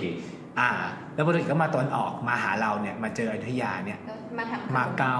อ่าเนี่ยเท้าท้องกีบม้าก็มายุคนี้แหละ ทองหยิบทองหยอดเนี่ย ใช่ ไปโปรตุเกส เคยคุยกับ เจอได้ ลุง หน้าตาเหมือนกัน เคยคุยกับลุงถวันเนี่ยถวันดัชนีบอกเนี่ยแหละเนี่ยคาราเมลเนี่ยคาราเมล นั่นแหละ ก็จนจนเออสเปนมาเจอกับโปรตุเกสที่ที่ฟิลิปปินส์คือสเปนไปอเมริกายึดอเมริกาทั้งทวีปแล้วก็เลยต่อมาข้ามมหาสมุทรมาเจอฟิลิปปินส์ อืม ประเทศฟิลิปปินส์ก็มาจากที่ของคิงฟิลิปที่สองสเปน โอ้ยนี่เพิ่งรู้ ใช่ใช่สเปนมายึดอาณานิคมที่ฟิลิปปินส์400 ปีอะ โอ้โหคนเขาเยอะขนาดไหนวะแบบปล่อยคนไปอ่ะอย่าอย่าอย่าอย่าหยอดเลยคนสเปรย์ไปเรื่อย คือ ใช่ เหมือน ของโลก เหมือนเป็นยุคหนึ่งอะยุคหนึ่งก็คนมีรถม้าเยอะอะไรเงี้ยยุคนี้ก็เป็นเรือ แบบเดิม ใช่ไอเนี่ยไอตัวถ้าดูหนังก็ ยุคเรายุ เดียวไพเรตไพเรตออฟเดอะแคริเบียน ๆอืม อ่าเราจะเห็นกองเรือกองเรือสเปนที่เป็นเอ่อนกเป็นเป็นเหยี่ยวสองหัว อือฮึ เป็นกองเรือที่ยิ่งใหญ่ในคาบสมุทรแคริบเบียน นั่นแหละ อันนี้ก็เป็นเป็นยุคสำรวจโลกละ สำรวจโลก ใช่ แบบ national geo ฟังดูน่ารักเลย อ่าแล้วลองดูรูปปั้นของไอ้เนี่ย ตัวไมเคิลเจเลอร์รูปปั้นเดวิดอะฮะอันนี้คือสะท้อนของไอ้จิตวิญญาณของเรเนซองส์เลย จะเห็นว่ายืนโพสเท่ๆเนาะยืนแล้วก็ในมือเนี่ยจะถือถือหินอยู่ ครับ ตำนานตำตำนานเนี่ยมันเป็นตำนานของยิว คือเดวิดเนี่ยเป็นเป็นยิวที่ว่าจะล้มยักษ์โกไลแอดอ่าที่มาบุกหมู่บ้าน ทีนี้ลองดูหน้าของของเดวิดเนี่ยตาเนี่ยเขาก็จะแบบเหมือนกับครุ่นคิดอย่างเงี้ย ที่มือเนี่ยมือของเดวิดจะใหญ่กว่าปกติใช่เป็นแฮนด์ออฟกอดมันสะท้อนสปิริตของเรเนซองส์เหมือนกับว่า มนุษย์อ่ะได้รับพรสวรรค์มาจากพระเจ้าแล้ว ในยุคกลางเราต้องแบบไปสวดภาวนาในโบสถ์ตลอดเวลาอย่างเงี้ย แต่เรเนซองส์ไม่ต้องเราใช้สกิลที่เรามีที่พระเจ้ามอบให้เนี่ย แล้วจูเลย ทำอะไรกันดีกว่า แล้วจู่ จูก็ยังเล็กเหมือนเดิม ฉลาด ประเด็นเดิม นั่นแหละ อันเนี้ยคืออันเนี้ยคือจิตวิญญาณของเรเนซองส์ก็คือเป็นฮิวแมนิซึมนั่นเอง โอ้ปั้นเส้นเลือดตรงข้อมือด้วยอะ ใช่ เอ๊ะอันนี้มันเป็นแกะสลักใช่ไหม แกะ อ่าแกะ เคยไปไม่เคยไปดูในในรูปะโหไม่งแบบงานหินอ่อนนี่คือละเอียดแบบ ละเอียดมาก เหมือนเหมือนแบบเนื้อมนุษย์เลยอะ เพราะว่าเขาผ่าศพ คือจริงๆตอนนั้นน่ะเขาห้ามผ่าศพ แต่ว่าไมเคิลเจโลแอบผ่าศพเพื่อดูว่ากล้ามเนื้อคนมันยังไงกันแน่ เคยดูสารคดีอันหนึ่งที่เขาคือเขาไปเปิดอู่ห้องใต้ดินของไมเคิลเจโร่อะแล้วยังเจอกระดาษที่ไมเคิลอะสเก็ตอยู่อะก็แบบมีรูปศพที่เป็นแบบรู้เลยว่าเป็นศพอะ อืม ทุกวันนี้ก็มีงานอดิเลยแบบนี้ใช่ไหม ใช่ เพื่อศึกษาหลายกล้ามเนื้อ สวยงาม โอ้โห อ่า อันรูปปั้นเดวิดนี่ตอนนี้มีอยู่ปะ อยู่ที่ฟอร์เรน อืม อ่าไปดูได้เลย ตัวแค่ไหนครับ อุ้ยสูงมากตัวใหญ่มาก คือเราเคยคิดว่าเดวิดเนี่ยอยู่ที่แค่หน้าสมุดวาดเขียน อะไม่ได้เป็นรูปปั้น อ๋อ แล้วแล้วมีผู้หญิงอีกคนหนึ่งใช่ปะที่สมมติว่าเขียนอะ เอ ชื่อ อ อะไรนะ อะไรวะ เทพี เอ่ออะไรวะ ที่แขน วีนัสเหรอ ที่แขนไม่มีแล้วอะ วีนัท วีนัสวีนัสเออวีนัส ใช่ แต่วีนัสแต่ละยุคก็ไม่เหมือนกันนะ อืม วีนัส อ่ะ ส่วนวีนัสของ ถ้าลองเทียบรูปรูปปั้นของสองยุคยุคกลางกับยุคของเรเนซองส์ถัดไปฮะเนี่ยจะเห็นความต่างเล โอ้ ย โห เพียต้าเนี่ยมันคือมันคือ ที่ ปางหนึ่ง P I E T A นะครับ ใช่ เพียต้า เพียต้าก็คือปางที่ปางที่ว่าพระเยซูตายนอนบนตักของพระแม่มาเรีย อ่า ในยุคกลางเนี่ยก็จะเห็นว่าแบบมันไม่สมจริงเลยมันแบบดูแค่แบบมันเป็นแค่ซิมโบลิกอะไรเงี้ยแต่ขณะที่แบบเพียต้าของไมเคิลแองเจโลเนี่ยจะเห็นเลยว่า มันเหมือนคนจริง ๆ มันมีน้ำหนัก เวลามือลงตรงมือของพระแม่มาเรียจับของพระเยซูอะจะเห็นว่าเนื้อพระเยซูมันหดเข้าไปตามตามรอยมือของพระแม่มาเรียด้วย ตัวผ้าตัวอะไรก็มีมันวาวตลอดเลย อืม นี่คือความสมจริงนี่ความ 3D ของเรเนซองที่ทำได้ ก็เหมือนกับไปย้อนยุคเหมือนสมัยกรีกที่ทำได้สมจริงมาก ในภาพวาดของ The Last Supper ของเลโอนาร์โดดาวินชีจะเห็นว่า อันเนี้ยเริ่มมีเปอร์สเปกทีฟแล้ว จะเห็นเส้นเส้นนำสายตามุ่งไปหาพระเยซูเลยมีความลึกเข้าไป อืม The Last Supper เป็นคน 13 คน พระเยซูอยู่ตรงกลาง ไม่ใช่ อ่าไม่ใช่ พระเยซูอยู่ตรงกลาง แล้วก็แบ่งเป็นกลุ่มละสามสามสามสามสี่กลุ่ม ครับ ทุกอย่างสมมาตรมีความลึกข้างหลังมีแสงเข้ามา เนี่ยแหละ อันนี้คือเทคนิคที่เรียวโดใช้ใช้แมทจริงๆเขาเหมือนก็มีคนเขาลองศึกษาว่าตอนล่างอะ่ะ เหมือนเรียวโดใช้ลากเส้นนำสายตาลากลากเหมือนตีตีสเกลลงไปในภาพนี้จริง ๆ อะไรอย่างเงี้ย เคยดูอ่านอ่านหนังสือดูอะคือสมัยก่อนอะเวลาเขาจะวาดเปอร์สเปกติฟอะเขาจะมีเครื่องมือชนิดหนึ่งที่เป็นอ่าไม้ตีเป็นกระดานแล้วก็เป็นเชือกทำเป็นช่องแล้วเขาก็วางแล้วก็มอง เออเออเออใช่ใช่ เพื่อเพื่อให้ดูอันมาตราส่วน เหมือนกล้องอ่ะเหมือนกล้องเป็น ที่มีที่มีกริดเนี่ยหรอ เออ เป็น ใช่เป็นซ้อนเอ อื ง ม ก็ดูแล้วเออก็เป็นเส้นแบบนี้ก็จะเป็นกริด มันสองพันสองพันลังเบียร์ที่เอาเชือกมา เออเอออย่างนั้นนะใช่ เออ ดูไปเป็นแบบเปิดกระติบแล้ว อั ก็ นนี้ก็จะเป็นยุคแรกเลยที่เขาวาดรูปแล้ว ใช่ มีความลึก ใช่ ไหมครับ เรือสองคืออยู่ที่มีเปิดเป็นครั้งแรก อืม อีกภาพที่ดังคือโมนาลิซาก็คล้ายๆกันเรียวโดดาวินชีเหมือนกัน โมนาลิซาครับ ก็จะเห็นว่าเนี่ยก็เหมือนกันก็คืออยู่อยู่ในท่าโพสที่แบบนิ่งๆ สเตเบิลมีสามมิติมีฉากหลังที่ลึกเข้าไปอย่างเงี้ย มีความงามแบบนี้ไง อ่า นี่คือความงามของของยุคนั้นแหละของยุคเรเนซองส์เลย อวบ นิ่งสงบเซนอะไรอย่างเงี้ย ประมาณนี้ แล้วทีนี้เดี๋ยวตัดข้ามไปเลยก็ได้ครับวันนี้ว่าจะเป็นรูปต่างๆ ให้เทียบกันดูแล้ว อ๋อ ก็ที่ปัญหาคือที่เรเนซองส์มันเกิดขึ้นมา ที่มันทำให้เกิดการแยกนิกายโปรเตสแตนต์เพราะว่าพอคนมันเริ่มฉลาด มันเริ่มมีเหตุผลเริ่มตั้งคำถามมากขึ้นเนี่ย มาร์ตินลูเทอร์เป็นพระของเยอรมนี เริ่มตั้งคำถามว่าเฮ้ยทำไมโบสถ์รวยจังทำไมโบสถ์ขายใบไถ่บาป อ่าฮะ เออ ดรา คือ ม่ามาแล้วครับ ใช่เริ่มตั้งคำถามกับโบสถ์กับคริสตจักรอะไรอย่างเงี้ยทีนี้เออแล้วประกอบกับเทคโนโลยีสมัยนั้น มันเริ่มมีไอ้แป้นไอ้พิมพ์ติ้งของกูเทนเบิร์กอะแท่นพิมพ์ อือืม นี่ เครื่องพิมพ์ของคุณ ใช่เพราะฉะนั้นความคิดของมาร์ตินลูเทอร์มันถูกแพร่กระจาย อย่างรวดเร็ว ไปอย่างรวดเร็วใช่แล้ว ก็ ก็ เนติวิทย์หรือไง ประมาณนั้น แล้วกษัตริย์แต่ละเมืองเนี่ย ก็เอาด้วยกับมาร์ตินลูเทอร์ เพราะว่า อ๋อ แทนที่ว่าตอนนั้นน่ะโป๊ปอะยิ่งใหญ่ที่สุดในทวีปยุโรปแล้วอะใครจะได้ขึ้นเป็นกษัตริย์เนี่ยโป๊ปมีอำนาจเหนือกว่ากษัตริย์ในแต่ละประเทศในแต่ละเมืองอีก โอ้ เพราะฉะนั้น คือถ้าไม่ได้รับการยอมรับจากปุ๊บก็ไม่สามารถ ก็ไม่ได้ใช่โป๊ปมีสิทธิ์ที่จะบอกว่า excommunication คือตัดการสื่อสาร ตัดการสนทนากับกษัตริย์องค์ไหนอ่ะกษัตริย์องค์นั้นแทบอยู่ไม่ได้เลยไอ้ excommunication ก็เหมือนไอ้จอห์นวิกมันโดนในภาคภาคสุดท้ายอ่ะได้ดูไหมจอห์นวิก ยังไม่ได้ดูเลยอะภาพใหม่ มันอารมณ์เหมือนไล่ออกจากศาสนา เออไล่ออกจากศาสนา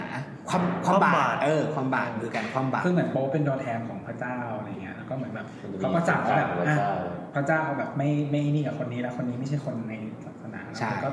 โดนบูลลี่เลย แล้วคือคนอื่นก็แบบอ่ะประชาชนแบบศรัทธาศาสนาอยู่ไหมอ้าวคนนี้มันไม่ไม่ได้อยู่ในศาสนาเราแล้ว มันก็ คิงก็เป็นหมาไปเลย ใช่ ใช่เพราะฉะนั้นตอนนั้นเนี่ยโป๊ปอะเขาเรียกว่า pontific maximus ก็คือว่า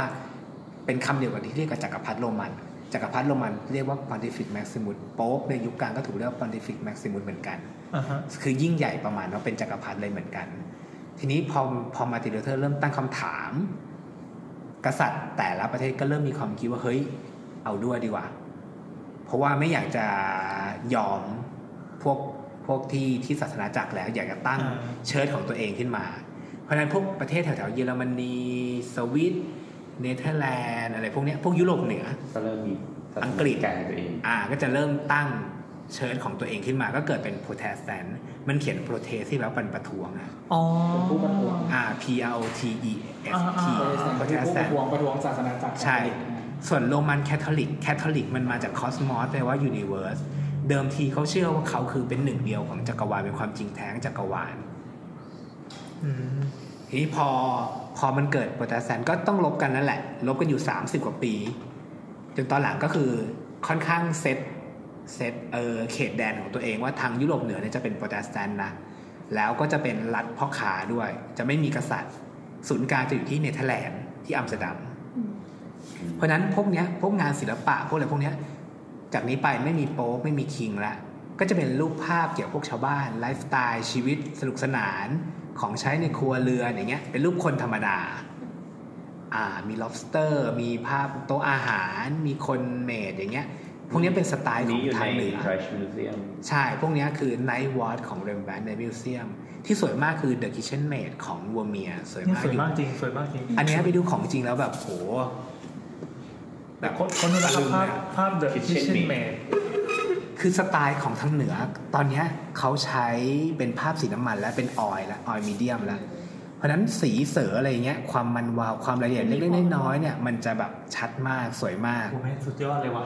ลองดูผนังมันจะมีพวกรอยตะปูตอกมีอะไรเงี้ย แบบฉาบฉาบไม่เนี้ยบทาสีไม่ค่อยเนี้ยบมีรอยเสา มีปูนแตกนิดนึง ยุคเลย จะว่างมากเลยไงวะเนี่ย ยุคเรเนซองส์มีวัฒนธรรมของคนที่มีอำนาจเศรษฐีมีอ่ะจะมีการเลี้ยงศิลปินไว้ อ่า ในความดูแลเขาเรียกการอุปละอุปการะเออแล้วศิลปินอ่ะวันวันๆไม่ทำหาอะไรเลยวาดรูปอย่างเดียว อ๋อจริงด้วยแกว่างจริงด้วย อืม แต่งานแม่งเก็บเนี้ยบอย่างสุดยอดมากเลยว่ะ เนียบมาก อันนี้เป็นสไตล์ของทางเหนือเลยโปรเตสแตนต์อาร์ตแถวเนเธอร์แลนด์เนี่ย โอ้โหเออแต่แต่ก็จริงนะเป็นแบบวาดภาพชาวบ้านชาวบ้านไม่ใช่แบบเป็นแนว ใช่ ชั้นสูงชั้นสูง แล้วมันเกิดมิดเดิลคลาสแล้วตอนนี้เกิดพวกชนชั้นกลางที่เป็นพ่อค้าแล้ว อ่าอ่า เพราะฉะนั้นขนาดรูปเนี่ยมันจะเล็กลง มันจะไม่ได้วาดแบบติดผนังใหญ่โตแล้ว เคลื่อ เป็นน เคลื่อนย้ายไปมาได้ ใช่ก็ติดไว้ในห้องกินอาหารนี่แหละ ที่สปอนเซอร์โดยศาสนาจักร ใช่สปอนเซอร์เดนคนชั้นกลางพวกเราเรานี่แหละ ซื้อกัน โอเค เราออกนอกไบเบิลได้แล้ว เนี่ยตัวบ้านเรือนเนี่ยเป็นทาวน์เฮาส์แล้วเพราะอยู่เป็นพ่อค้าเป็นชนชั้นกลางก็ไม่ได้อยู่หวังอยู่อะไรกันแล้ว อืม ถ้าเกิดอัมสเตอร์ดัมลองดูข้อแตกต่างดูตรงเกเบิลอะตรงหน้าจั่วพวกอัมสเตอร์ดัมตัวหน้าจั่วจะมีหลากหลายเป็นรูประฆังรูปสามเหลี่ยมรูปอะไรอย่างเงี้ยแต่ท่านเบลเยียมส่วนใหญ่จะเป็นเหมือนขั้นบันไดสเต็ปเกเบิล ตรงตรงนี้จะมีเป็นนี้เป็นชักลอกเอาไว้ขนของขึ้นข้างบน ใช่ ข้างห เพ น้า ราะว่า ข้างหน้าใช่ไหมที่มันเป็น ใช่ เป็นเป็น มันจะมี หากาก จะมี อ๋อมันจะเป็นไอ้ยืดยื ยื่ ด น ออกมา ออกมาเพื่อ แล้วก็เป็น ให้ ชักลอก แขนเนี่ยอ๋อ แล้วก็ขนของแบบเสียบเข้าทางหน้าต่าง เพราะว่าเขาเก็บภาษีจากขนาดของประตู เออกำลัง ประตูมันเลยเล็ก แล้วเวลาจะเอาของเข้าบ้านเนี่ย ก็ใช้ลอกขนขึ้นไปชั้นสองชั้นชั้นสูงๆเลย เข้าทางหน้าต่างแทน จะได้เสียภาษีน้อย กันดี นี่คือข้อเสียของการที่กฎหมายมาทีหลังพ่อค้า เฮ้ยแต่มันน่ารักอ่ะ บ้านเมืองยุคนี้ แต่มันก็จะเป็นแบบหน้าแคบแล้วก็ลึกเข้าไปข้างใน เออ ๆอ่า บันได อยู่ ชั้นขึ้นไป อยู่ๆตึกแถวว่าถือกำเนิดในช่วงประมาณนี้เนาะ ใช่ประมาณหนึ่งพัน เป็น เป็นบ้านเป็นอาคารที่ไม่บันไดมันจะชันไปไหนเนี่ย อืม ใช่บันไดชั้นมากเพราะมันสูงมั นี่ ล็ก เดินขึ้นแบบชั้นเดียวยังเหนื่อยเลย มันก็แม็กซ์ไมสเปซ มันก็น่ารักอะ หน้ามันแคบมันจะกว้างกว้างสเปซมันจะ คือมันจะเป็นไปได้ไหมที่ที่ตัวเบลเยียมที่หน้าตามันเป็นอย่างเงี้ยเพราะมันเป็นลายเซ็นของสถาปนิกสักอย่างที่มันมันเป็นคอนเซ็ปต์เทรนด์ในตอนนั้น ไม่แน่ เป็นความนิยมเนาะ อาจจะเป็นแบบเออเป็นความนิยม คืออัมสเตอร์ดัมกับเบลเยียมเนี่ยเขาเรียกว่ามันคือ low country อ่ะมันคือประเทศต่ำ อ่าฮะ แผ่นดินมันอยู่ต่ำกว่าน้ำทะเลใช่ โลคันทรี นั่นแหละแล้วก็บางหลังก็เริ่มเอียงๆละ ใช่ อันนี้เหมือนกับเหมือนภาพวาดการ์ตูนการ์ตูน อันนี้อันนี้เป็นอันนี้เป็นมุมแบบมุมยอดฮิตอะเวลาไปเบนอัมสเตอร์ดัมเราก็จะเจอในยมุมเนี้ยทุกคนจะต้องชี้นี่ไงบ้านมัน ใช่ เอียงแล้วตัดไปล่องเรืออย่างเงี้ยแหละ คนเป็นเจ้าของบ้านอย่างเงี้ย ก็ใช้ชีวิตปกติ อ่ะ มีคนมาชี้บ้านมึงทุกวันเลย ตอนนี้เราเริ่มรู้สึกว่าเริ่มรู้สึกเริ่มสมัยละถ้าอยากอีตึกนี่มันก็เอ้ยมันก็ดูมีความเป็นไปได้อย่างบ้านทุกวันนี้อยากไปสร้างสไตล์นั้นก็ยังสร้างได้ง่ายๆไม่เป็นหินเป็นอะไรเหมือนในยุคโรมันอะไรเมื่อก่อนนะ ซึ่งซึ่งไอสไลด์ทั้งหมดเนี่ยเราจะหยุดจนถึงก่อนถึงยุคโมเดิร์น อ่า อ่ะ โอเค อัน อา นี้ ยุ ก็พต่อไป อ คือบาโลกละ บาโร B A R O Q U E บาโรบาโร บาโรกใช่ เมื่อกี้เลเนสองพอเรเนซองมันเกิดการแยกคริสตจักรเกิดขึ้นมาเนี่ย ทีนี้คริสตจักรมันก็ต้องตอบโต้ขึ้นมา ว่าจะเป็นจะเป็นเอ่อศิลปะแนวที่ว่าทำให้คนธรรมดาเห็นแล้วเนี่ยรู้สึกทึ่ง อืม รู้สึกตื่นตะลึง ว่าโหนี่มันช่างยิ่งใหญ่ อืม กินเออมันจะกินระยะเวลาประมาณพันหกร้อยถึงพันเจ็ดร้อยคศนะพัน คศ สองพันเจ็ดร้อย อืม ใช่ก็คือต่อ แค่ มา ไม่ จาก กี่ เร ร้อ เน ย ซอ ปี งส์นั่นแหละ อืม ใช่ศูนย์กลางก็อยู่ที่โรมนี่แหละ อยู่ที่วาติกันนี่แหละ แล้วก็อันนี้เป็นทางโบสถ์ส่วนทางกษัตริย์เนี่ย ก็คือหลุยส์ที่สิบสี่เป็นเป็นตัวอย่างที่ดีเลยว่าเป็นกษัตริย์ที่ยิ่งใหญ่คำที่เขาใช้บรรยายหลุยส์ที่สิบสี่คือเนี่ย ไอภาษาฝรั่งเศสคือไอ เป็น เลย การเซนหัว อ่าเลสัตสวอคือ I am the state อืม หมายความว่าประเทศฝรั่งเศสเนี่ย ก็คือฉันเองเนี่ยแหละ ฉันยิ่งใหญ่ขนาดนั้นเลย ฉันคือฝรั่งเศส อืม ที่เอ็มอยเลย มัวคือมีเซนมัวคือ it's me ตัวสถาปัตยกรรมที่ดังก็คือพระราชวังแวร์ซาย the state เว็บไซต์ อ่าแวร์ไซน์อยู่ที่ชานเมืองปารีสเดิมเดิมทีเนี่ย วังมันอยู่ในกลางเมืองก็คือพิพิธภัณฑ์ลูฟเนี่ยคือวังเก่า ทีนี้พอหลุยส์ที่สี่ขึ้นมาเนี่ย อยากจะสร้างศูนย์กลางอำนาจ เลยคิดว่าจะไปสร้างแวร์ไซน์ดีกว่า แล้วจะย้าย แจ้งวัฒนะเนี่ย ใช่ อยู่ราชการเนี่ยอืม แต่ว่าเขา นี่นี่ เขาไม่ได้ทำเพื่อความหรูหราอย่างเดียวนะเขาย้ายรัฐบาลทางรัฐบาลคณะผู้บริหารทั้งหมดมาอยู่ที่แวร์ไซน์เลย ก็คือย้ายเมือง ก็เนี่ยแจ้งวัฒนะ ใช่ อ่า คือใครเป็นตระกูลใหญ่ๆ ใครเป็นมีอำนาจอะไรเงี้ยจะต้องมาใส่อยู่กับแวร์ แล้วรไซถติด น์ ปะล่ะ เขาใช้รถม้ากัน ไม่ไม่เท่ ตอนสักสามสี่โมงรถ แต่ ม้ากับ แต่ เต็น ว่า ถนน แต่ว่าเขามีการรำผังเมืองนะเนี่ยดูดิ ใช่ แต่เขาว่า ไม่มีเวลาเท่ อันนั้นมันยังอยู่ในกรุงเทพปะแจ้งวัฒนะ ส่วนราชการอะอยู่ฝั่งกรุงเทพนะ อ๋อเป็นชายแดนกรุงเทพเลยใช่ไหม หลักสี่ ใช่ โอเค แต่ ห ว่า ลัก พอ สี่ พอเลยไปอีกหน่อยหนึงก็จะเป็น นิดเดียวนนท์ใช่อยู่ชายแดนคล้ายๆแวร์ซายน์นี่แหละ เนี่ยเรายังไม่ได้ย้ายเมืองหลวงเพราะยังอยู่ในกรุงเทพ อ๋อโอเค จะเห็นว่าแบบว่าบาโลกมันต้องยิ่งใหญ่มันต้องแบบว่าแกรนด์มากๆเลย อ่า ตัวสวนของแวร์ซายน์จะถูกแบบแต่งแบบ มันคือการคอนโทรลธรรมชาติทุกอย่างเลยอ่ะคือหนักหนาสาหัสถึงขนาดที่ว่า จะปลูกส้มเป็นพืชที่แบบต้องการอากาศอบอุ่นอะปลูกส้มในในฝรั่งเศสที่มันเมืองมันหนาวอ่ะก็ต้องแบบทำเรือนกระจก ต้องทำบริหารชลประทานปลูกส้มให้ได้ในแวร์ซายน์อะไรเงี้ยเพื่อโชว์ให้ประชาชนเห็นว่าแบบ ฉันเนี่ยยิ่งใหญ่ที่สุดแล้วอะไรเงี้ย อืม ฉันคือคนที่พระเจ้าส่งมาปกครอง เพราะฉะนั้นจะเห็นได้ว่ามันก็แบบทุกอย่างอะหลุยส์ที่ 14 จะทำทุกอย่างเพื่อให้เพื่อโชว์ความยิ่งใหญ่ของตัวเอง อืมทำกระเป๋าด้วย ไม่ใช่ มันมันเป็นตัวแทนของสถาปัตยกรรมหรูหราฟุ่มเฟือยอ่ะ อืม ที่เราเรียกชุดเครื่องนอน ส่วนตัว เครื่องครัวหลุยส์ใช่ไหมไอ้เครื่องแบบเฟอร์นิเจอร์หลุยส์อะไรอย่างเงี้ย อืม มันก็คือหลุยส์เนี่ยแหละ อ๋อ ก็คื โซฟา โกเนี่ย แบบหลุยส์ ใช่ ไม่ใช่ดูสกอตนะ เนี่ยเนี่ยเนี่ย อัน อะไรอย่างเงี้ยมีทองทองอะไรเงี้ยอ่าคือมันคือบาโลกอะบาโลกกับโรโคโค่รวมรวมกัน มันอยู่ใกล้ๆกันบาโลกกับโอ้โหโอ้โหโอ้โหโอ้โห โรโคโค่เป็นสไตล์เหมือนเป็นอินเทเรียมากกว่าเป็นอินเทเรียของบาโลกอีกทีหนึ่ง โอ้แต่ละว่าเฟอร์นิเจอร์หลุยไปวางไม่ดีนี่มันดูเสลอเสลอไงไม่รู้ว่ามัน ถ้ามันไม่ถึงอะมันจะเสลอ ทำงาน เอ ที่ อ ถึง เออ นะ แต่ว่ามันต้องดูบริบทในการ อ๋อมันต้องมันต้องมีที่ถูกที่ถูกทาง ก็เหมือนกับคนคนที่หน้าไม่แพงอ่ะ ใช้กระเป๋าของจริงก็ดูไม่แพงอยู่ดี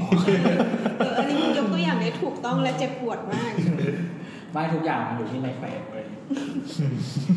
คนที่แพงแพงไปซื้อของตลาดนะมันก็แพง กูยังเคยเจอลูกค้าที่แบบซื้อชุดโซฟาแบบร้านสองอะไรเงี้ย เออ อยู่ในห้องธรรมดา กูไปตื้อหรอกร้านสอง อะ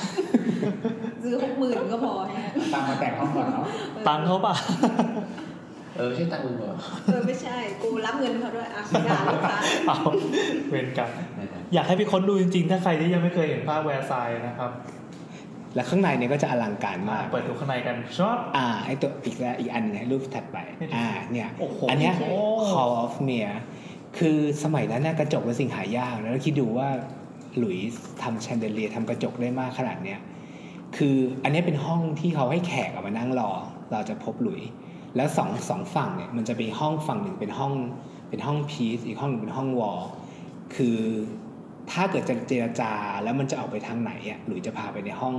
ห้องที่เขาต้องการ มีอย่างนี้ด้วยเหรอ ใช่ เออ แล้วคือถ้าเรานั่งอยู่ในเนี้ยคิดดูว่าเราจะถูกข่มขนาดไหนว่าแบบใครจะไปกล้าสู้กับหลุยอะไรเงี้ย อืม ก็จะเห็นว่าแบบเขายิ่งใหญ่มากอะไรเงี้ย เออ กดทับด้วยก็แบบไงล่ะกูรวยขนาดนี้มึงกล้างั้นไม่ล่ะ ใช่ อะไรนะ เหมือนเหมือนเคยอ่านฮิตเลอร์อย่างตอนฮิตเลอร์ทำอาคารรัฐสภาฮิตเลอร์อะก็บอกว่า จะออกแบบอาคารธรรมดาทำไมเหมือนว่าแค่โคมไฟอะเรื่องบอกว่าเอาโคมไฟที่ทำให้คนที่เข้าไปดูอะรู้สึกเกรงกลัวเขาอะ อืม ก็แบบเนี่ยดูสิโคมไฟหนักขนาดนี้ ยังมีปัญญาต้านได้เลยอะไรอย่างเงี้ย ทุกวันนี้หลักวิธีคิดนี้ก็ถูกใช้อยู่ในศาล เออเออ ศาลสังสังเกตว่า จะทำ ศาล ให้ดูยิ่งใหญ่ ศาลศาลประจำจังหวัดหรือศาลต่างๆอะจะใช้ตัวฟอนต์ที่มันเป็นอะไรที่สูงมากๆอะดับเบิลสเปซแบบสี่ชั้นขึ้นไปเลยอย่างเงี้ยน่าดูเพื่อเป็นการกดเรา ข่ม ข่มให้เราแบบรู้สึกว่า ครับ เฮ้ยมึงเป็นคนธรรมดา เป็นแค่มนุษย์มดปล วก เออนี่การใช้สถาปัตยกรรมในการทำร้ายคนอื่น ในการสร้างบรรยากาศ เออสร้างบรอ๋อ รยากา โอ ศ เค แล้วก็มีอีกหลายที่ที่ดัง ๆ ก็คือวาติกันด้วย แล้วก็ตัวพระราชวังอื่นๆเนี่ยก็จะเรียนแบบแวร์ซายแวร์ซายคือออริจินอลเชิญบรุนนี่คือคืออยู่ที่เวียนนา ค ข รับ องราชวงศ์ฮับเบิร์กแล้ว เซนต์เซนต์ปีเตอร์ เซนต์ปีเตอร์ก็ใช่ นั่นก็บาโลกบักกิงแฮมก็ใช่ คือทุกอย่างเนี่ยจะมองแวร์ซายเป็นตัวออริจินอลแล้วก็ทำคล้ายๆกันมา โอ้ยสุดยอด อ่า เฮ้ อั ย นนี้ สวยจริง ภายใน เออ อันนี้คือภายในของวาติกันเนี่ย อยากได้กระจกเอามาติดสตูนี้ได้ไหมอ่ะ ตอนตอนอยู่ในห้องเนี้ยมันประมาณล้านสอง อันนี้คือรูปภาพของ The Last Judgment ที่อยู่ในใน Sistine Chapel ในวาติกันเหมือนกัน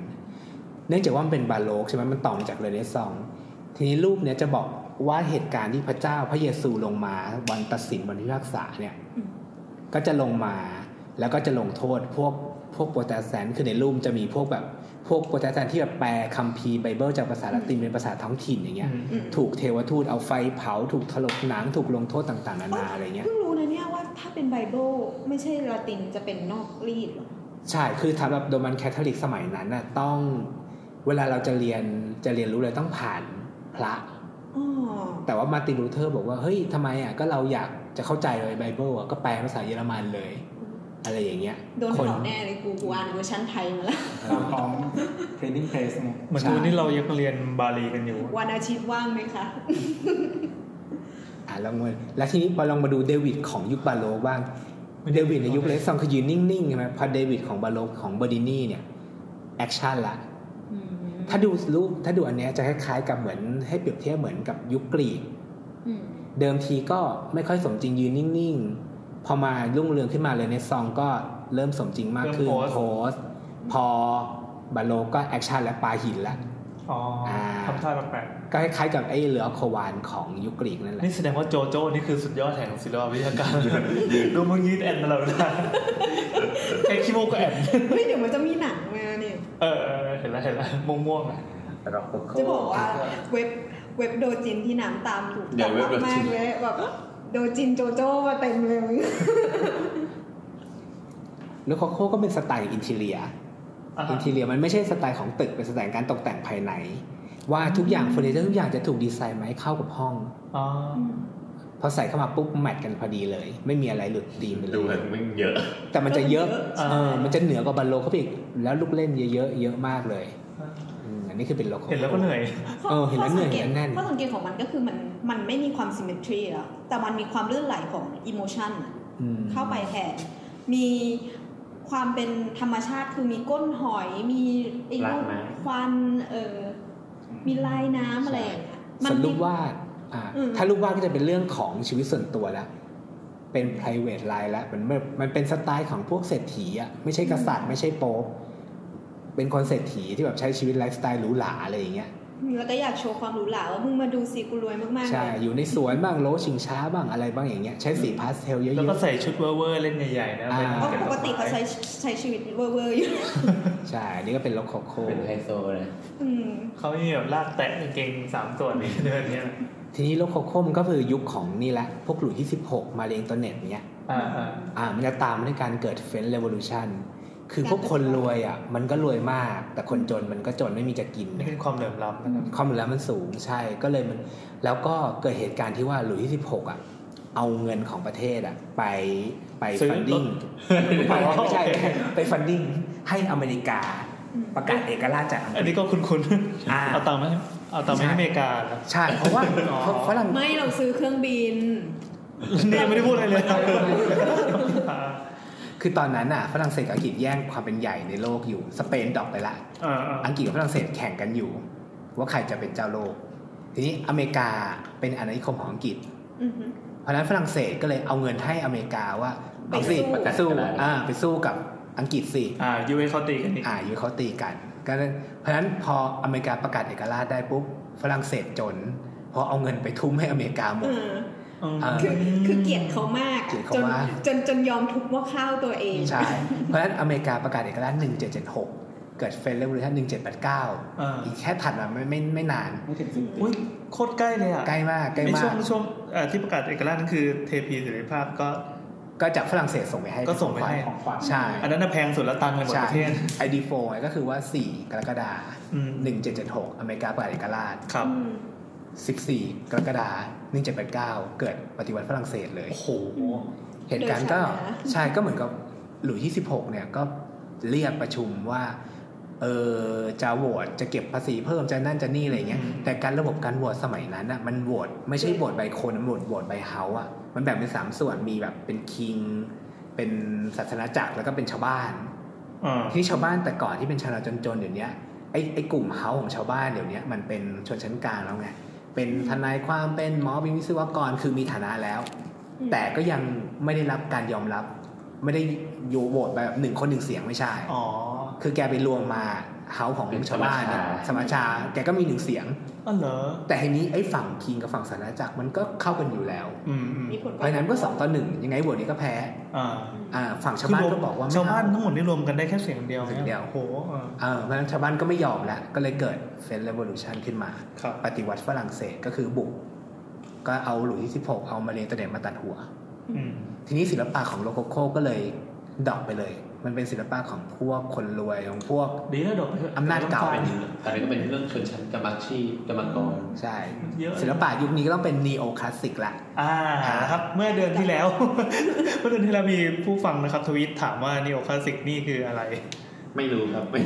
เราเราจะบอกว่าไม่รู้ก็ไม่ได้นะครับ เพราะวันนี้เรามีวิทยากรมาแล้วนะครับเชิญครับ อ่า จริงๆเราไม่รู้ นั่นแหละ มันก็คือ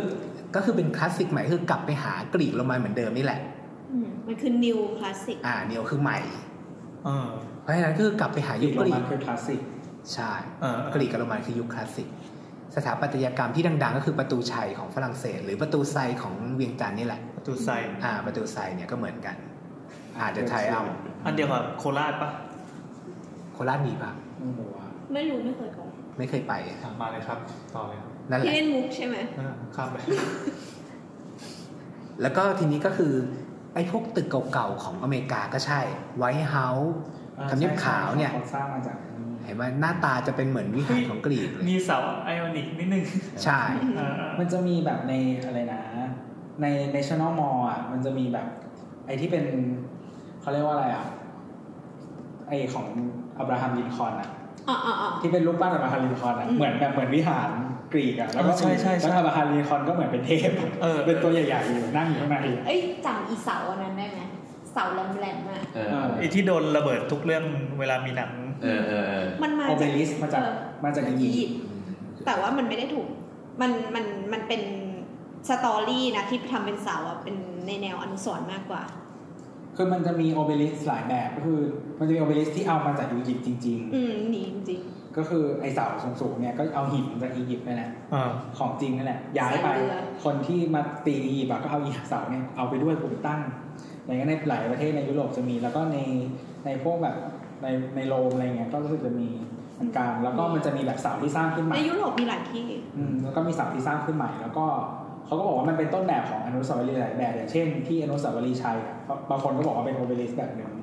อืม อืม นั่นแหละครับ ก็หลังจากนั้นก็หมดนีโอคลาสสิก ก็เข้าสู่ยุคปฏิวัติอุตสาหกรรม ซึ่งเป็นเป็นเป็นยุคที่มันมีแมทเทียลอื่นแล้วก็คือ มันไม่ได้จำกัดอยู่แค่ปูนอิฐละมันจะ ปู มี นอิฐหิน เอ่อคอนกรีตแก้วเหล็ก คำว่าปฏิวัติอุตสาหกรรมนี่คือเอ่อเหมือนเหมือนเหมือนอยู่ๆดีๆมนุษยชาติก็มีความสามารถในการก๊อปปี้ มันมีรถจักร ของ ด้วยนะ สามารถผลิตของ อืมในใน ในปริมา ลักษณณะ มาก ของโรงงาน เอ่ออันอย่างตอนแรกอะที่ที่ที่บอกว่ามีเนติวิทย์เขาสามารถเอา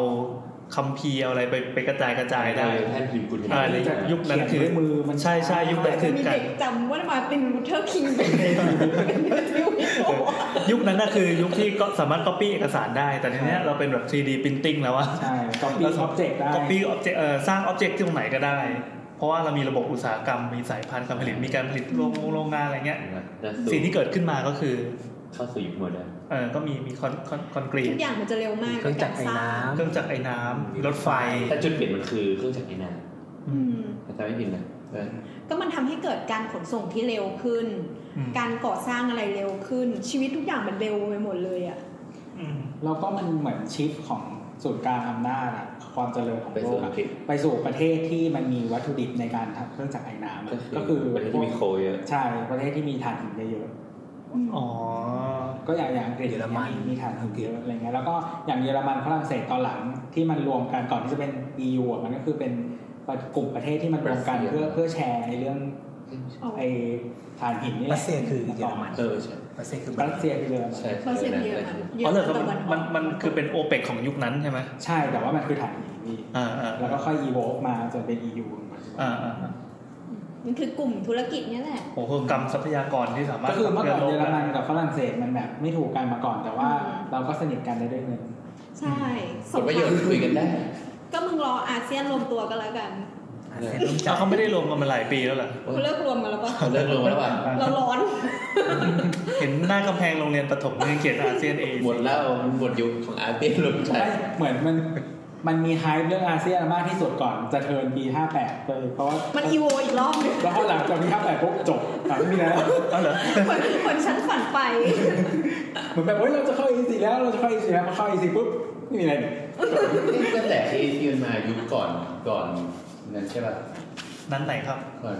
มันก็คือเหมือน เหรอ เหมือนพอเราบอกว่าไอ้ยเนี่ยเดี๋ยวเราจะสร้าง EC นะ อืม ใช่ป่ะทุกคนก็แบบตื่นตัวไง เออ แล้วแบบเราก็เรียนเรื่อง มีภาษา EC สวัสดี เราต้องมีนู่นนี่นั่นในข่าวก็จะมีเซกชันแบบ วันนี้เรามาแบบโซ อ่า AC Today เออ ข่าวอาเซียนวันนี้ พอหลังจาก 2014 พอเทอมเข้า 2014 มา AEC ปุ๊บหลังปี 58 ปุ๊บ ไม่มีอะไรเกิดขึ้น ทุกคน มีมีอย่างเดียวคือเปลี่ยนปิดเทอม ไม่เขาเปลี่ยนเป็นสี่ศูนย์แล้ว อ๋อตอนนี้เป็น40แทน บูม อ่ะต่อครับต่อครับต่อครับ แล้วก็หมดแล้วอันนี้ หมดแล้วหมดแล้วจะเข้าไปอยู่ อ่ะงั้นงั้น สามครับ งั้นช่วยอธิบายโมเดิร์นแบบสั้นๆ เพราะเราเวลานานละ กลับไปฟัง คือคือไม่คือจะบอกว่าเมื่อกี้พอปฏิวัติอุตสาหกรรมปั๊บโลกเรามันเปลี่ยนเป็นยังไง เราจะได้เข้าสู่บทสรุ ถ้า ป เปลี่ยนก็คือมันมันจะไปชนกับยุค สั้นๆห้านาที อ่ะสั้นๆครับ เดี๋ยวรีแคปห้านาที ครับ จบเลย โอเคเมื่อกี้ประเด็นอุตสาหกรรมไปแล้วศิลปะสมัยนั้นก็คือเป็นหอไอเฟลนั่นเอง แล้วก็คริสตัลพาเลตเรื่องที่เมื่อกี้ที่บอกว่าเราสร้างเหล็กสร้างอะไรได้แล้วเนี่ยเราก็สร้างสร้างใหญ่เลย สมัยนั้นเนี่ยประมาณ ด้วยความเผลอ ใช่ด้วยความเห่อะเราจะเห็นตึกคล้ายๆหอไอเฟลเนี่ยเต็มยุโรปเลยเหมือน อ่า กัน หอไอเฟลที่สร้างปี 1889 ฉลองร้อยปี การประกาศเอ่อการของเฟรนช์เรวอลูชัน อืม อ่า แล้วมันสร้างเพื่อ World Expo ใช่เป็น World Expo ก่อนที่จะถูกไฟไหม้ อ่า หรือสงครามโลก แต่ทีนี้ อ๋อ พอพอ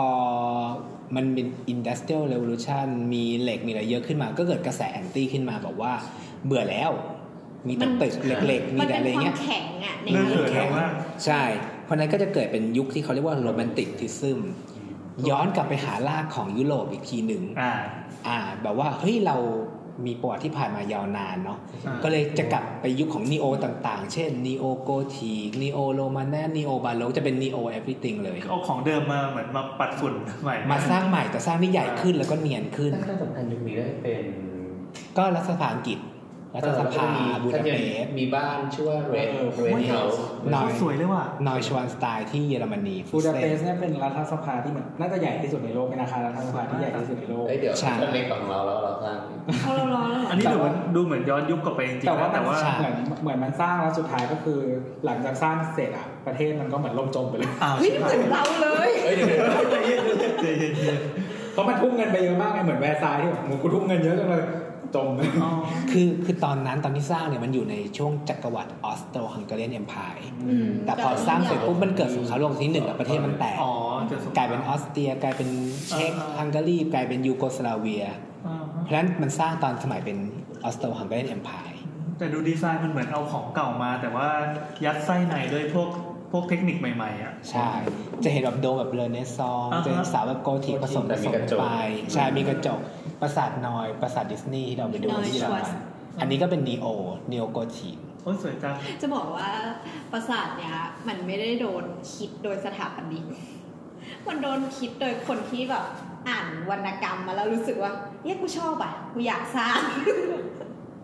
แล้วก็เลยสร้างออกมา มันก็เลยเป็น ก็เลยเริ่มตอกตะปูโบกปูน ไม่ ใช่มันก็เลยเป็นดีไซน์ที่มันแบอกว่าเอ แฟ อน ซีมาก เออ มันเป็นแฟนซี อ่าอ่ามั มันเป็นแบบ ไม่มีความซิมเมตรีใดๆเลย มันมันถูกถอดมาจาก ดูเป็นข้อก่อนเนี่ย ไม่แน่ใจว่าเป็นวรรณกรรมหรือว่าเป็น ๆคนสร้างคือคิงลุดวิก อันนี้เราพูดถึงอะไรครับเผื่อคนฟังเขาอยากไป ชวาสเนก เออปราสาทนอยชวาน ซอชวาสไตล์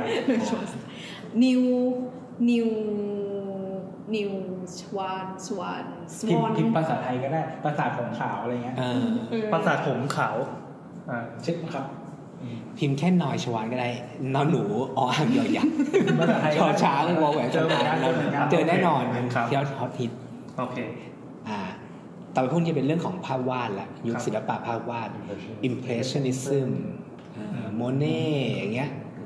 ก็จะมีไอดอล ดอกบัว ในยุคนั้นมา เออสิเออคีย์เวิร์ดของ impressionism คือว่ายุคนั้นมันมีกล้องถ่ายรูปแล้วไง อ๋อ การจะวาดให้สมจริงมันไม่จำเป็นแล้ว อ่า เพราะฉะนั้นศิลปินเขาใช้การดับสี คือการป้ายป้ายป้ายสี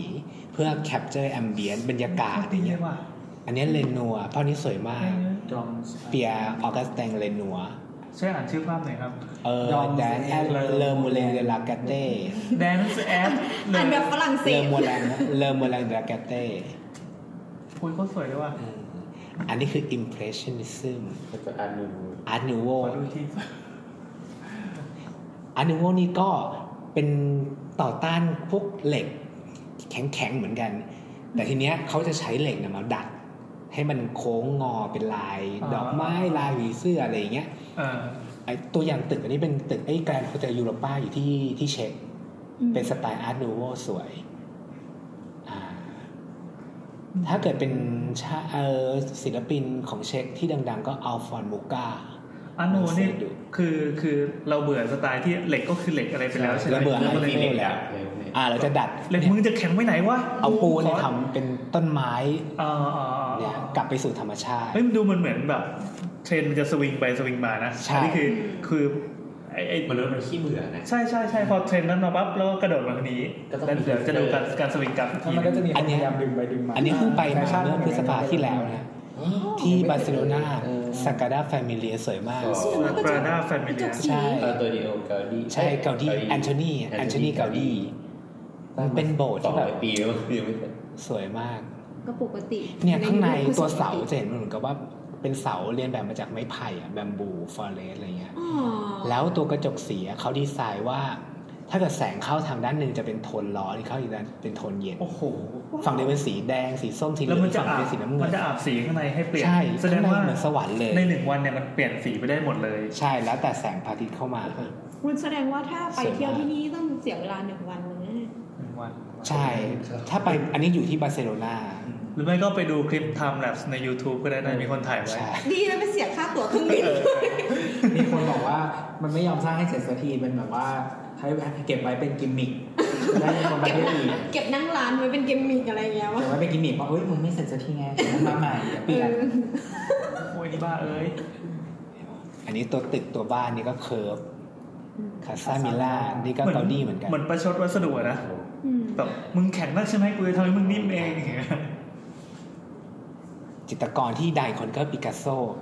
ปิกัสโซเนี่ยอยากให้แบบอยากดีเฟนคือตอนที่อันเนี้ยคือเขาวาดภาพตอนเขาอายุสิบสามนะ ชิเค้